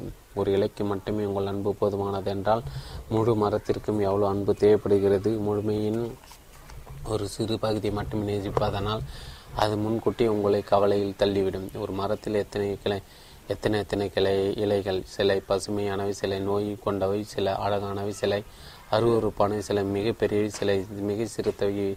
எவ்வாறு சரியான இலை தேர்ந்தெடுக்க முடியும் என்று நீங்கள் கேட்கிறீர்கள். நான் சொல்கிறேன். நோய் கொண்டு ஒளி மங்கியவை வளமான வகையாக மாறும். நான் மேலும் சொல்கிறேன் நீங்கள் அசிங்கம் என்று கருதுவது அழகின் வண்ணம் கலக்கும் தட்டுதான். வண்ணம்தான் தூரிகை தான் சிறுத்து போன இலை பெரிய பெரிய பெரியதாவதற்கான வாய்ப்பு பொரு பெறாதான். வாழ்வு மரம் என்பது நீங்கள் உங்களை பிளவுபடுத்தி கொள்ள கொள்ளாமல் எச்சரிக்கையாக இருங்கள். ஒரு கனியை இன்னொரு கனிக்கு எதிராக திருப்பிவிடாதீர்கள். ஒரு இலையை மற்றொரு இலைக்கு எதிராகவும் ஒரு கிளையை இன்னொரு கிளைக்கு எதிராகவும் அடிமரத்தை வேர்களுக்கு எதிராகவும் மரத்தை தாய் மண்ணுக்கு எதிராகவும் திருப்பிவிட விட்டுவிடாதீர்கள் மற்ற பகுதிகளை புறக்கணித்து ஒரு பகுதியை மட்டும் நேசிக்கும் காரத்தை நீங்கள் செய்து வருகிறீர்கள். வாழ்வு மரம் என்பது நீங்களே. உங்கள் வேர்களை எங்கெங்கும் ஆழம் ஆழ ஆழக்கால் பதித்து பரவியுள்ளன. உங்கள் கிளைகளும் இலைகளும் எங்கும் பரவி பந்தலிட்டு நிற்கின்றன. உங்கள் கனிகள் அனைவர் வாயிலும் உள்ளன. மரத்தில் எப்படிப்பட்ட கனிகள் இருந்தாலும் கிளைகளும் இலைகளும் வேர்களும் எப்படிப்பட்ட பட்டையாக இருந்தாலும் அவை உங்கள் கனிகளை. உங்கள் கிளைகளை உங்கள் இலைகளை உங்கள் வேர்களை உங்கள் மரத்தின் கனிகள் இனிமையும் இனிமையும் நறுமணம் கொண்டவையாக இருந்தாலோ பச்சை காயாக இருந்தாலோ நீங்கள் வேர்களுக்கு செலுத்தும் ஊட்டச்சத்து எப்படிப்பட்டது என்று கவனித்து பாருங்கள். அன்பே வாழ்வில் சாறு பெருப்பு மரணத்தின் சீழ். ஆனால் ரத்தம் நரம்புகள் வழியாக தடையின்றி பாய்வது போல் அன்பு உடல் எங்கும் பாய வேண்டும். ரத்தம் தடைப்பட்டால் நோய்தான் வரும். வெறுப்பு தடை என்பது தடைப்பட்ட அன்புதான். அன்பு தடைப்பட்ட தடைப்படுத்தப்பட்டால் கொடிய நெஞ்சாக மாறும். கொடும் கொடுப்பவருக்கும் வெறுப்பெறுவருக்கும் வெறுப்பவருக்கும் வெறுக்கப்படுபவருக்கும் உங்கள் மரணத்தின் உங்கள் மரத்தின் பழுத்த இலை அன்பிழந்த இலை. அதை குற்றம் சாட்டாதீர்கள். இலை உயர்ந்த கிளை அன்புக்கு இயங்கும் கிளை. அந்த குற்றம் சாட்டாதீர்கள். அழுகிய கனி வெறுப்பு உறிஞ்சிய பணம்தான். அந்த குற்றம் சாட்டாதீர்கள். மாறாக உங்கள் கண் விழைந்த கஞ்சதனம் இதயத்தை குற்றம் சாட்டுங்கள் அது தமது வாழ்வின் சாட்டை சிலருக்கு வழங்கி பலருக்கு மறுத்து விடுதல் மூலம் தனக்கு மறு மறுத்தது. தன்னை மட்டும் நேசிக்காத அன்பு பலரும் சாத்தியம் கொண்டாட்ட கொண்டது. எல்லாரும் தழுவும் அன்பு தவிர மற்றது உண்மை உண்மையானதன்று. அதனால் அன்பே கடவுள். காரணம் அவர் தம்மையை நேசிப்பவர் அன்பின்னாமல் வேதனை அடையும் வரை நீங்கள் உண்மை அன்பை கண்டு கொள்ளவில்லை அன்பின் தக்க திறவுகோலை கண்டு கொள்ளவில்லை என்று பொருள். நிலையற்ற உண்மை நேசிப்பதால் நமது அன்பும் நிலையற்றதாகிறது. ஒரு பெண்ணை நேசிக்கும் ஆணின் காதல் அன்பே அன்று அது வெகு தொலைவில் இருப்பதன் ஒரு சின்ன அடையாளம் அது. அடையாளம் பெற்றோர் மக்கள் வைக்கும் மீது வைக்கும் பாசம் புனித அன்பு கோயிலின் ஆதாரவாசல். ஒவ்வொரு ஆணும் ஒவ்வொரு பெண்ணினுடைய காதலனாக ஆகும் வரை இதற்கு மறு மறுதலையாகவும் ஆகும் வரை ஒவ்வொரு குழந்தையும் எல்லா பெற்றோரும் குழந்தையாகவும் மறுதலையாகவும் ஆகும் வரை ஆணும் பெண்ணும் எலும்பையும் தோளுமாக தோல்வியையும் தான் பற்றி கொண்டு பெருமை பேசி கொண்டிருக்கிறார்கள். அவர்கள் உண்மையான அன்பை பற்றி பேசவே மாட்டார்கள். அப்படி பேசினால் அது படியாகும். ஒரே ஒரு மனிதனை நீங்கள் பகையாக நினைக்கும் வரை உங்களுக்கு நண்பர்களே இல்லை. பகைக்கு இடம் கொடுக்கும் இதயத்தில் நட்புக்கு ஏது இடம்? உங்கள் இதயத்தில் வெறுப்பு இருக்கும் வரை உங்களால் அன்பின் ஆழான தத்தை உணர முடியாது. எல்லாம் வாழ்வின் சாரம்தான். ஆனால் ஒரு சின்ன புழு மட்டுமே குடைகிறது என்றால் அந்த சின்ன புழு உங்கள் வாழ்வை கசப்பாக்கிவிடும் எதை நேசித்தாலும் யாரை நேசித்தால் அது உண்மையில் உங்களை நேசிப்பதுதான். வெறுப்பும் அப்படிதான் நீங்கள் எதை அல்லது யாரை வெறுத்தாலும் அது உண்மையில் உங்களை வெறுத்து கொள்வதுதான். உமது நேசமும் வெறுப்பும் ஒரே ஞானத்தின் இரண்டு பக்கங்கள் போல நீங்கள் உங்களது மனசாட்சிக்கு நேர்மையாக நடந்து கொண்டால் வெறுத்தவர் வெறுத்தவர்களையும் உங்களை நேசிக்க முடியும். நீங்கள் அன்பு செலுத்தி வருவதற்கு முன்னால் வெறுத்தவர்களையும் உங்கள் நேசித்தவர்களையும் உங்களால் நேசிக்க முடியும். அன்பு ஒரு தர்மம் அன்று அன்பு தவிர்க்க முடியாத ஒன்று. உணவை நீரையும் விட ஒளியையும் காற்றையும் விட தான். அன்பு செலுத்துவதற்கு யாரும் கவலைப்பட வேண்டாம். அன் அன்பையே மூச்சு மூச்சு காற்றாக உங்கள் உள்வாங்கி வெளியிடுங்கள். இயல்பாக மூச்சு வாங்கி விடுவது போல அது நினைவு கூட இல்லாமல் அன்பை யாரும் உயர்த்தி பிடிக்க தேவையில்லை. புகழ்மொழி அதற்கு தேவையில்லை. அன்பு இதைத்தான் உயர்த்தும். அதற்கான தகுதி அதற்குண்டு. அன்புக்கு பரிசுகள் தேவையில்லை. அன்பே அன்பின் பரிசு. வெறுப்பிற்கு வெறுப்பே தண்டனை ஆவது போல. அன்பில் கணக்கு பார்க்கக்கூடாது. அன்பு மற்ற கணக்கை விட்டுவிட விட்டுவிட விட்டுவிட்டு தன் கணக்கை தானே பார்த்து கொள்ளும் அன்பு கடவுள் வாங்க அன்பு கடன் வாங்கவோ கடன் கொடுக்கவோ செய்யாது. அன்பு வாங்குவதும் இல்லை விற்பதும் இல்லை. ஆனால் அன்பு கொடுக்கும் போது முழுசாய் தன்னை கொடுத்துவிடும். எடுக்கும் போது முழுசாய் எடுத்துக்கொள்ளும். எடுப்பது எடுப்பதுதான் அதற்கு கொடுப்பதாக இருக்கிறது கொடுப்பதே அதற்கு எடுப்பதாக அமைகிறது. ஆனால் இன்று போல அது அது நாளையும் என்றென்றும் விளங்கும். ஆறு தன் நீரை எல்லாம் கடலில் கொட்டி திருத்துவிடக் கூட பாய்வது போல நீங்கள் உங்கள் உங்கள் அன்பை பொடிய வேண்டும். ஆனால் என்றென்றும் அன்பாய் நிரப்பப்பட்டு கொண்டே இருப்பீர்கள். கடன் கடல் தந்த நீரை பாய்ச்சாமல் தனக்கு வைத்து கொள்ளும் குளம் தேக்கிய கோர் குட்டைதான் அன்பில் அதிகம் குறைவு என்பதெல்லாம் கிடையாது. அது அட அதை அளந்து தர மதிப்பீடு செய்ய ஆரம்பித்த உடனே சட்டென நடுவி கசந்த நினைவுகளை பின்னி விட்டு ஓடிவிடு ஓடி விடுகிறது. அன்பில் இப்போது அப்புறம் என்பதெல்லாம் கிடைப்பது. இங்கே அங்கே என்பதும் கிடையாது. எல்லா பருவங்களிலும் அன்பின் பருவங்களை எல்லா இடங்களையும் அன்பு வாடுவதற்கு உகந்த இடங்களை. அன்பிற்கு அடைக்கும் தாழ் இல்லை வெளிகளும் இல்லை. அன்பு தடைப்படு படுத்தப்படாமல் அதற்கு அது அன்பே அன்று. அன்பு கண்ணற்றது என்று அடிக்கடி சொல்கிறார்கள். நேசிப்பவர் குறை காணாது என்ற பொருளில் அவ்வகை குருட்டு தலைமை பார்வையின் சிகரம். எதிலுமே குறை காணாதபடி எப்போதும் அப்படி குருடாக இருக்க உங்களால் முடியுமா? முடியாது. அன்பு தெளிவான கூர்மையான ஊடுருவும் பார்வை கொண்டது. அதனால் தான் அது எந்த குறையும் காண காண்பதில்லை. அன்பு உங்கள் பார்வையை க கழுவிவிடும் போது உங்களதும் அன்பிற்கு தகுதியற்ற எதையும் நீங்கள் பார்க்க மாட்டீர்கள். அன்பற்ற குற்றமுள்ள கண்ணே குறைகளை பார்ப்பாராயும் தேடிக்கொண்டிருக்கும். அன்பு ஒன்றிணைக்கும் வெறுப்பு பிரிக்கும் நீங்கள் பலிபீட சிகரம் என்று அழைக்கும் இந்த மாபெரும் ப பாறை பூமி அன்பின் க கரங்களால் பற்றி கொள்ள முடாத இடம் நோக்கி மேலே பறக்கப் போகிறது. அழிந்து அழிந்து விடுவது போல் தோன்றும். உங்கள் உடல் கூட பிரிந்து பிளவு போவதை விரும்புவதில்லை. உங்கள் உடலின் ஒவ்வொரு செல்லும் சமமான பற்றுதலுடன் ஒன்றுடன் ஒன்று இருக்க பற்றி கொண்டுள்ளன. வாழ்வின் இன்னிசை நேர்ந்த அமைதிதான் அன்பு. மரணத்தின் பெருவிடி மூடி கொத்தனும் பேய்த்தனமான போருக்கு உற்சாகம் காட்டுவதான் வெறுப்பு. எதை வேண்டுமாகிறீர்கள் நீங்கள்? அன்பையும் நிரந்தர அமை அமைதியுமா அல்லது வெறுப்பையும் தீராத போரையுமா? உலகம் முழுவதும் உங்களுக்குள் உயிர் துடுப்புன்னு உள்ளது. வான உலகங்களும் அவற்றில் விருந்து படைப்பவர்கள் உங்களுக்குள் துடி துடி உயிர் துடிப்புடன் உள்ளனர்.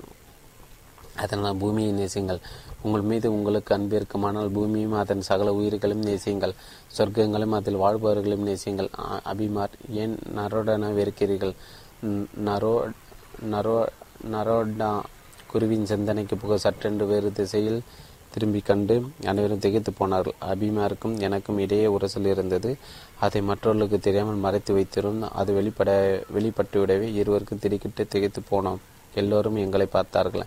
அபிமார் என்னை சொல்லப் போகிறார் என்று காத்திருந்தார்கள். அபிமான் கடிந்து கொள்கிற பாவனையில் என்னை பார்த்து அதை குருவிடம் சொல்லிவிட்டாயா? நரேண்டா நரேண்டா அபிமார் குரு என்ற சின் சொன்ன சொன்னது கெட்டது என் இதயம் நிகழ்ந்து விட்டது. மிர்தாத்தின் வருகைக்கு பிறகு அந்த சொல்லை பயன்படுத்தி எங்களுக்குள் கருத்து வேறுபாடு ஏற்பட்டிருந்தது. நமக்கு ஞானம் புகட்ட வந்த ஆசான் அவர் என்று நான் கருதினேன். ஆனால் அவர் சாதாரண மனிதர் தான் என்றார் அபிமார்.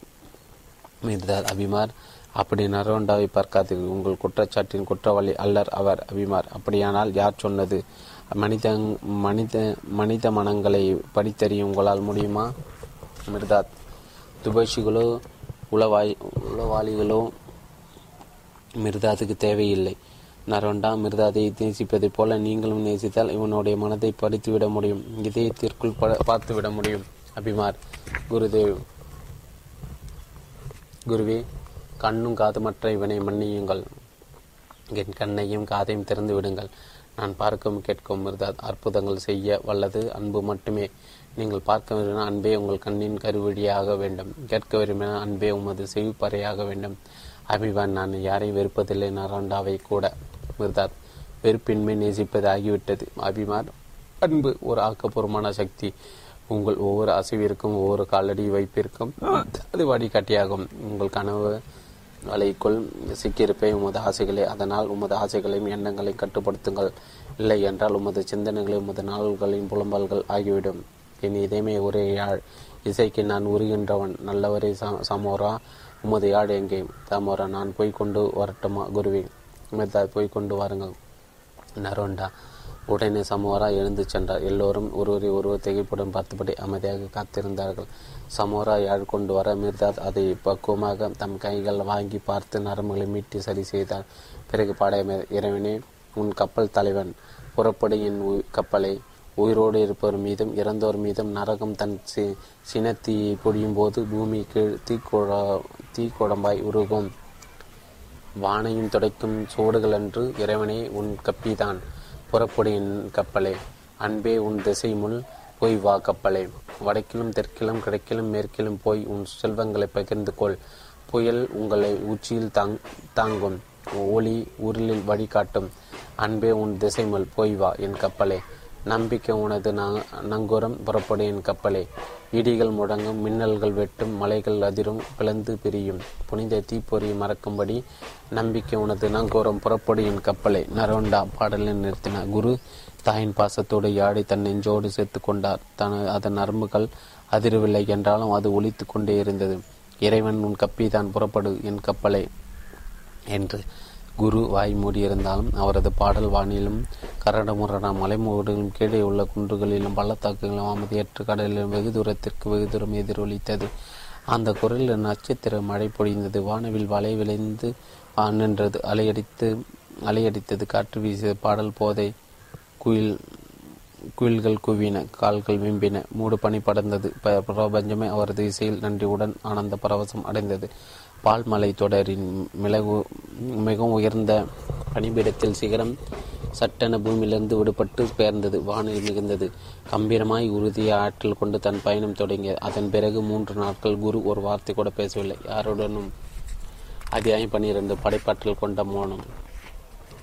நரவண்டன மூன்று நாள் கழித்த பின் ஏதோ ஒரு தவிர்க்க முடியாத கட்டளைக்கு கடும் கட்டுப்பட்டவர்கள் ஏழு பேரும் ஒன்று கூடினோம் எங்களை எதிர்பார்த்தது போல குருவும் எங்களை வரவேற்றார். மிர்தாத் மீண்டும் உங்களை வரவேற்கிறேன். என் பறவையும் குஞ்சுகளை வருக வருக. உங்கள் கூட்டிற்கு உங்கள் எண்ணங்களை விருப்பங்களையும் இப்போது தெரிவிங்கள் மிக்கையன் எமது எண்ணங்களும் விருப்பங்களும் தங்களிடம் நெருங்கி இருக்கவே விரும்புகின்றன. அப்போது உங்களது உண்மையை கேட்கவும் உணரவும் முடியும். ஒருவேளை நாங்கள் தங்களைப் போலவே நிழல்கள் அற்றவர்களாக ஆகிவிடவும் கூடும். என்றாலும் உமது மானம் எம்மை வியப்பில் ஆழ்த்துகின்றது.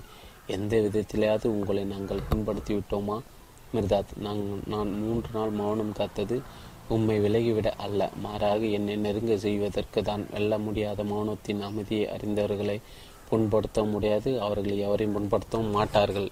மிக்கேன் பேச்சுவிட மௌனம் சிறந்ததோ? மிர்தாத் சிறந்த பேச்சு ஒரு நேர்மையான பொய். மோசமான மௌனம் ஒரு நிர்வாண உண்மை. மிர்தா மிர்தாத் சிறந்த பேச்சு ஒரு நேர்மையான பொய். மோசமான மௌனம் ஒரு நிர்வாண உண்மை. அபிமார் மிர்தாத்தின் சொற்கள் நேர்மையாக இருந்தாலும் அவை பொய்தாம் என்று சொல்லலாமா? மிர்தா ஆம். எவருடைய நான் மிர்தாத்தின் நானே போல இல்லையோ? அவர்களெல்லாம் மிர்தாத்தின் நானே போல் இல்லையோ? அவர்களெல்லாம் மிர்தாத்தின் சொற்கள் பொய்களே. உமது எண்ணங்கள் எல்லாம் ஒரே கல்கூடியிலிருந்து வெட்டி எடுக்கப்படும் வரை எல்லா ஆசைகளும் ஒரே கிணத்திலிருந்து முகந்து எடுக்கப்படும் வரை உங்கள் சொற்கள் நேர்மையாக இருந்தாலும் அவை பொய்களே. உமது நானும் எனது நானும் ஒன்றாகும் போது எனது இறைவனாவதும் ஒன்றாகும் போது நமது பேச்சு உண்மையான மௌனத்தினுடன் சங்கமாகும். உமதும் எம எனதுமான நான் நான்கள் ஒன்றாக இல்லாதிருப்பதால் உண்மையும் உமது ஆயுதங்களை கொண்டே வெல்ல நான் சொற்க சொற்களால் போர் தொடுக்கிறேன்.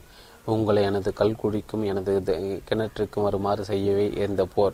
உங்களை வென்று அமைதிப்படுத்துவதற்கு நான் முயல்வது போல நீங்களும் உலகிற்குள் சென்று வென்று அதை அமைதிப்படுத்துவீர்கள்.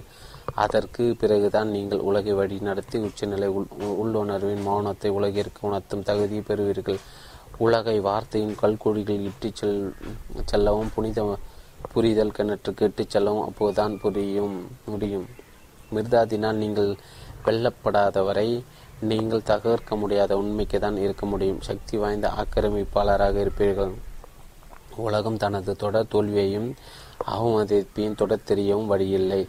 அதனால் போர் செய்ய கச்சவாரை இறுக்கி கட்டுக்கள் உமது கேடயங்களை மார்பு கவசங்களை தூக்கி துலக்கி பளபளப்பாக்குங்கள் உமது வேல்களையும் வாள்களையும் தீட்டி தீட்டி கூர்மைப்படுத்துங்கள். மௌனம் முரசடி கட்டும் கொடி உயரட்டும். பொன்னுன் அது எப்படி ஒரே சமயத்தில் மௌனம் முரசாகும் கொடியாக இருக்க முடியும்? மிதர். நான் குறிப்பிடமான உங்களை எல்லையற்ற பெருவெளிக்குள் கொண்டு சேர்க்கும். அங்கே இல்லாதது செல்லும்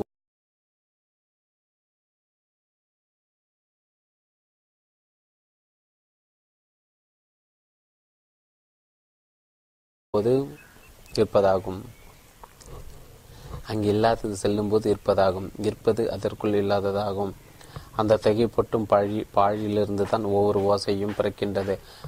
அடங்குகின்றது ஒவ்வொரு வடிவமும் தோன்றும் தோன்றுகின்றது தகர்க்கின்றது ஒவ்வொரு ஒவ்வொரு சுயத்தின் ஆணையும் எடுக்கப்படுகிறது அடிக்கப்படுகிறது அங்கே இருப்பது அது மட்டுமே.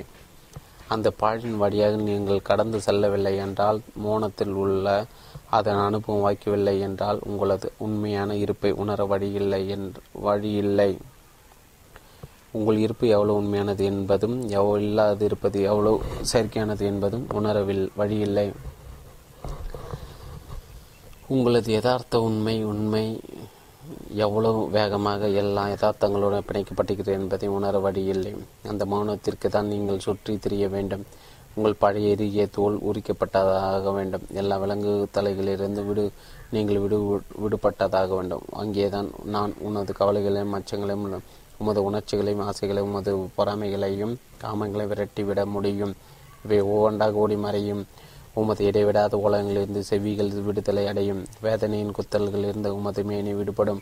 அங்கேதான் இந்த பூமியின் வில் அம்புகளை வீசி எறிந்துவிட்டு மனநிறம் மகிழ்ச்சியும் கொண்டு உண்மையாக வேட்டையாடி நிம்மதி இன்மையும் துயரத்தை துயரத்தையும் விரட்டி அடிக்க முடியும். அங்கேதான் காயம் எனும் இருட்டு சிப்பிகளிலிருந்து மூச்சு திணறு நீங்கி வெளிப்பட்டு மெய்யான சுயத்தின் ஒளியில் சுற்றிலும் காற்றிலும் உலவ முடியும். அந்த மௌனத்தை உங்கள் மீது நான் வலியுறுத்துவது உமது நாவிற்கு ஓய்வு கொடுக்க அல்ல. நான் பரிந்துரைப்பது குற்றவாளிகள் யோகியர்களை மௌனத்தை அல்ல. மறக இந்த பூமியின் பயனுள்ள மௌனத்தையே நான் பரிந்துரைப்பது பொறுமையுடன் அடைக்காக்கும் கோடியின் மௌனத்தையும் தவிர பொறுமையை இழந்து கொக்கரிக்கும் முட்டையிடும் கோடியின் பண்பை அல்ல. இருபது நாட்கள் மாயக்கரங்கள் மீது நம்பிக்கை வைத்து தனது மார்பின் கீழ் சிறகின் கீழ் மௌனமாய் அடைக்காக்கும் ஒரு கோடி இன்னொரு கோடி துள்ளி குதித்து படபடவென சிறகடித்து குவி தன் முட்டையிட்டதை அறிவிக்கும். என் தோடர்களை கொக்கரிக்கும் ஒழுக்கத்திடம் எச்சரிக்கையாக இருங்கள். நீங்கள் உமது அம அவமானத்தை மூடி மறைப்பது போலவே உமது பெருமைகளை மூடி அடக்கப்படும்.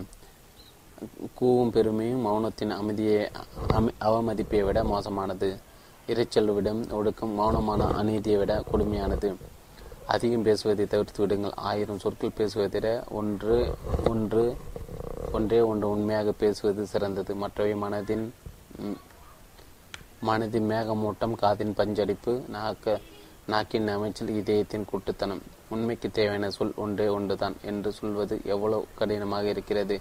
ஆயிரம் ஆயிரம் சொற்கள் எழுதுவத உண்மையாக ஒன்றே ஒன்று எழுதுவது நேர்மையானது மேன்மையானது. மற்றவை காகிதத்தின் விரயம் மையின் விரயம் நிமிடங்களுக்கு ஒளியின் சிறகுகள் தருவதற்கு பதிலாக ஈயத்தின் ஈயத்தின் கால்களை தருவது. அது ஆ எவ்வளவு சிரமம் எவ்வளவு சிரமம். உண்மையான ஒரே ஒரு சொல்லை எழுதுவது பொன்னுன் குரு மிர்தாத் அவர்களே பிரார்த்தனை பற்றி என்ன சொல்கிறீர்கள்? பிரார்த்தனையின் போது பலவற்றை கேட்டு பல பல சொற்களை பயன்படுத்துகிறோமே ஆனால் கேட்டது எதுவும் கிடைப்பதில்லையே. அத்தியாயம் பதிமூன்று பிரார்த்தனை பற்றி. மிர்தாத் வேதனை கொண்டு எந்த கடவுளிடம் நீங்கள் முறையிட்டாலும் அது உங்களை நீங்கள் வேண்டிக் கொள்வதாக அமைகிறது. ஈர்க்கு ஆற்றல் விலகு ஆற்றல் உங்களுக்குள்ளே இருக்கின்றன. ஈர்க்கப்பட வேண்டியவும் விலகப்பட வேண்டியவும் உங்களுக்குள்ளே இருக்கின்றன. ஒன்று பெறுவது என்பது அதனால் ஆசீர்வதிக்கப்படுவதே ஆகும். பசியை பசி இருந்தால் உணவு இருக்கும். உணவு இருந்தால் பசி இருக்கும். பசி பசியின் வேதனை இருந்தால் தானே வயிறு நிறைவது ஆசீர்வதிப்பு முயற்சி இருக்கும். ஆம் தேவையில்லையில் தேவைக்கான விநியோகமும் இருக்கிறது. தேவையில்லை தேவைக்கான விநியோகமும் இருக்கிறது. பூட்டின் அத் தான் திறவுகோல் அதே போல பூட்டும் சாவியின் அத்தாட்சி தானே? பூட்டும் சாவிகள் கதவின் அத்தாட்சிகள் தானே சாவி தொலைத்து விட்டோ கை தவறி எங்கேயாவது மறதி வைத்து விட்டோ அடிக்கடி சென்று கொள்ளனை அவசரப்படுத்த அவசரப்படுத்தாதீர்கள். அவன் தன் பணியை முன்பே செய்து முடித்தவன். சரியாகவும் செய்தவன். மறுபடியும் அவன் வேலையை செய்யும்படி அவனை கேட்கக்கூடாது. உங்கள் வேலை நீங்கள் செய்யுங்கள். அவனை விட்டு விடுங்கள் அவனுக்கு வேறு வேலை இருக்கிறது. உங்கள் நினைவில் குவிந்துள்ள குப்பை குளங்களையும் நாற்றத்தையும் அகற்றுங்கள். திறவுகோல் நிச்சயம் கிடைத்துவிடும். சொல்லுக்கடங்காத இறைவன் உன்னை வெளிப்படுத்தும் போது அவன் உன்னில் தன்னையை வெளிப்படுத்திக் கொள்கிறான். அதனால் நீயும் சொல்லுக்கடங்காதவன் ஆகிவிடுகிறாய். அவன் தன்னில் ஒரு சிறு பகுதி உனக்குள் வழங்குவதில்லை. அவனும் பிளவுபடுத்த முடியாதவன். உங்களுக்குள் அனைவருக்குள்ளும் பிளவுபடுத்தாத சொல்லுக்கடங்காத தனது பூர்ணத்துவை அவன் தானமாக வழங்குகிறான். இதைவிட பெரிய மரபு எதையும் நீங்கள் பெற்றுவிட முடியுமா? என்ன? அதை எது அல்லது யார் வ- வளர விடாமல் தடுத்து விட முடியும்? உமது கோடைத்தனமும் குற்றத்தனமும் அல்லாமல் அந்த மாபெரும் மரபுக்காக நீங்கள் பெருமைப்பட வேண்டும். சில நல்ல நல்லெண்ணவாதிகளாக சொல்வது போல எதையோ தேடி அலையாதீர்கள். அவர்கள் தமது பல்வழி வெற்று வழிகளையும் வியாபார இழப்புகளையும் சண்டை சச்சரவுகளையும் படிவாங்களையும் உறக்கமற்ற இரவுகளையும் புதைப்பதற்கான ஒரே குடியாக கடவுளை கருதி இருக்கிறார்கள் மற்றவர்கள் கடவுளை தமது செல்வங்களின் கருவூலமாக கருதுகிறார்கள். அவர்கள் எந்த வேலையிலும் ஆசை ஆசைப்பட்டு எடுக்கும் அணிகள் எல்லாம் பொன் மூலம் பாசப்பட்ட போலி அணிகளே. மற்றும் சிலர் கடவுள் ஒருவர் கணக்கு பிள்ளையாக கருதுகிறார்கள். அவர்கள் சொத்தும் அவர்களுக்கு வர வேண்டிய தொகையை பற்றியும் கணக்கும் அவரிடம் இல்லை அதற்கு பதிலாக அவர்கள் பட்ட கடனை எல்லாம் அவர் வசூலித்து கொண்டு அவர்கள் கணக்கில் நல்ல கணிசமான தொகை மிஞ்சிருப்பதை அவர் காட்டுவார். கடவுளுக்கு ஏகப்பட்ட வேலைகள் இருப்பதாக பலர் கருதுகிறார்கள். அத்தனை வேலைகள் இருந்தாலும் அவரே அதை தனித்து செய்து கொள்வார். அவருக்கு த தர்க்க குச்சி போட்டு விரட்ட வேண்டியதும் இல்லை நினைவுபடுத்த வேண்டியதும் இல்லை என்பதை சிலர் மட்டும் அறிவார்கள். கதிரவரின் உதவும் மறையும் நேரங்களை நீங்கள் கடவுளுக்கு நினைவூட்டுகிறீர்களா? என்ன? தூரத்து வயலில் ஒரு தானி பூமியில் உயிர் பிடிக்க கடவுளுக்கு நினைவூட்ட வேண்டுமா? என்ன? தலை சிறந்த வலையை ஒரு சிலந்தி பின்னர் செய்ய அவருக்கு நினைவூட்ட வேண்டுமா? என்ன? ஒரு சிட்டுக்குருவி தன் கூடு கட்டும் திறமையாக பெற அவருக்கு நினைவுபடுத்த வேண்டுமா? என்ன? இந்த எல்லையற்ற பிரபஞ்சத்தை எண்ணற்ற பொருள்கள் நிரப்பி அவருக்கு நினைவூட்ட வேண்டுமா? என்ன? உங்களது அற்ப தேவைகளுக்காக உங்கள் பலவீனமான சுயத்தை அவர் மீது ஏன் சுமத்துகிறீர்கள்? அவரது பார்வை சிட்டுக்குருவிகள் தானியங்கள் சிலந்திகளை விடவா மோசமானது? மண்டிட்டு இரு கரங்கள் முன்னிட்டு மற்றொரு மனத்திற்குள் என்ன இருக்குமோ என்று தவிப்பதை விட்டு கிடைத்த பரிசுகளை பெற்றுக்கொண்டு ஆரவாரமின்றி அவர்களைப் போல் நீங்கள் ஏன் உங்கள் காரியங்களை செய்து கொண்டே இருக்கக்கூடாது? உங்கள் ஆணவங்க ஆணவங்களையும் ஆசைகளையும் புழல்களையும் குற்றச்சாட்டுகளையும் ஒன்று திரட்டி அவருக்கு காதில் இறைச்சலுடன் ஓலமிட்டால் கடவுள் எங்கே இருப்பார்? அவர் உமக்குள்ளே இல்லையா? உ- உமதான எல்லாவற்றையும் அவர் அறிந்தவர் இல்லையா? உங்கள் அன்னத்திற்கும் நாக்கிற்கும் இருக்கும் நெருக்கத்தை விட அவரது செவியும் அது வாய்க்கு மிக அருகில் இருக்கவில்லையா? அவருடைய இறைத்தன்மை அவருக்கு போதுமானது. ஆனால் அதன் விதையை என்னவோ உங்களிடத்தில் தான் நீங்கள் கண்டு கொள்வதற்காக பரா பராமரிப்பதற்கு அவர் தனது இறைத்தன்மையை விதையை உங்களிடம் தந்திருக்கும் போது அதைவிட வேறு ஒழுக்கம் உங்களுக்கு எது? உங்களது வாழ்விற்கான உங்களது பாடுதான் என்ன? உங்களால் அதற்காக உழைக்க முடியவில்லை என்றால் இறைவன் உங்களுக்காக அதை செய்- செய்வான்.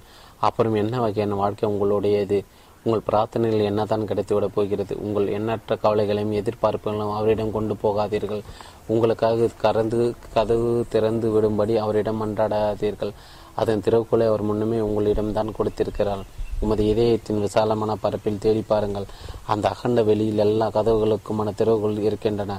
அந்த இதய விசால பெருவெளியில் தான் அதன் நல்லதாக நல்லத நல்லவதற்காகவோ கட்டதற்கு நீங்கள் பசி தாகம் கொண்டவைகளும் எல்லா பொருள்களும் உள்ளன. நீங்கள் கசி எடுத்து கசி அசை கை அசைத்து வெளிப்படுத்தும் ஒரு சிறிய கட்டளை கூட பணிவிடை செய்ய வல்லமை படைத்த விருந்து படைக்கும் அம்சம் ஒன்று இருக்கிறது. சரியான முறையில் அதை ஆயத்தப்படுத்தி புத்திசாலித்தனமாக ஒழுங்கமைத்து அச்சமின்றி ஆணையிட்டால் அது எவ்வளவு தடைக்கல்லையும் தகர்த்துவிட்டு எல்லையற்ற நிரந்தருக்குள் பாய்ந்து செல்லும். தமது குறிக்கோளை நோக்கி சரியாக ஆயத்தப்படுத்தாமல் ஒழுங்கினமாக கோடைத்தனமாக உத்தரவிட்டால் அது தனக்குள் தடைந்து குழப்பும். ஒரு சிறு தடை சிறு தடை தோன்றினாலும் பின் வாங்கிவிடும். அதற்கு பின்னால் வந்து கொண்டிருப்ப இரண்ட தோல்விதான். துறவிகளை துறவிகளே அது என்ன தெரியுமா? உங்கள் உடலின் இரத்த குழாய்கள் வழியாக ஓடிக்கொண்டிருக்கும் சிவப்பானு தான் அது. ஒவ்வொன்றும் அற்புத ஆற்றல் பெற்றது. உங்கள் வாழ்வினதும் எல்லா வாழ்வினதும் நட்பமா நுட்பமான உள்ளார்ந்த சகல அம்சங்களையும் நேர்மையாக தன்னில் பதிய செய்து கொண்டு அமைதியாக உமது உடலுக்குள் ஓடிக்கொண்டிருக்கிறது. அது இதயத்தில் தான் அவை கொண்டு கூடுகின்ற இதயத்திலிருந்து தான் அவை இரத்த நாளங்கள் வரிசையாக நின்று வென்று நீள்கிற நீள்கின்றன. அதனால் தான் இதயம் புகழ்பெற்று புனிதமடைகிறது. உமது ஆனந்த கண்ணீரும் துன்ப கண்ணீரும் அதிலிருந்து தான் பிரயோகிக்கின்ற வாழ்வின் வாழ்வினானதும் மரணத்திலானது மனம் அச்சம் அதற்குள் பாய்கின்றது. அதற்கு தேவையான கருவிகளும் உமது தவிப்புகளும் விருப்பங்களும் அதனுடைய கட்டுப்பாட்டுக்கு ஒடுங்கும் கொண்ட அம்சமே உமது மனம். மேன்மையான விருப்பத்தை உமது ரத்தம் கொட்டி கொண்டே இருந்தால் எல்லா ஆசைகளும் அது வாய் அடக்கி மறைத்து விடும் நம்பிக்கை என்னும் மேலான எண்ணமே கட்டுப்பாட்டை நிலைநிறுத்தும். மேலான மன உறுதியை தனது துளைத்தெடுக்கும் கட்டளைகள் மூலம் உமது விருப்பங்களை நிறைவேற்றி வைக்கும். எல்லா ஆசைகளின் ரத்த ஓட்டத்தையும் தூய்மைப்படுத்தாமல் ஒவ்வொரு எண்ணங்களை புனிதப்படுத்தாமல் தடுமாற மன உறுதியின் ஞான நிலை மட்டும் பெற தமது இரத்த ஓட்டத்தை வழிபடுத்தாமல் எவ்வாறு ஒரு ஞானி தமது ஞான நிலை அடைய முடியும்? ஆதாமின் காலத்திலிருந்து இன்று நாள் வரை ஒவ்வொரு ஞான வேட்கையும் ஞான சிந்தனை ஞான நாட்டம் ஒரு மனிதனை ஞானியாக்கிவிடவே உந்துதல் தந்து தன் வந்திருக்கின்றன. எல்லா நீர்நிலைகளும் கடலில் சென்று சங்கமிப்பது போலவே எல்லா ஒளிகற்றைகளும் கதிரனை தேடுவது போலவும் தான் அது. தனது இரத்தத்தை கொலைவெறியை நோக்கி அடித்து விரட்டாமலே உக்கிரமாக கொலை சிந்தனையுடன் தனது செல்களை கூட்டமை அணிவித்து விரட்டாமல் இறக்கமற்று இரக்கமற்ற மரண அடி கொடுத்த அதற்கு கட்டளையிடாமல் எவ்வாறு ஒரு கொலைக்காரன் தனது கொலை திட்டத்தை வரையறை செய்ய முடியும்? காயின் காலத்திலிருந்து இது நாள் வரை கொலை போதை கொண்ட ஒரு மனிதனும் கேள்விப்பட்டு இல்லாமல் தான் தனது கரத்தை உறுதியும் பலமும் உள்ளதாக செய்து கொள்கிறான். எங்கேயும் அட அண்டங்க அண்டங்காக்ககள் அண்டங்காக்ககளுடன் சேரும். கழுத்து புலிகள் கழுத்து புலிகளோடு தான் சேர்ந்திருக்கும். அதால் அதனால் பிரார்த்தனை என்பது மேலான விருப்பத்துடனும் மேலான சிந்தனையுடனும் மேலான மன உறுதியுடன் ரத்த கலப்பு வைத்துக் கொள்வது நீங்கள் எதற்காக பிரார்த்தனை செய்கிறீர்களோ அதனுடன் உமது சுயம் பரிபூர்ண உத்தேசி கொள்ள வேண்டும். இந்த பூமியின் சு சுற்றுச்சூழல் எல்லா அம்சங்களும் மிக துல்லியமாக உங்கள் இதே கண்ணாடி எதிரொலிக்கின்றன. எல்லாவற்றிலும் எல்லாவற்றிலுமான ஒவ்வொரு சுற்றி திரியும் சிந்தனைகளை இதயம் அவை பிறந்த நாள் தொட்டு அறியும். அவை உங்கள் இதயத்தில் அலை அலை அடிக்கின்றன. எந்த சொல்லும் செயலும் எந்த விருப்பமும் பெருமூச்சும் எந்த கடந்து செல்லும் நினைவும் ஆர்ப்ப நேர கனவும் மனிதன் விளங்கின எந்த மூச்சும் எந்த நிழலும் எந்த மாயும் இது நாள் வரை உம தன தமது மாய வழிகளில் சென்று வருதல் என்று காலத்தில் இறுதி எல்லை என்று வந்ததில்லை. இவை ஏதாவது ஒன்றினோடு உமது இதயத்தை ஒத்திசைவாக பொருத்தி பாருங்கள். அது உடனே நரம்புகளை இசை மீட்டுவதற்காக பிரார்த்தனை செய்வதற்கு உங்களுக்கு உதடுகளோ நாக்கோ தேவையில்லை. மாறாக உங்களுக்கு அமைதியாக வெடித்து கொண்டுள்ள இதயம் வேண்டும். மேலான விருப்பம் வேண்டும் மேலான எண்ணம் வேண்டும். எல்லாவற்றுக்கும் மேலாக ஐயோ துக்கமோ ஐயோ தயக்கமோ இல்லாத மேலான மன உறுதி வேண்டும். சொல்லின் ஒவ்வொரு அசைவிலும் இதயம் வெடிப்புடன் இருந்தால் ஒடிய சொற்களால் எந்த பயனும் இல்லை. இதயம் வெடிப்புடன் இருக்கும்போது நாக்கு தூங்க போய் விடுவது நல்லது அல்லது உடலுக்கு மறைந்து முத்திரையிட்டு பூட்டிக் கொள்வது நல்லது. வழிபாடு செய்ய உங்களுக்கு எந்த ஆலயங்களும் தேவையில்லை. நமது இதயத்தில் ஒரு கோயிலை காணாத வரை எந்த கோயிலும் நமது இதயத்தை காண முடியாது. நான் சொல்வது உங்களுக்கும் உங்களை போன்றவர்களுக்கும் தான். எல்லா எல்லாருக்கும் அல்ல. பெரும்பாலானவர்கள் கைவிடப்பட்டவர்கள் அவர்களுக்கு வழிபாடு செய்ய வேண்டும் என்ற உணர்வு இருக்கிறது. ஆனால் அதற்கான வழிதான் தெரியாது. அவர்கள் வார்த்தைகளால் மட்டுமே வழிபட முடியும். வேறு வழி தெரியாது. அந்த சொற்களும் நீங்களும் அடங்கியவை.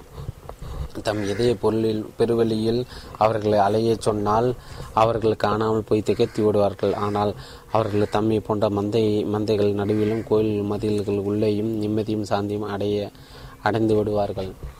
அவர்கள் ஆலயங்களை கட்டிக்கொண்டே போகட்டும். அவர்கள் தமது பிரார்த்தனை உச்சரித்து கொண்டே இருக்கட்டும்.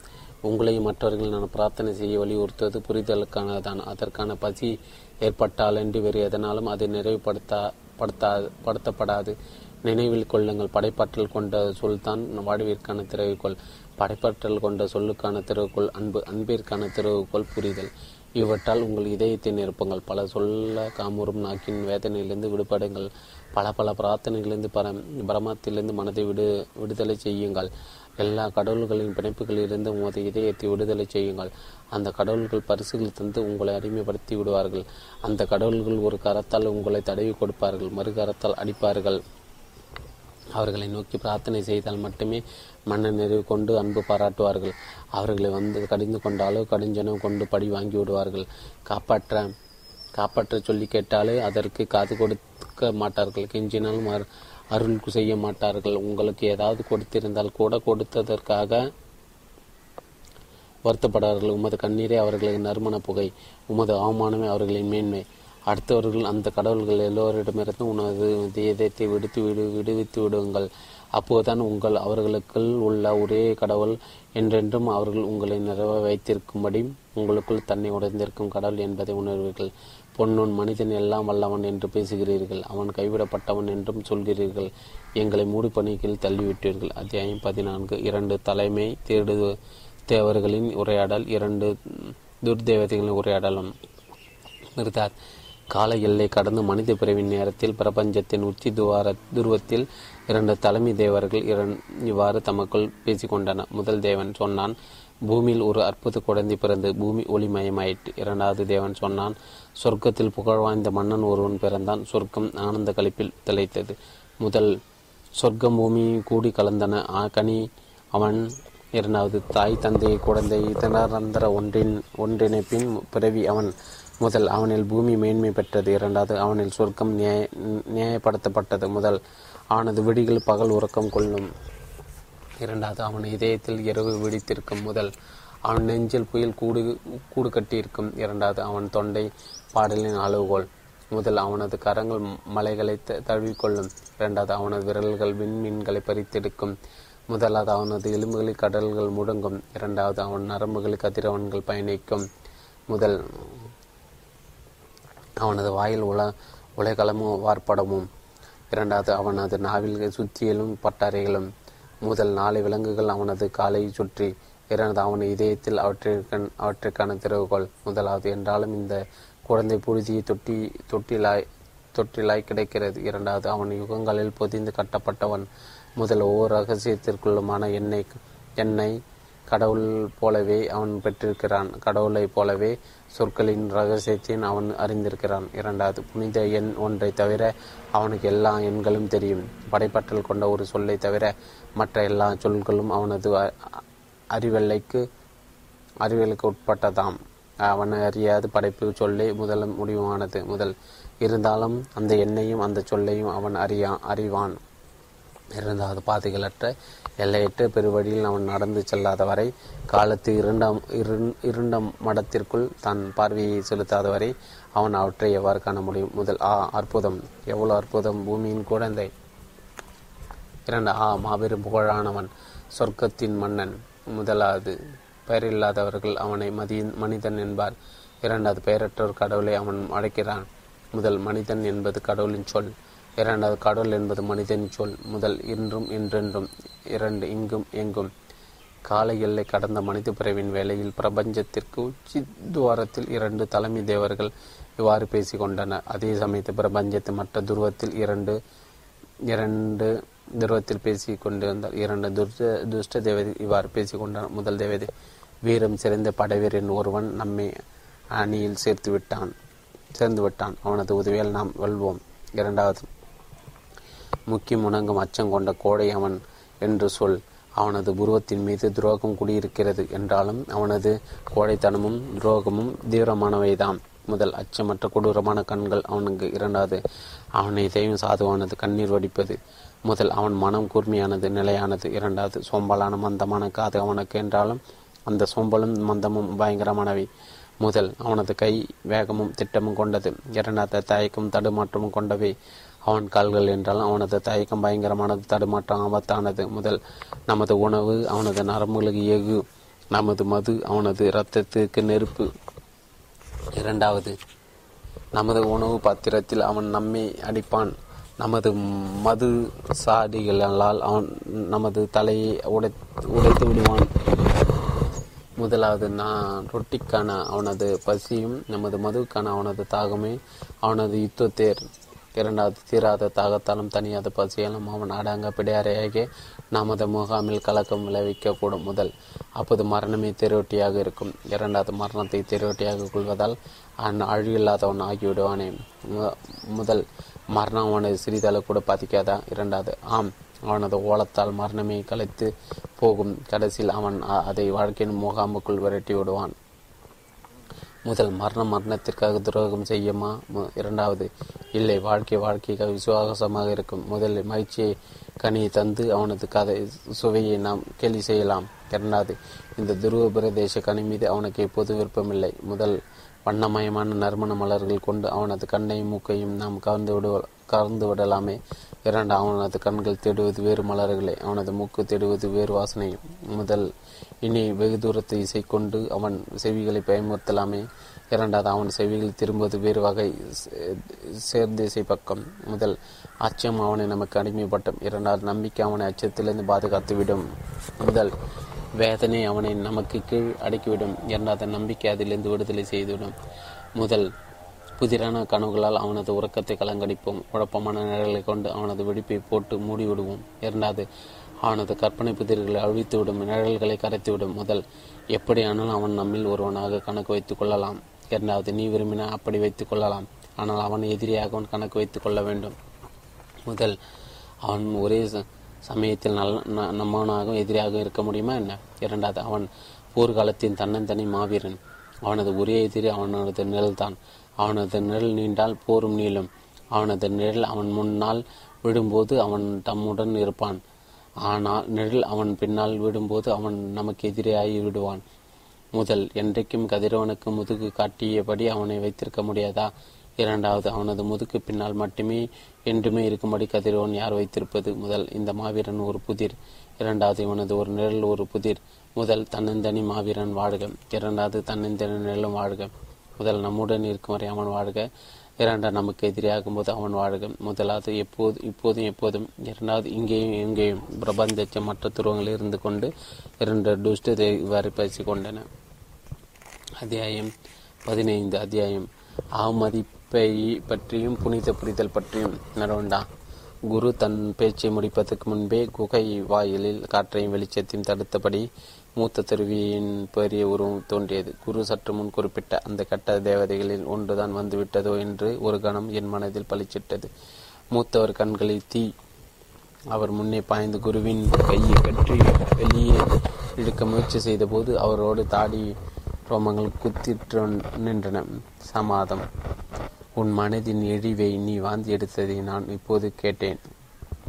உன் வாய் ஒரு நச்சுக்கோடாய். உன் இருப்பு நோயின் தீட்ச குணம்.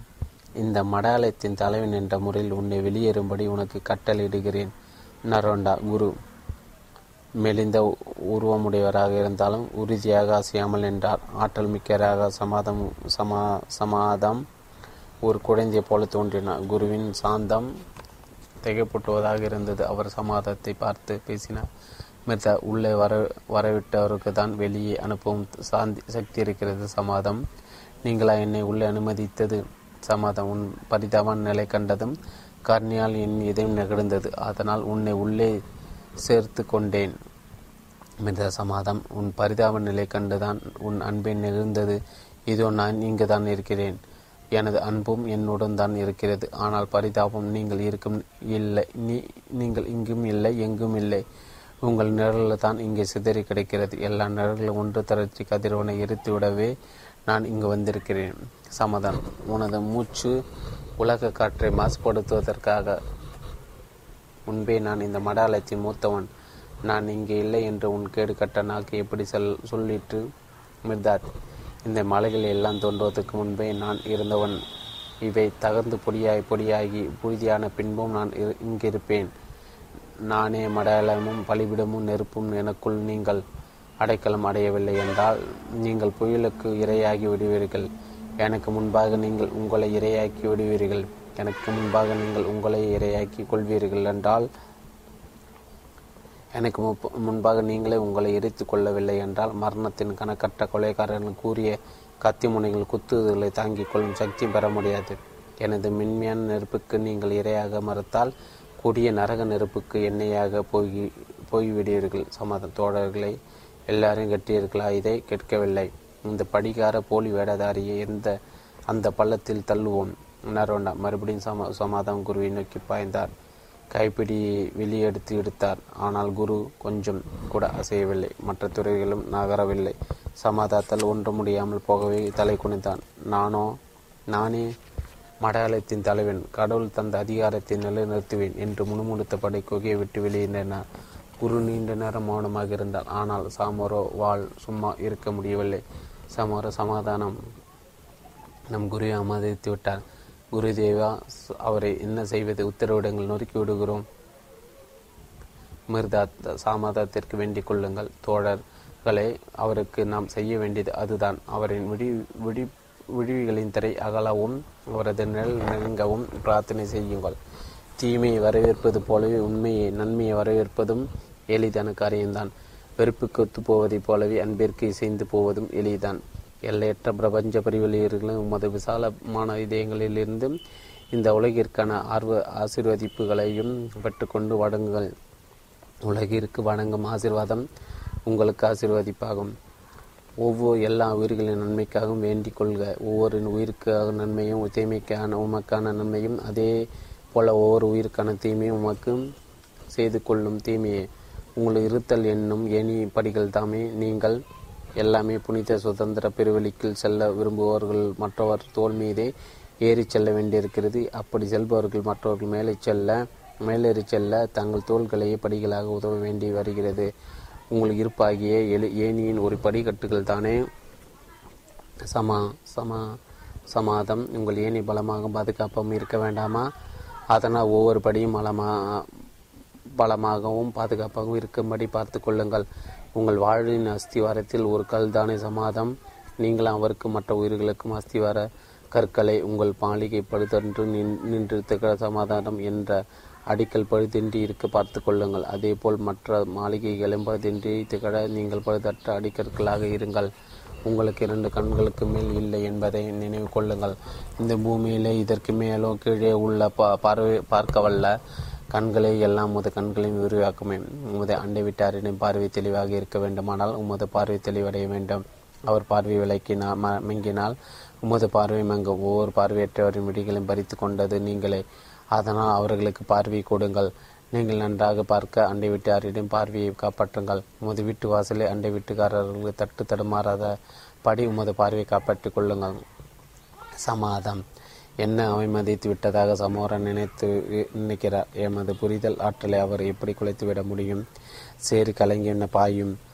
சேரி கலங்கி பாயும் நீரோடை மற்ற நீரோடையும் கலக்கிவிடும் ஆனால் கடல் கடலை மாசுபடுத்த முடியுமா? கடல் அந்த செற்றை எல்லாம் அடித்து தரையில் படிய விட்டு நீரோடைக்கு தெளிந்த நீரை பதிலுக்கு கொடுக்கும். இந்த பூமியின் ஒரு சதுர அடி நிலத்தை அல்லது ஒரு சதுர நிலத்தின் நிலத்தை மாசுபடுத்தி த தரிசாக்கிவிட முடியும். ஆனால் பூமியை அது பாதிக்குமா என்ன?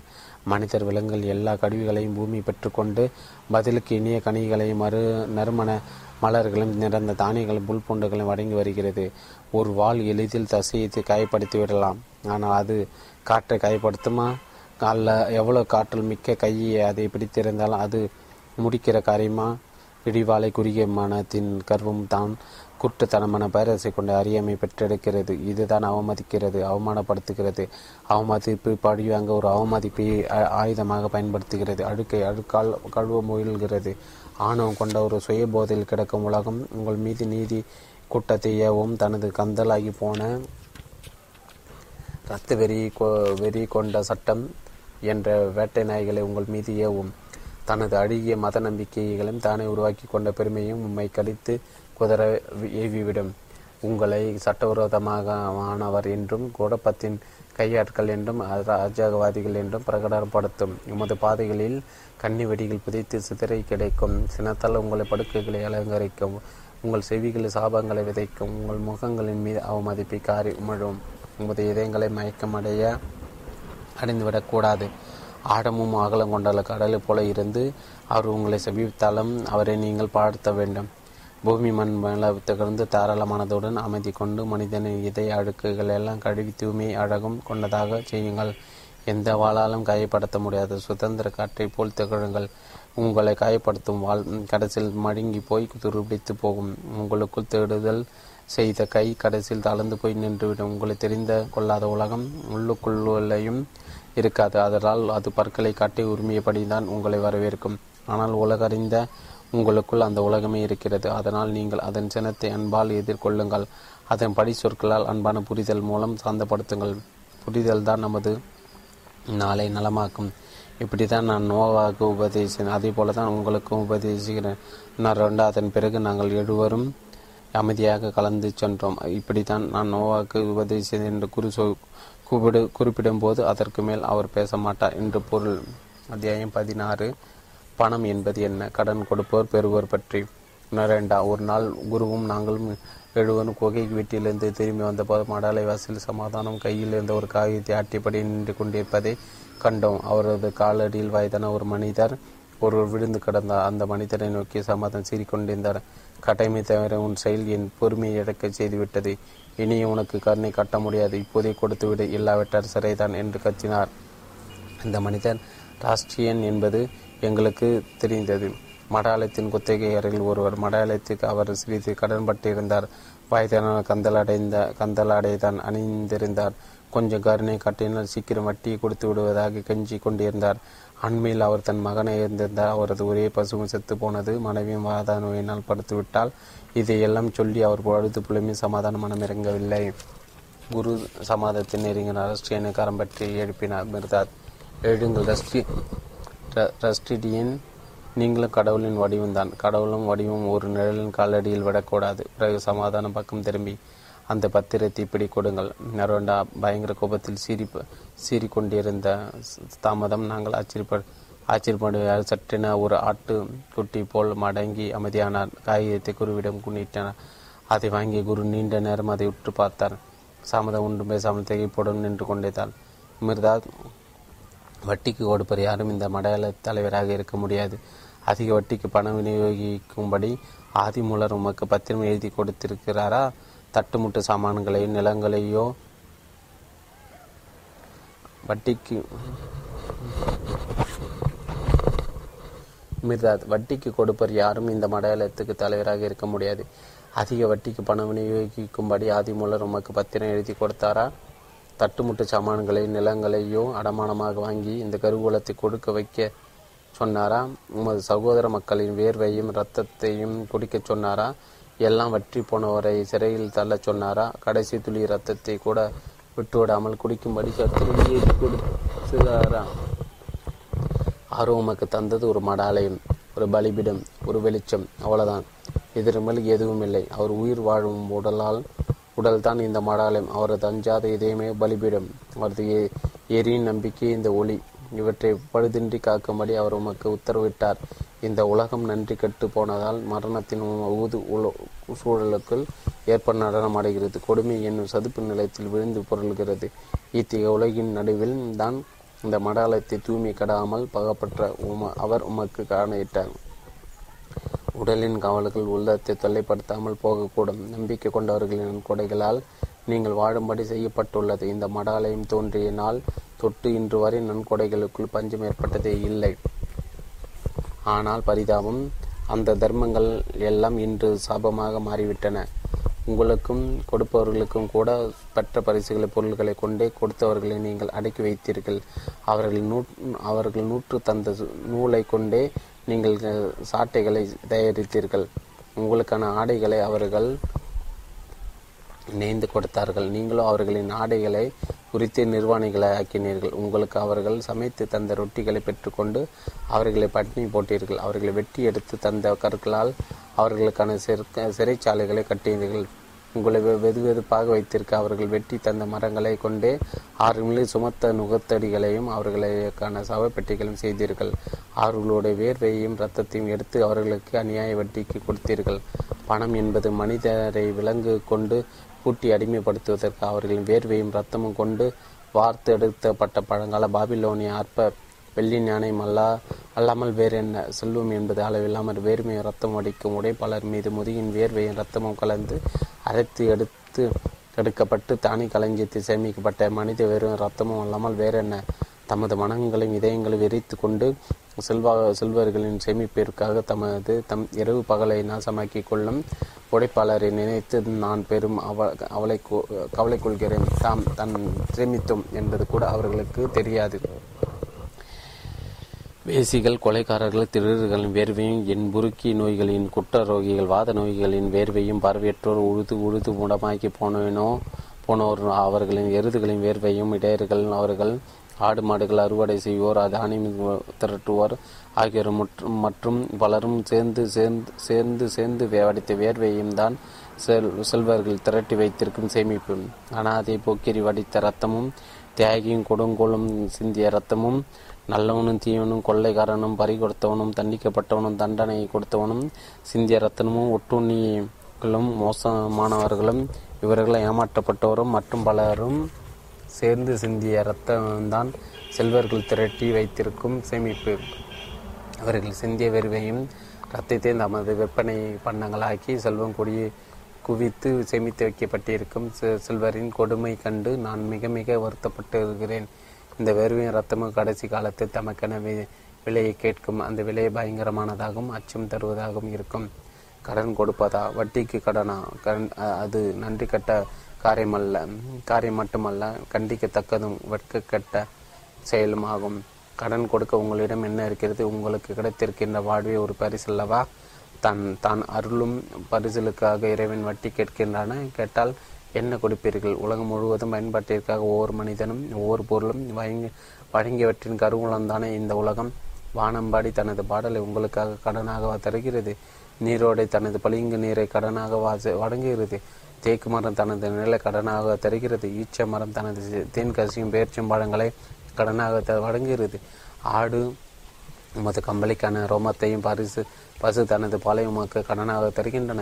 மேகம் அடையையும் கதிரவன் தனது வெப்பத்தையும் ஒளியையும் கடனாக தருகின்றன. இந்த பொருளும் எண்ணற்ற மற்ற பொருள்களும் இல்லை என்றால் உலக வாழ்க்கை என்னவாக இருக்கும்? இந்த உலகின் கருவூலத்திற்கு யார் அல்லது அதிக பொருள் சேர்த்தது யார் என்ற குறைவாக சேர்த்தது யார் என்று யாரால் சொல்ல முடியும்?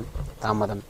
சஷ்டிகன் மடாலயத்தின் கருவூலத்திற்கு அளித்த கொடை எவ்வளவு என்று உங்களால் கணக்கிட்டு சொல்ல முடியுமா? அப்படி இருந்து அவர் பொருளை எடுத்து அற்ப அளவில் அவருக்கே கடன் கொடுத்து வட்டிக்கு கணக்கு பார்க்கிறீர்கள். இவரை சிறைக்கு அனுப்பவும் அங்கே கிடந்து நலியவும் நடவடிக்கை எடுத்து எடுக்கிறீர்கள். ரஷ்டியனிடமிருந்து நீங்கள் என்ன வட்டி எதிர்பார்க்கிறீர்கள் நீங்கள் கொடுத்த கடன் தொகை அவருக்கு எவ்வளோ எவ்வளோ லாபகரமாக இருந்தது என்பது உங்களுக்கு தெரியவில்லையா? மகனின் சாவு பசுவின் மரணம் மனைவியின் வாத நோய். இவை தவிர வேறு எதை அவர்களுக்கு உங்களால் திருப்பி தந்துவிட முடியும்? உமது முன் உமது முன்னால் மண்டிட்டு அவரது முதுகை போர்த்தி உள்ள இந்த கந்தல் ஆடையை ஆடையை விட வேறு என்ன வட்டி நீங்கள் அவர்களிடமிடம் பெற்றுவிட முடியும்? கண்களை துடைத்து விட்டு பாருங்கள் சமாதம் உங்கள் க கடனையும் வட்டியோடு நீங்கள் செலுத்த வேண்டி வரும். அதற்கு முன் வெடித்து கொள்ளுங்கள். இல்லை என்றால் நீங்கள் சிறையில் தள்ளப்பட்டு நாசமடைந்து போவீர்கள். என் தோழர்களே உங்கள் அனைவருக்குமாக நான் சொல்ல விரும்பும் விரும்புவது இதுவே. கண்களை துடைத்து விட்டு பாருங்கள். விரித்து கொள்ளுங்கள். முடிந்த போதெல்லாம் கொடுங்கள். முடிந்ததை எல்லாம் கொடுங்கள். ஆனால் கடனாக எதையும் கொடுக்காதீர்கள். உங்கள் வாழ்க்கையை ஒரு கடனாக ஆகாதவாறு பார்த்து கொள்ளுங்கள். அது கடனாக ஆனால் உடனே திருப்பி செலுத்த வேண்டிய அவசரம் ஏற்பட்டு உங்களால் திவாலாகிவிடும். திரையிலும் தள்ளிவிடும். நரண்டா நரோண்டா தமது கையில் இந்த காகிதத்தை அவர் மீது பார்த்தார். பிறகு துணி துணிந்து அதை சுக்குநூறாக கடித்து காற்றில் பறக்கவிட்டார். பிறகு ஹிம்மல் பக்கம் திரும்பினார். அவர்தான் மடையாள கருவூல காப்பாளர். அவரிடம் சொன்னார் மிர்தாத் ரஷ்டியனுக்கு படம் கொடுங்கள் அவர் இரண்டு பசுக்கள் வாங்கவும் மனைவி சிகிச்சையாகவும் அவர்களின் கடைசி காலம் வரையில் தேவைக்கு அதிகமான பணத்தை கொடுத்து விடுங்கள். ரஷ்யன் நீங்கள் நிம்மதியாக திரும்பிச் செல்லுங்கள். நீங்கள் கடனிலிருந்து விடுவிக்கப்பட்டாயிற்று. இனிமேல் நீங்கள் கடனை வாங்கக்கூடாது. தமது பெரும் செல்வத்தை கடனாக கொடுப்பவனுடைய பாரம் கடன் பட்டவனின் பாரத்தை விட கனமானது. பதினேழு அத்தியாயம் பதினேழு. சமாதம் லஞ்சம் கொடுக்க முயல்கிறார். நரோண்டா பல நாள்கள் ராஷ்டிரியனுடன் விவகாரமே மடாலயத்தின் முக்கியமான பேச்சாக இருந்தது.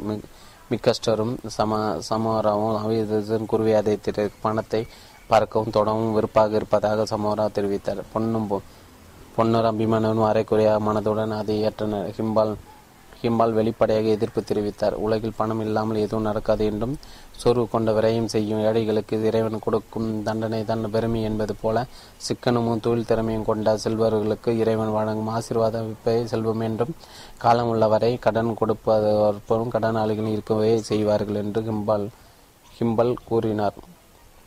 இதற்கு டெயில் சிறு போன தனது பதவி சரி செய்து கொள்ளும் முறை எச்சி சமாதானம் தீவிரமாக ஈடுபட்டார். ஒரு முறை அவர் தமது அறைக்கு சென்ன அறைக்கு என்ன ரகசியமாக அடைத்து சென் பேசினார்? மடாலயத்தின் வரலாற்று பதிவாளனாகவும் நகலெடுப்பவனாகவும் உள்ள நீ ஒரு ஏழையின் புதல்வன். உன் தந்தைக்கு நியாயமல்ல. அவர் அவர் மனைவி மற்றும் ஏழு குழந்தைகளுடன் சாப்பாட்டுக்கு வழி இல்லாமல் தவித்துக் கொண்டிருக்கிறார். இது யாரிடம் சொல்லாதே. நான் உதவுகிறேன். வெளியில் தெரிந்தால் கண்டவன் எல்லாம் வந்து உதவி கேட்பான். அப்புறம் அது கேள்விக்குள்ளியதாகிவிடும் பாதகன் மிருதாதை கழி கை கை கழிவிடு. உன் தந்தை இலவசமாக நிலங்கள் தருகிறேன். உனது தானிய களஞ்சியத்தில் நிறைய சேமிக்கும்படி உதவுகிறேன் என்றார். நான் அதை மறுத்துவிட்டேன். சமாதானம் சமாதானம் உதவுவதை விட மிக அதிகமாக கடவுள் உதவார் என்று சொன்னேன். மிருதாத்துக்கு எனது குருவும் இரட்சகரும் ஆவார் என்றும் அவரை கை விடுவதை விட எனது உயிரை விட்டுவிட சித்தமாக இருப்பேன் இருப்பதாக தெரிவித்தேன்.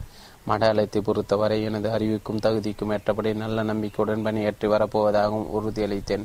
சமாதம் என்னை அணுகியது போலவே மற்ற தோழர்களையும் அணுகியும் அவர்களை ஆசைகளை காட்டி கலத்திவிட முயன்றால் முயன்ற தகவல் எனக்கு பின்னால் தெரிய வந்தது ஆனால் எந்த அளவுக்கு வெற்றி கிடைத்தது என்றும் தெரியவில்லை. மடாலயத்தின் கூட்டங்களில் ஹிம்பால் அடிக்கடி காணப்படவில்லை என்றும் என்பது ஒரு முக்கிய அறிவிப்பு குறிப்பு.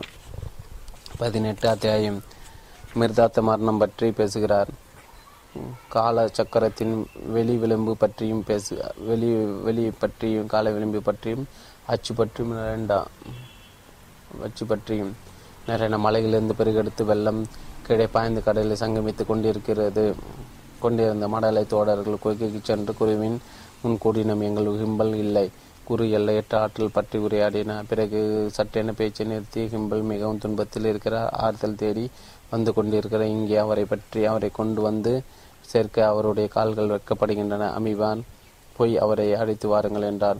நரண்டா அபிமார் வெளியே சென்று கிம்பலை உள்ளே அடைத்து வந்தார். கிம்பல் ஏதோ ஒரு துயர நிகழ்ச்சி காரணமாக குலுங்கி குலுங்கி அழுது கொண்டிருந்தார். மிருதாத் அவரை அருகில் வாருங்கள். ஹிம்பல ஆ ஹிம்பல் ஹிம்பல். உமது தந்தை இறந்து விட்டதால் உத்தேரம் உங்களை இதயத்தை இதயத்தை மிருதாத் அருகில் வாருங்கள். ஹிம்பல் ஆ ஹிம்பல் ஹிம்பிள் உமது தந்தை இறந்து விட்டதால் துயரம் உங்கள் இதயத்தை கீறி கிடைக்க அதன் ரத்தம் இப்படி கண்ணீராய் பெருகின்றது உங்கள் குடும்பமே இறந்து போனதால் என்ன செய்வீர்கள்? உனது கண்களுக்கும் கரங்களுக்கும் எட்டாத தொலைவில் உலகின் எல்லா தந்தைகளும் தாய்மார்களும் சகோதரிகளும் சகோதரர்களும் இறந்து போய்விட்டால் என்ன செய்வீர்கள்? கிம்பல். ஆம் குருவே எனது தந்தை கொடூரமான முறையில் மரணம் அடைந்தார். அவர் வாங்கி வந்த காலை அவர் வயிற்றை கொம்பால் கிடித்து அவர் தலையை நொறுக்கிவிட்டது. நேற்று மாலையில் ஒருவர் மூலம் எனக்கு தகவல் தெரிந்திருக்கிறது. கவலை கொண்ட மனிதன் நான் கவலையே நான் தான் மிர்தா உலகத்தின் செல்ல செல்வமெல்லாம் அவர் இருந்தபோது அவரை பார்த்து புன்னகை பூத்திருக்கும் ஹிம்பல். ஆமாம் குருவே அப்படிதான் மிர்தாத் உமது தேவனை அதிகமாக உனது வேதனை அதிகமாக இருப்பதற்கு காரணம் நீ அனுப்பி வைத்த பணத்தால் ஏமா வாங்கப்பட்டது. அந்த காளை மாடு என்பதுதான்.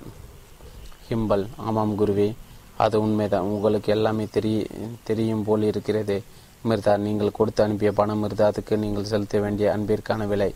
நரோண்டா ஹிம்பல் பேசவில்லை. கண்ணீர் வடித்தபடி நின்று கொண்டிருந்தார். மிர்தா உமது தந்தை இறக்கவில்லை அகிம்பல் அவருடைய உருவமோ நிழலோ கூட இருக்கவில்லை. உமது தந்தையின் மாறிய உருவமும் நிழலும் பற்றிய உமது உணர்வுகளே தான் இருந்த வடிவங்கள். பொய்யா மெய்யானவை மென்மையானவை. நிழல்கள் மிக மெல்லியவை. சாதாரணமான மனிதன் கண்களால் அந்த மாற்றங்களை காண முடியாது. கானகத்தில் உள்ள தேவதரு மரத்தின் நிழலும் அதே தேவதருவால் செய்யப்பட்ட கப்பலின் மாய் பாய்மரம் கோயிலின் கொடிய மரம் தூக்கு மேடை மரம் பழகியவற்றின் நிழல்களும் ஒன்றல்ல. கதிரொளி படரும் தேவதாருவனும் நிழலும் நிலா ஒளியில் விழும் நிழலும் விண்மீன்கள் மற்றும் அதிகாலை சிக்கரில் படியும் நிழல்கள் ஒன்றல்ல. என்றாலும் எல்லாம் என்ன விதமான வடிவங்களாக மாறினாலும் தேவதரு தேவதரு மரம்தான். பழைய தேவதரு மரம் ஒன்றின் தங்கைதான் அது என்று கட்டு காட்டு மரங்கள் கண்டு கொள்ளாத கண்டு கொள்ளாமல் போனாலும் அது தேவதரு மரமே. இலை மீது நகரும் ஒரு பட்டுப்புழு தனது சகோதரி ஒரு பட்டு நூலை தரும் காட்டுப்புழுவாக மாறும் என்பதை கண்டு கொள்ளுமா? மண்ணில் கிடைக்கும் ஒரு கோதுமை மணி தனது சொந்த பந்தங்கள் மீது பூமி மீது பரியராய் வளரும் என்பதை கண்டு கொள்ளுமா? காற்றில் மிதக்கும் நீராவி துகள்களோ கடலின் ஒரு துளியோ தனது சகோதர துளிகள் மலை மீது பனியாய் கிடைப்பதை அறியுமா? என்ன? பூமி ஒரு சகோதர விண்மீனை விண்மீன் வெளி கொள்ளொலியோ உருவா உறவாக உணருமா? என்ன? ஒரு தேக்கு மரம் தனது விந்தையில் தன்னை கண்டு கொள்ளுமா? என்ன?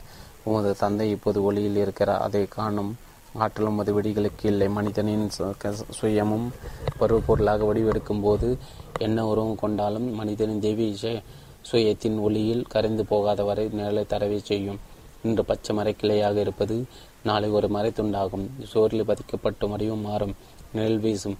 நெருப்பில் இருந்து காணாமல் போகும் வரை. அதேபோல மனிதனின் தனக்குள் உள்ள கடவுளுக்குள் கரையும் வரை செத்தாலும் உயிரோடு இருந்தாலும் மனிதன்தான் அவன் தனது உரிமையை மாபெரும் ஏகத்தில் அடையாளம் கண்டு கொள்ள வேண்டும். அந்த புரிதல் அவனுக்கு வேண்டும். ஒரு கன்சிமிட்ட நிறைய மனிதன் ஆசைப்படும் வாழ்நாளை முழுவதும் பெற்றுவிட முடியும். என் தோழர்களை எல்லா காலங்களிலும் முழு நாள் வாழ்நாள் காலங்களே. காலத்தில் நின்று புறப்படும் என்பதே இல்லை. தங்கியிருந்து உண்டு இழப்பாரி போகும் இடங்களும் காலத்தில் இல்லை. ஒன்றின் மேல் ஒன்றாக படிந்து போய்கொண்டே இருப்பது தான் காலம். அதன் பின்பக்கம் ஊர்தியின் பின்பக்கத்தில் இணைக்கப்பட்டுள்ளது. அதில் முடிவில்லை விலகுவதற்கு எதுவும் இல்லை. ஆர்வமும் இல்லை முதுவும் இல்லை. புலன் உணர்வுகளால் உருவாக்கப்பட்ட சக்கரம்தான் காலம். வெட்டவெளி சூனியத்தில் அதை சொல்ல விடுவதும் புலன் உணர்வுகளை திகைப்பூட்டும் புருவ பருவ காலங்களை நீங்கள் உணர்கிறீர்கள். அதனால் எல்லாமே அவற்றின் பிடியில் சிக்கியிருப்பதாக நம்புகிறீர்கள். தோன்றி அகலும் எல்லா பருவ காலங்களும் என்றென்றும் ஒன்றேதான். வளர்ச்சியின் சிதையும் உண உமது புலன் உணர்வுகளுக்கு புலப்படுகின்றன. அதனால் அழிவு என்பது உணர்ச்சியின் வளர்ச்சியின் முடிவு என்று முடிவு கட்டிவிடுகிறீர்கள். வளர்ச்சிக்கும் அழிவிற்குமான ஆற்றல் வளர்ச்சியின் அடிவே அல்ல என்பதை ஒப்புக்கொள்ளுங்கள். தென்றலோடு ஒப்பிட்டு வீசும் காற்று வேகமானது என்று உணர்கிறீர்கள். காற்று விரையில் வெகு தூரம் போய்விடும் என்பது என்ப என்கிறீர்கள்.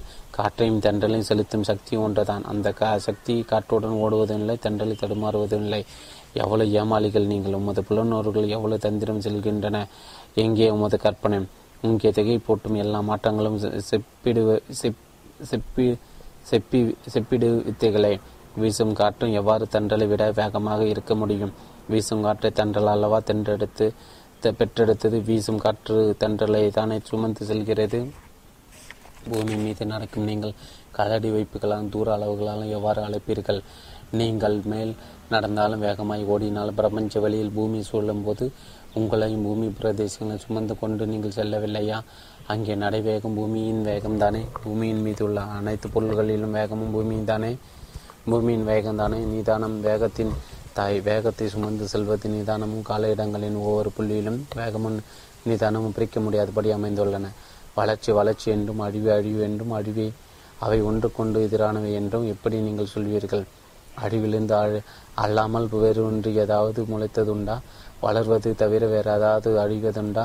நீங்கள் தொடர்ந்து அழித்து அழிந்து கொண்டு தானே வளர்ந்து வருகிறீர்கள்? தொடர்ந்து செய்வதன் மூலமே நீங்கள் வளர்ந்து கொண்டே வரவில்லையா?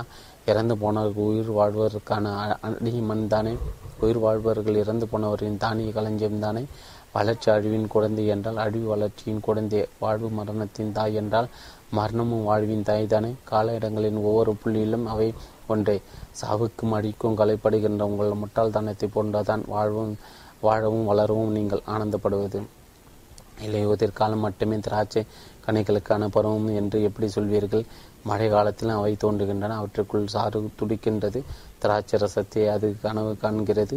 இளவேநீர் பருவத்தில் மரகத மணி மொட்டுக்குள் போல் பிஞ்சுகள் வெளிவருகின்றன. கோடை காலத்திலும் பிஞ்சுகள் காய்கள் பருத்து பெருக்க எதிரொலி கதிரொலியில் கதிரொலியில் அது பெருக்க கதிரொலியில் அதன் கன்னங்களில் தங்கமுலாம் படர்கின்றது. ஒவ்வொரு பருவ காலம் மூன்று பருவ காலங்களை தனக்குள்ளே சுமைதே தெரிகிறது. கால இடைவெளிகளின் ஒவ்வொரு புள்ளியிலும் அவை ஒன்றாகவே ஒடுங்கியுள்ளன. ஆ காலம் ஒரு மாபெரும் செப்பி செப்பிடு வித்தைக்காரன் மனிதர் மாபெரும் போலிகள்.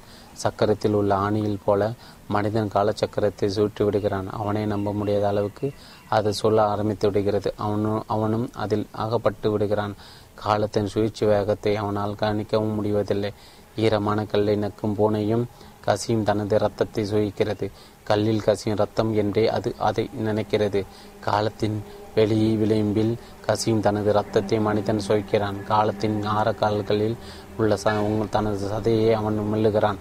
அந்த ரத்தமும் சதையும் காலத்திற்கு சொந்தமானது என்றே அவன் நினைத்து விடுகிறான்.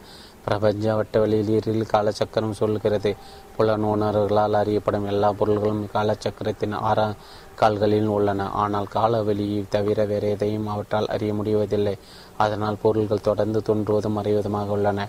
காலத்திலும் வெளியிலும் ஒரு புள்ளியில் ஒரு சமயம் மறைந்து போவது மற்றொரு சமயம் மற்றொரு புள்ளியில் தோன்றிவிடுகிறது. ஒன்றுக்கு பகலாக இருப்பது மற்றொன்றுக்கு இரவாக இருக்கிறது. இதெல்லாம் பார்ப்பவர் எங்கே எப்போது பார்க்கிறார் என்பதை பொறுத்து அமைகிறது. துறவிகளை வாழ்வு சாவை ஆகியவற்றின் பாதை ஒன்றுதான். காலத்தின் சக்கரத்தின் வட்ட விளிம்பில் வட்டத்தின் சுழற்சியில் அது ஒரு முடிவிடத்தை அடைவதே இல்லை. அது எங்கும் தங்கி நிற்பதும் இல்லை. உலகில் உள்ள எல்லா இயக்கங்களும் சொல்வட்ட இயக்கங்களே. அப்படியானால் காலத்தின் மாய சுழற்சியிலிருந்து தப்புவதற்கு மனிதனுக்கு வழியே இல்லையா? மனிதனால் அது முடியும். ஏனென்றால் கடவுளின் கடவுளின் புனித சுதந்திரத்தின் வாரிசு காலச்சக்கரம் சூழல்கிறது ஆனால் அதனை அச்சு தன்னோடு ஒன்று ஓய்வில் இருக்கின்றது. காலச்சக்கரத்தின் அச்சு தண்டுதான் கடவுள். கால இடைவெளியில் எல்லா பொருள்களும் அவனை சுற்றி சொல்லு கொண்டு கொண்டிருந்தாலும் அவன் கால இடைவெளி கசந்து கடந்து அசையாமல் இருக்கின்றன. எல்லா பொருள்களிலும் அவனுடைய சொல்களிலிருந்து புறப்பட்டவையாக இருந்தாலும் அவன் சொல் அவனின் போலவே காலவெளியை கடந்து நிற்பது. அச்சு தண்டினில் தான் எல்லாம் அமைதியாக இருக்கிறது. வெளி விளிம்பில் எல்லாம் குழப்பம்தான். நீங்கள் எங்கே இருக்கப் போகிறீர்கள்? நான் சொல்வது இதுதான். வெளி விளிம்பிருந்து அச்சை நோக்கி நழுவுங்கள். சுழற்சியின் தலை சுற்றிலிருந்து விடுபடுங்கள். காலம் உங்களை சுழற்றி கொள் சூழாட்டும் அப்போது நீங்கள் காலற்றுவது சேர்ந்து சொல்ல மாட்டீர்கள். அத்தியாயம் பத்தொம்போது நம்பிக்கையும் தர்க்கமும். காலச்சக்கரத்தை எப்படி நிலைநிறுத்துவது? பொன்னுன் மன்னிங்கள் குருவே உமது தர்க்கம் என்னை அதர்த்தகத்தில் தள்ளி கொடுப்புகிறது. மிர்தா பொன்னுன் அதில் என்ன ஆச்சரியம்? நீங்கள் நீதிபதி என்று அழைக்கப்பட்ட ஒரு வாழ்க்கை முடிவுக்கு கொண்டு வரும் முன் அதன் தர்க்க நியாயத்தை நீங்கள் வலி வலியுறுத்துவீர்கள். தர்க்க நியாயத்தின் மனிதனை பயனை மனிதனை தர்க்கத்திலிருந்து விடுவிப்பது என்பதையும் அவனை தர் நம்பிக்கை நோக்கி வழிநடத்த வேண்டும் என்பதையும் அதுதான் அவனை புரிதலுக்கு இட்டுச் செல்லும் என்பதையும் இவ்வளவு காலம் நீதிபதியாக இருந்தும் நீங்கள் ஏன் புரிந்து கொள்ளவில்லை? தர்க்கம் என்பது பக்குவமற்றது. அறிவெண்ணும் யானையை பிடிக்க அது சிலந்தி என் வலை பின்னும் தர்க்கம் தக்க வய வயதை அடைந்ததும் தனது வலையினாலே சுருக்கி சுருக்கிட்டு தற்கொலை செய்து கொள்ளும். அப்புறம் அது நம்பிக்கையை உருவெடுக்கும். ஆழ்ந்த ஞானம் பெறும்.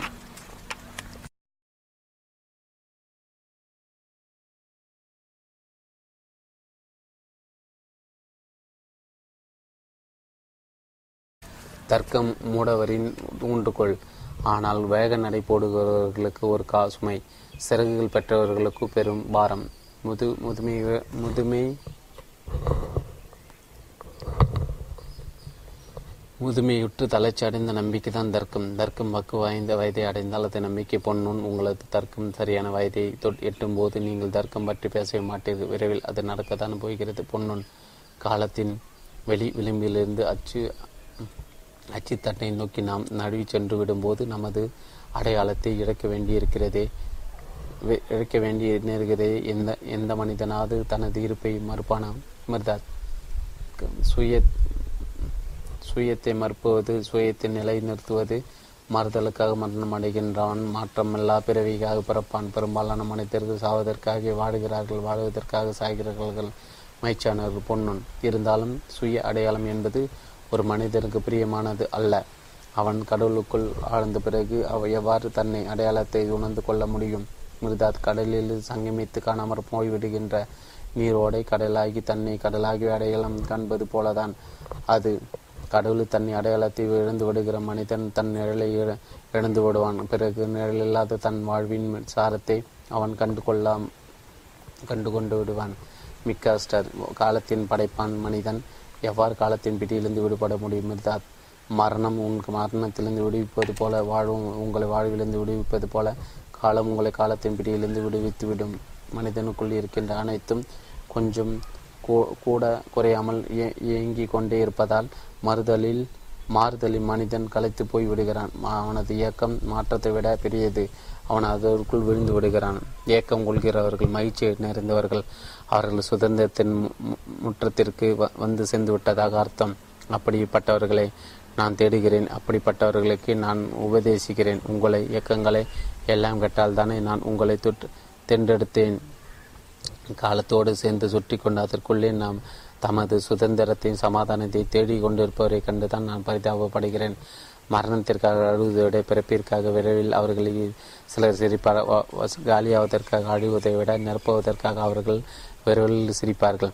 புறாவி போர்க்குழு போர்க்கழுகுகளின் கையில் ஒப்படைப்பதை விட அவர்கள் கூண்டில் அடிப்பார்கள். எந்த அளவுக்கு தமக்கு எல்லாம் தெரியும் என்று நினைப்பார்களோ அந்த அளவு அவர்களுக்கு உண்மை தெரியாது என்று தெரியாது. முன்னேறு முன்னேறுகிற அளவுகளுக்கு பின்வாங்கும் செய்வார்கள். உயரம் அளவுக்கு கீழே விழவும் செய்வார்கள். என் சொற்கள் அவர்களுக்கு விளங்காதவனாகவும் எரிச்சல் ஊட்டுவாகவும் முணுமுணுப்பாகவும் இருக்கும். பைத்தியகார விடத்தில் பிரார்த்தனை செய்வது போலதான் அது. பார்வையற்றர்களுக்கு முன்னால் விலைக்கேற்றி வைப்பது போலதான் அது. அவர்கள் சுதந்திரக்காக ஏக்கம் கொள்ளாதவரை என் சொற்களுக்கு அவர்களின் செவிகள் திறப்பதில்லை. கிம்பல். அடுத்தபடி குருவே என் திறந்த திறந்தது மட்டுமல்ல எமது இதயங்களையும் நீங்கள் திறந்து விட்டீர்கள். நேற்றை ஹிம்பல் குருடனாய் செவிடனாய் இருந்ததற்கு என்னை மன்னியுங்கள் ஹிம் மிர்தார். ஹிம்பல் கண்ணீரை நிறுத்துங்கள் காலவெளி கடந்து காணவல்ல. அதற்கு அப்பால் உள்ள அடிவானங்களை தேடவல்ல. கண்ணாக ஒரு கண்ணீர் துளி ஆகிவிடாது. காலத்தின் விரல்களுக்கு கிச்சு கிச்சு மூட்டை இப்போது சிரிப்பவர்கள் அதன் நகைக்கீரல்கள் தோல் கடிந்து நாளை அடைப்போகிறார்கள் இளமின் ஒளியில் இன்று அடி அடி ஆடி பாடுகிறவர்கள் நாளை முதுமையில் தோல் சுருங்கி அழப்போகிறார்கள் காலத்தின் திருவிழாவில் வெத்தை காட்டுகிறவர்கள் தமது கர்மாதியின் போது தலையில் சாமல் கொட்டி கொள்வார்கள். நீங்கள் எப்போதும் சாந்தமாக இருக்க வேண்டும். மாற்றத்தின் பல வண்ண கண்ணாடியில் மாற்றம் மாற்றமில்லாததை தேடுங்கள். காலத்தில் கண்ணீர் சிந்துவதற்கு எதுவுமே தகுதியில்லை. புன்னகை புரிவதற்கும் அதில் எதுவும் இல்லை. சிரிக்கும் முகமும் அழுகிற முகமும் பார்க்க முடியாத அளவுக்கு ஒரு ஒரு சிதைந்து மாறியே அதில் தென்படும். உப்பு தண்ணீரை உப்பு கண்ணீரை உங்களால் தவிர்க்க முடியுமா? முடிந்தால் சிரிப்பின் சிறுகட்டையும் தவிர்த்து விடுங்கள். ஆவியாகிவிடும் கண்ணீர் சிரிப்பாக மாறும். சிறு இறுகிய சிரிப்பு கண்ணீராக மாறும். சிரிப்புக்காக ஆவியாக வேண்டாம். துயரத்திற்காக இறுகிவிட வேண்டாம். இருநிலை இருநிலைகளும் அமைதியாக இருங்கள். அத்தியாயம் இருபது. இறந்த பிறகு எங்கே போவோம்? மிக குருவே நாம் இறந்த பிறகு எங்கே போவோம்? மிர்தாத் இப்போது நீங்கள் நீங்கள் எங்கே இருக்கிறீர்கள் மிக்ஸ்டார் மிக்ஸ்டார் குகை வீட்டில். மிர்தால் உங்களை உட்கொள்ளும் அளவுக்கு இந்த குகை பெரிததானா உமது வீடு இந்த பூமி மட்டும்தானா என்று நினைக்கிறீர்களா? கால இடங்களில் உமது உடலுக்குள் வரையறுக்குட்பட்டு இருந்ததாலும் அவை காலத்திலும் வெளியிலுமான எல்லா பொருள்களாலும் ஈர்க்கப்படுகின்றன. உமது எத்தனையோ அம்சங்கள் கதிரவனிலிருந்து வருபவை கதிரவன் வாழ்பவை அதே போலதான். வானப்பொருளில் பெருவழியின் உங்கள் உலகங்களும் தடமில்லாத பாதைகளும் எல்லா பொருள்களும் மனிதனுடன் இணைக்கப்பட்டுள்ளன. அதே போல மனிதனும் அனைத்துடன் இணைக்கப்பட்டிருக்கிறான். பிரபஞ்சம் முழுவதும் ஒற்றை உடல்தான். ஒவ்வொரு துகளும் ஒன்றுடன் ஒன்று தொடர்பு கொண்டவை. அதனால் நீங்களும் எல்லாவற்றுடன் தொடர்பு கொண்டவர். வாடும் வாழும்போது தொடர்ந்து தொடர்ந்து செத்து கொண்டே இருக்கிறீர்கள். அதே போல சாகும்போது தொடர்ந்து வாழ்ந்து கொண்டே இருக்கிறீர்கள். இந்த உடலில் அல்லாமல் போனால் வேறொரு உடல் வடிவில் இருந்து கொண்டே இருப்பீர்கள். அப்படி ஒரு உடல் கடவுளில் சங்கமாகும் வரை வாழ்வு தொடரும். அதாவது உமது மாற்றங்கள் எல்லாம் ஒரு முடிவுக்கு வரும் வரை. மிக ஒரு மாற்றத்திலிருந்து ஒரு மாற்றத்திற்கு பயணத்தின் போது நாம் இந்த பூமிக்கு திரும்புவோம். இந்த கால சட்டத்தின் திரும்ப திரும்ப என்பதுதான் ஒரு காலத்தில் நடந்த மற்ற காலங்கள் மீண்டும் மீண்டும் நிகழ்ந்தே தீரும். மனிதன் விஷயத்தில் இடைவெளிகள் கூடலாம் குறையலாம். ஆனால் திரும்ப திரும்ப திரும்ப திரும்ப வருதலுக்கான மன உறுதியும் ஆசையும் ஆசையும் பொறுத்தது. அதன் தீவிரத்தை பொறுத்தது. அது அமையும். வாழ்வு என்பது அறியப்படுவதன் வட்ட சுழற்சியிலிருந்து மரணம் வரை அறியப்படுவதான வட்ட சுழற்சிக்குள் நீங்கள் பிரவேசிக்கும் போது பூமியின் மீது வைத்திருக்கும் தீராத தாகத்தையும் தனியாத பசியையும் எடுத்து செல்கிறீர்கள். பூமியின் மேல் வைத்த ஆசைகள் காரணமாக பூமி மீண்டும் உண்மையை தன் மார்பை நோக்கி இழுக்கிறது. பூமி உமக்கு பால் ஊட்டி வளர்க்கும் காலமே உங்களை பால் மறக்க விளக்கும். தொடரும் ஜனன மரணங்கள் இவையே தொடரும். ஒரு காலத்தில் உங்கள் சொந்த விருப்பப்படியே மன மன உறுதிப்படியே உங்களை நீங்களே மறந்து மறந்து போகும் வரை அதை தொடரும். அபிமார் குருவே இந்த பூமிக்கு உங்கள் மீது ஆதிக்கம் இருக்கிறதா? நீங்கள் எங்களைப் போலதான தோற்றமளிக்கிறீர்கள் மிர்தாத். நான் விரும்புவதும் போதும் வருவேன் விரும்பும்போது போய்விடுவேன். பூமியின் பந்தங்களிலிருந்து பூமியின் வாழும் மனிதர் விடுதலை செய்யவே நான் வருகிறேன். மிக்காயின் என்றைக்குமாக இந்த பூமியை விட்டொடிக்க விரும்புகிறேன். அதை நான் எப்படி செய்வது குருவே? மிர்தாத் பூமியை தாயையும் அவனது மக்களையும் நேசிப்பதன் மூலமாக பூமியின் தொடர்பாக மிஞ்சி நிற்க எல்லாமும் அன்பாக மட்டுமே அமையும் போது பூமி தன்னுடைய கடனால் இருந்து உங்களை விடுவித்துவிடும் மிக்காயின் அன்பு ஒரு பற்று பற்று ஒரு பந்தம் தானே மிர்தாத் இல்லை அன்பு தான் பந்தங்களிலிருந்து விடுவிப்பது. நீங்களே எல்லாவற்றையும் நேசிக்கும் போது எந்த பாற்றும் உங்களை பற்றாது சமோரா. காலச்சக்கர சுழற்சியை நிறுத்த திரும்ப திரும்ப வரும் எல்லையற்ற தொடர்ச்சியிலிருந்தே அன்பு ம நம்மை தப்பித்து விடுமாம். மிர்தா மன்னிப்பு கேட்பதன் மூலம் அதை அடையாளம் கேள்வி உங்கள் ஞாவிலிருந்து தப்பிப்போகும் தீமை இன்னொரு இடத்தை தேடிக்கொள்ளும். அது மீண்டும் திரும்பி வரும்போது உமது நாக்குக்கு அடை அன்பின் ஆசீர்வதிப்புகள் தடவையதாக இருக்கும். திரும்ப திரும்ப வரும் பிறவியை அன்பத்தை நிச்சயமாக தடுத்துவிடும். காம பார்வை இன்னொரு காம கண்ணை தேடும். அது திரும்பி வரும்போது தாயின் அன்பு பெருகும் பார்வைகளை கண்டு கொள்ளும். அதன் மூலம் காம பார்வைகள் திரும்ப திரும்ப ஏற்படுவதை அது தடுத்துவிடும். இதயம் வெளிப்படுத்தும் வஞ்சக ஆசை வேறு ஒரு இடத்தில் வடி கூடு கட்டியிருக்கும் அது திரும்பி வரும்போது தாயின் இதயம் அன்பால் பொங்கி வடிவதை காணும். வஞ்சக பின்னத்தை அன்பு அக நசுக்கிவிடும். அதுதான் பாவ மன்னிப்பு. அன்பு மட்டுமே மோது மிச்சம். மீதி ஆகிவிடும் போது அன்பு தவிர வேறு எதுவும் திரும்ப திரும்ப வராது. ஏதாவது ஒன்று மட்டுமே காலவெளியில் திரும்ப திரும்ப வருமானால் அது காலவெளிகளை இடைவிடாது. நிரப்பிக்கொண்டு இருந்து அது அது அவை இரண்டையும் அடித்துவிடும் ஹிம்பல் என்றாலும் ஒன்று மட்டும்தான் என் இதயத்தை தொல்லைப்படுத்துகிறது. புரிதலை மேகமூட்டாத்தால் மறைகிறது. ஏன்? என் தந்தை இவ்வளவு கொடூரமான முறையில் சாக வேண்டும். வேறு விதமாக இறந்திருக்க கூடாதா? இருபத்தி ஒன்று அத்தியாயம். வல்லமை படைத்த புனித விருப்பமும் மிர்தால். வெளியின் பட்டயத்தில் பொறிக்கப்பட்டுள்ள பிரபஞ்ச ஞாபகத்தான் காலம் என்பது. கால வெளியில் குழந்தையாகிய உங்களுக்கு விளங்காமல் இருப்பது எவ்வளவு வியப்பாக இருக்கிறது? புலன் உணர்வுகள் கட்டுப்பட்டவர்கள் நீங்கள் என்றாலும் பிறப்புக்கும் இறப்புக்கும் இடையில் உள்ள சிலவற்றை உங்களால் நினைவு கொள்ள முடிகிறது. ஆனால் பிறப்புக்கு முன்னாலும் இறப்புக்கு பின்னாலும் உள்ள தெளிவற்ற காலத்தை உங்களால் எந்த அளவுக்கு நினைவு கொள்ள முடியும்? காலம் எல்லாவற்றையும் நினைவு வைத்திருக்கும் என்று நான் சொல்கிறேன். துல்லியமாக உங்கள் நினைவில் இருப்பதை மட்டுமல்ல உங்கள் கவனத்தில் இல்லாததையும் அதை நினைவில் வைத்திருக்கும். காலத்திடம் மறதில்லை ஒரு சிறு அசை ஒரு மூச்சு ஒரு சிறு எண்ணத்தை கூட விட்டுவிடாமல் அது நினைவு வைத்திருக்கும். காலத்தில் உள்ள சகத சகல நினைவுகளும் வெளியில் உள்ள பொருள்களின் சவக்குடிக்குள் ஆழமாக புதைக்கப்பட்டிருக்கும். நீங்கள் மீதி மிதிக்கும் பூமி உள்ள மூச்சு காற்று உங்கள் வீடு உமது வாழ்நாளின் பதிவு துல்லியமாக வெளிப்படுத்திவிடும். உமது வாழ்நாளின் இறப்பு இறப்பு இறப்பு நிகழ்வு எல்லா எதிர்காலங்கள் பதிவு செய்து வைத்திருந்தாலும் அதை படிக்கும் ஆற்றலும் பொருள் புல்லறியும் நுட்பமும் உங்களுக்கு இல்லை. பிறப்பிலும் இறப்பிலும் பூமியின் மேலும் அதற்கு அப்பாலும் நீங்கள் எப்போதும் தனியாக இல்லை. உமது பிறப்பு இறப்புகளை பங்கு கொள்ளும் உயிர்கள் பொருள்களின் உறவு எப்போதும் இருந்து கொண்டேதான் இருக்கிறது. அவற்றின் பிறப்பு இறப்பின் உங்கள் உறவு நிலை நிலைவது போலவே அவற்றோடு நீங்கள் பங்கு கொள்வது போலவே அவை நம்மோடு பங்கு கொண்டுள்ளன. நீங்கள் அவற்றை நாடுவது போலவே அவையும் உங்களை நாடுகின்றன. மனிதனுக்கு எல்லாவற்றிலும் மேலும் விருப்பம் உண்டு. எல்லாவற்றிலும் மனிதன் விரும்புகின்றான். அந்த பரிமாற்றம் தடை இல்லாமல் நடந்து கொண்டே இருக்கிறது. மனிதன் மோசமான மர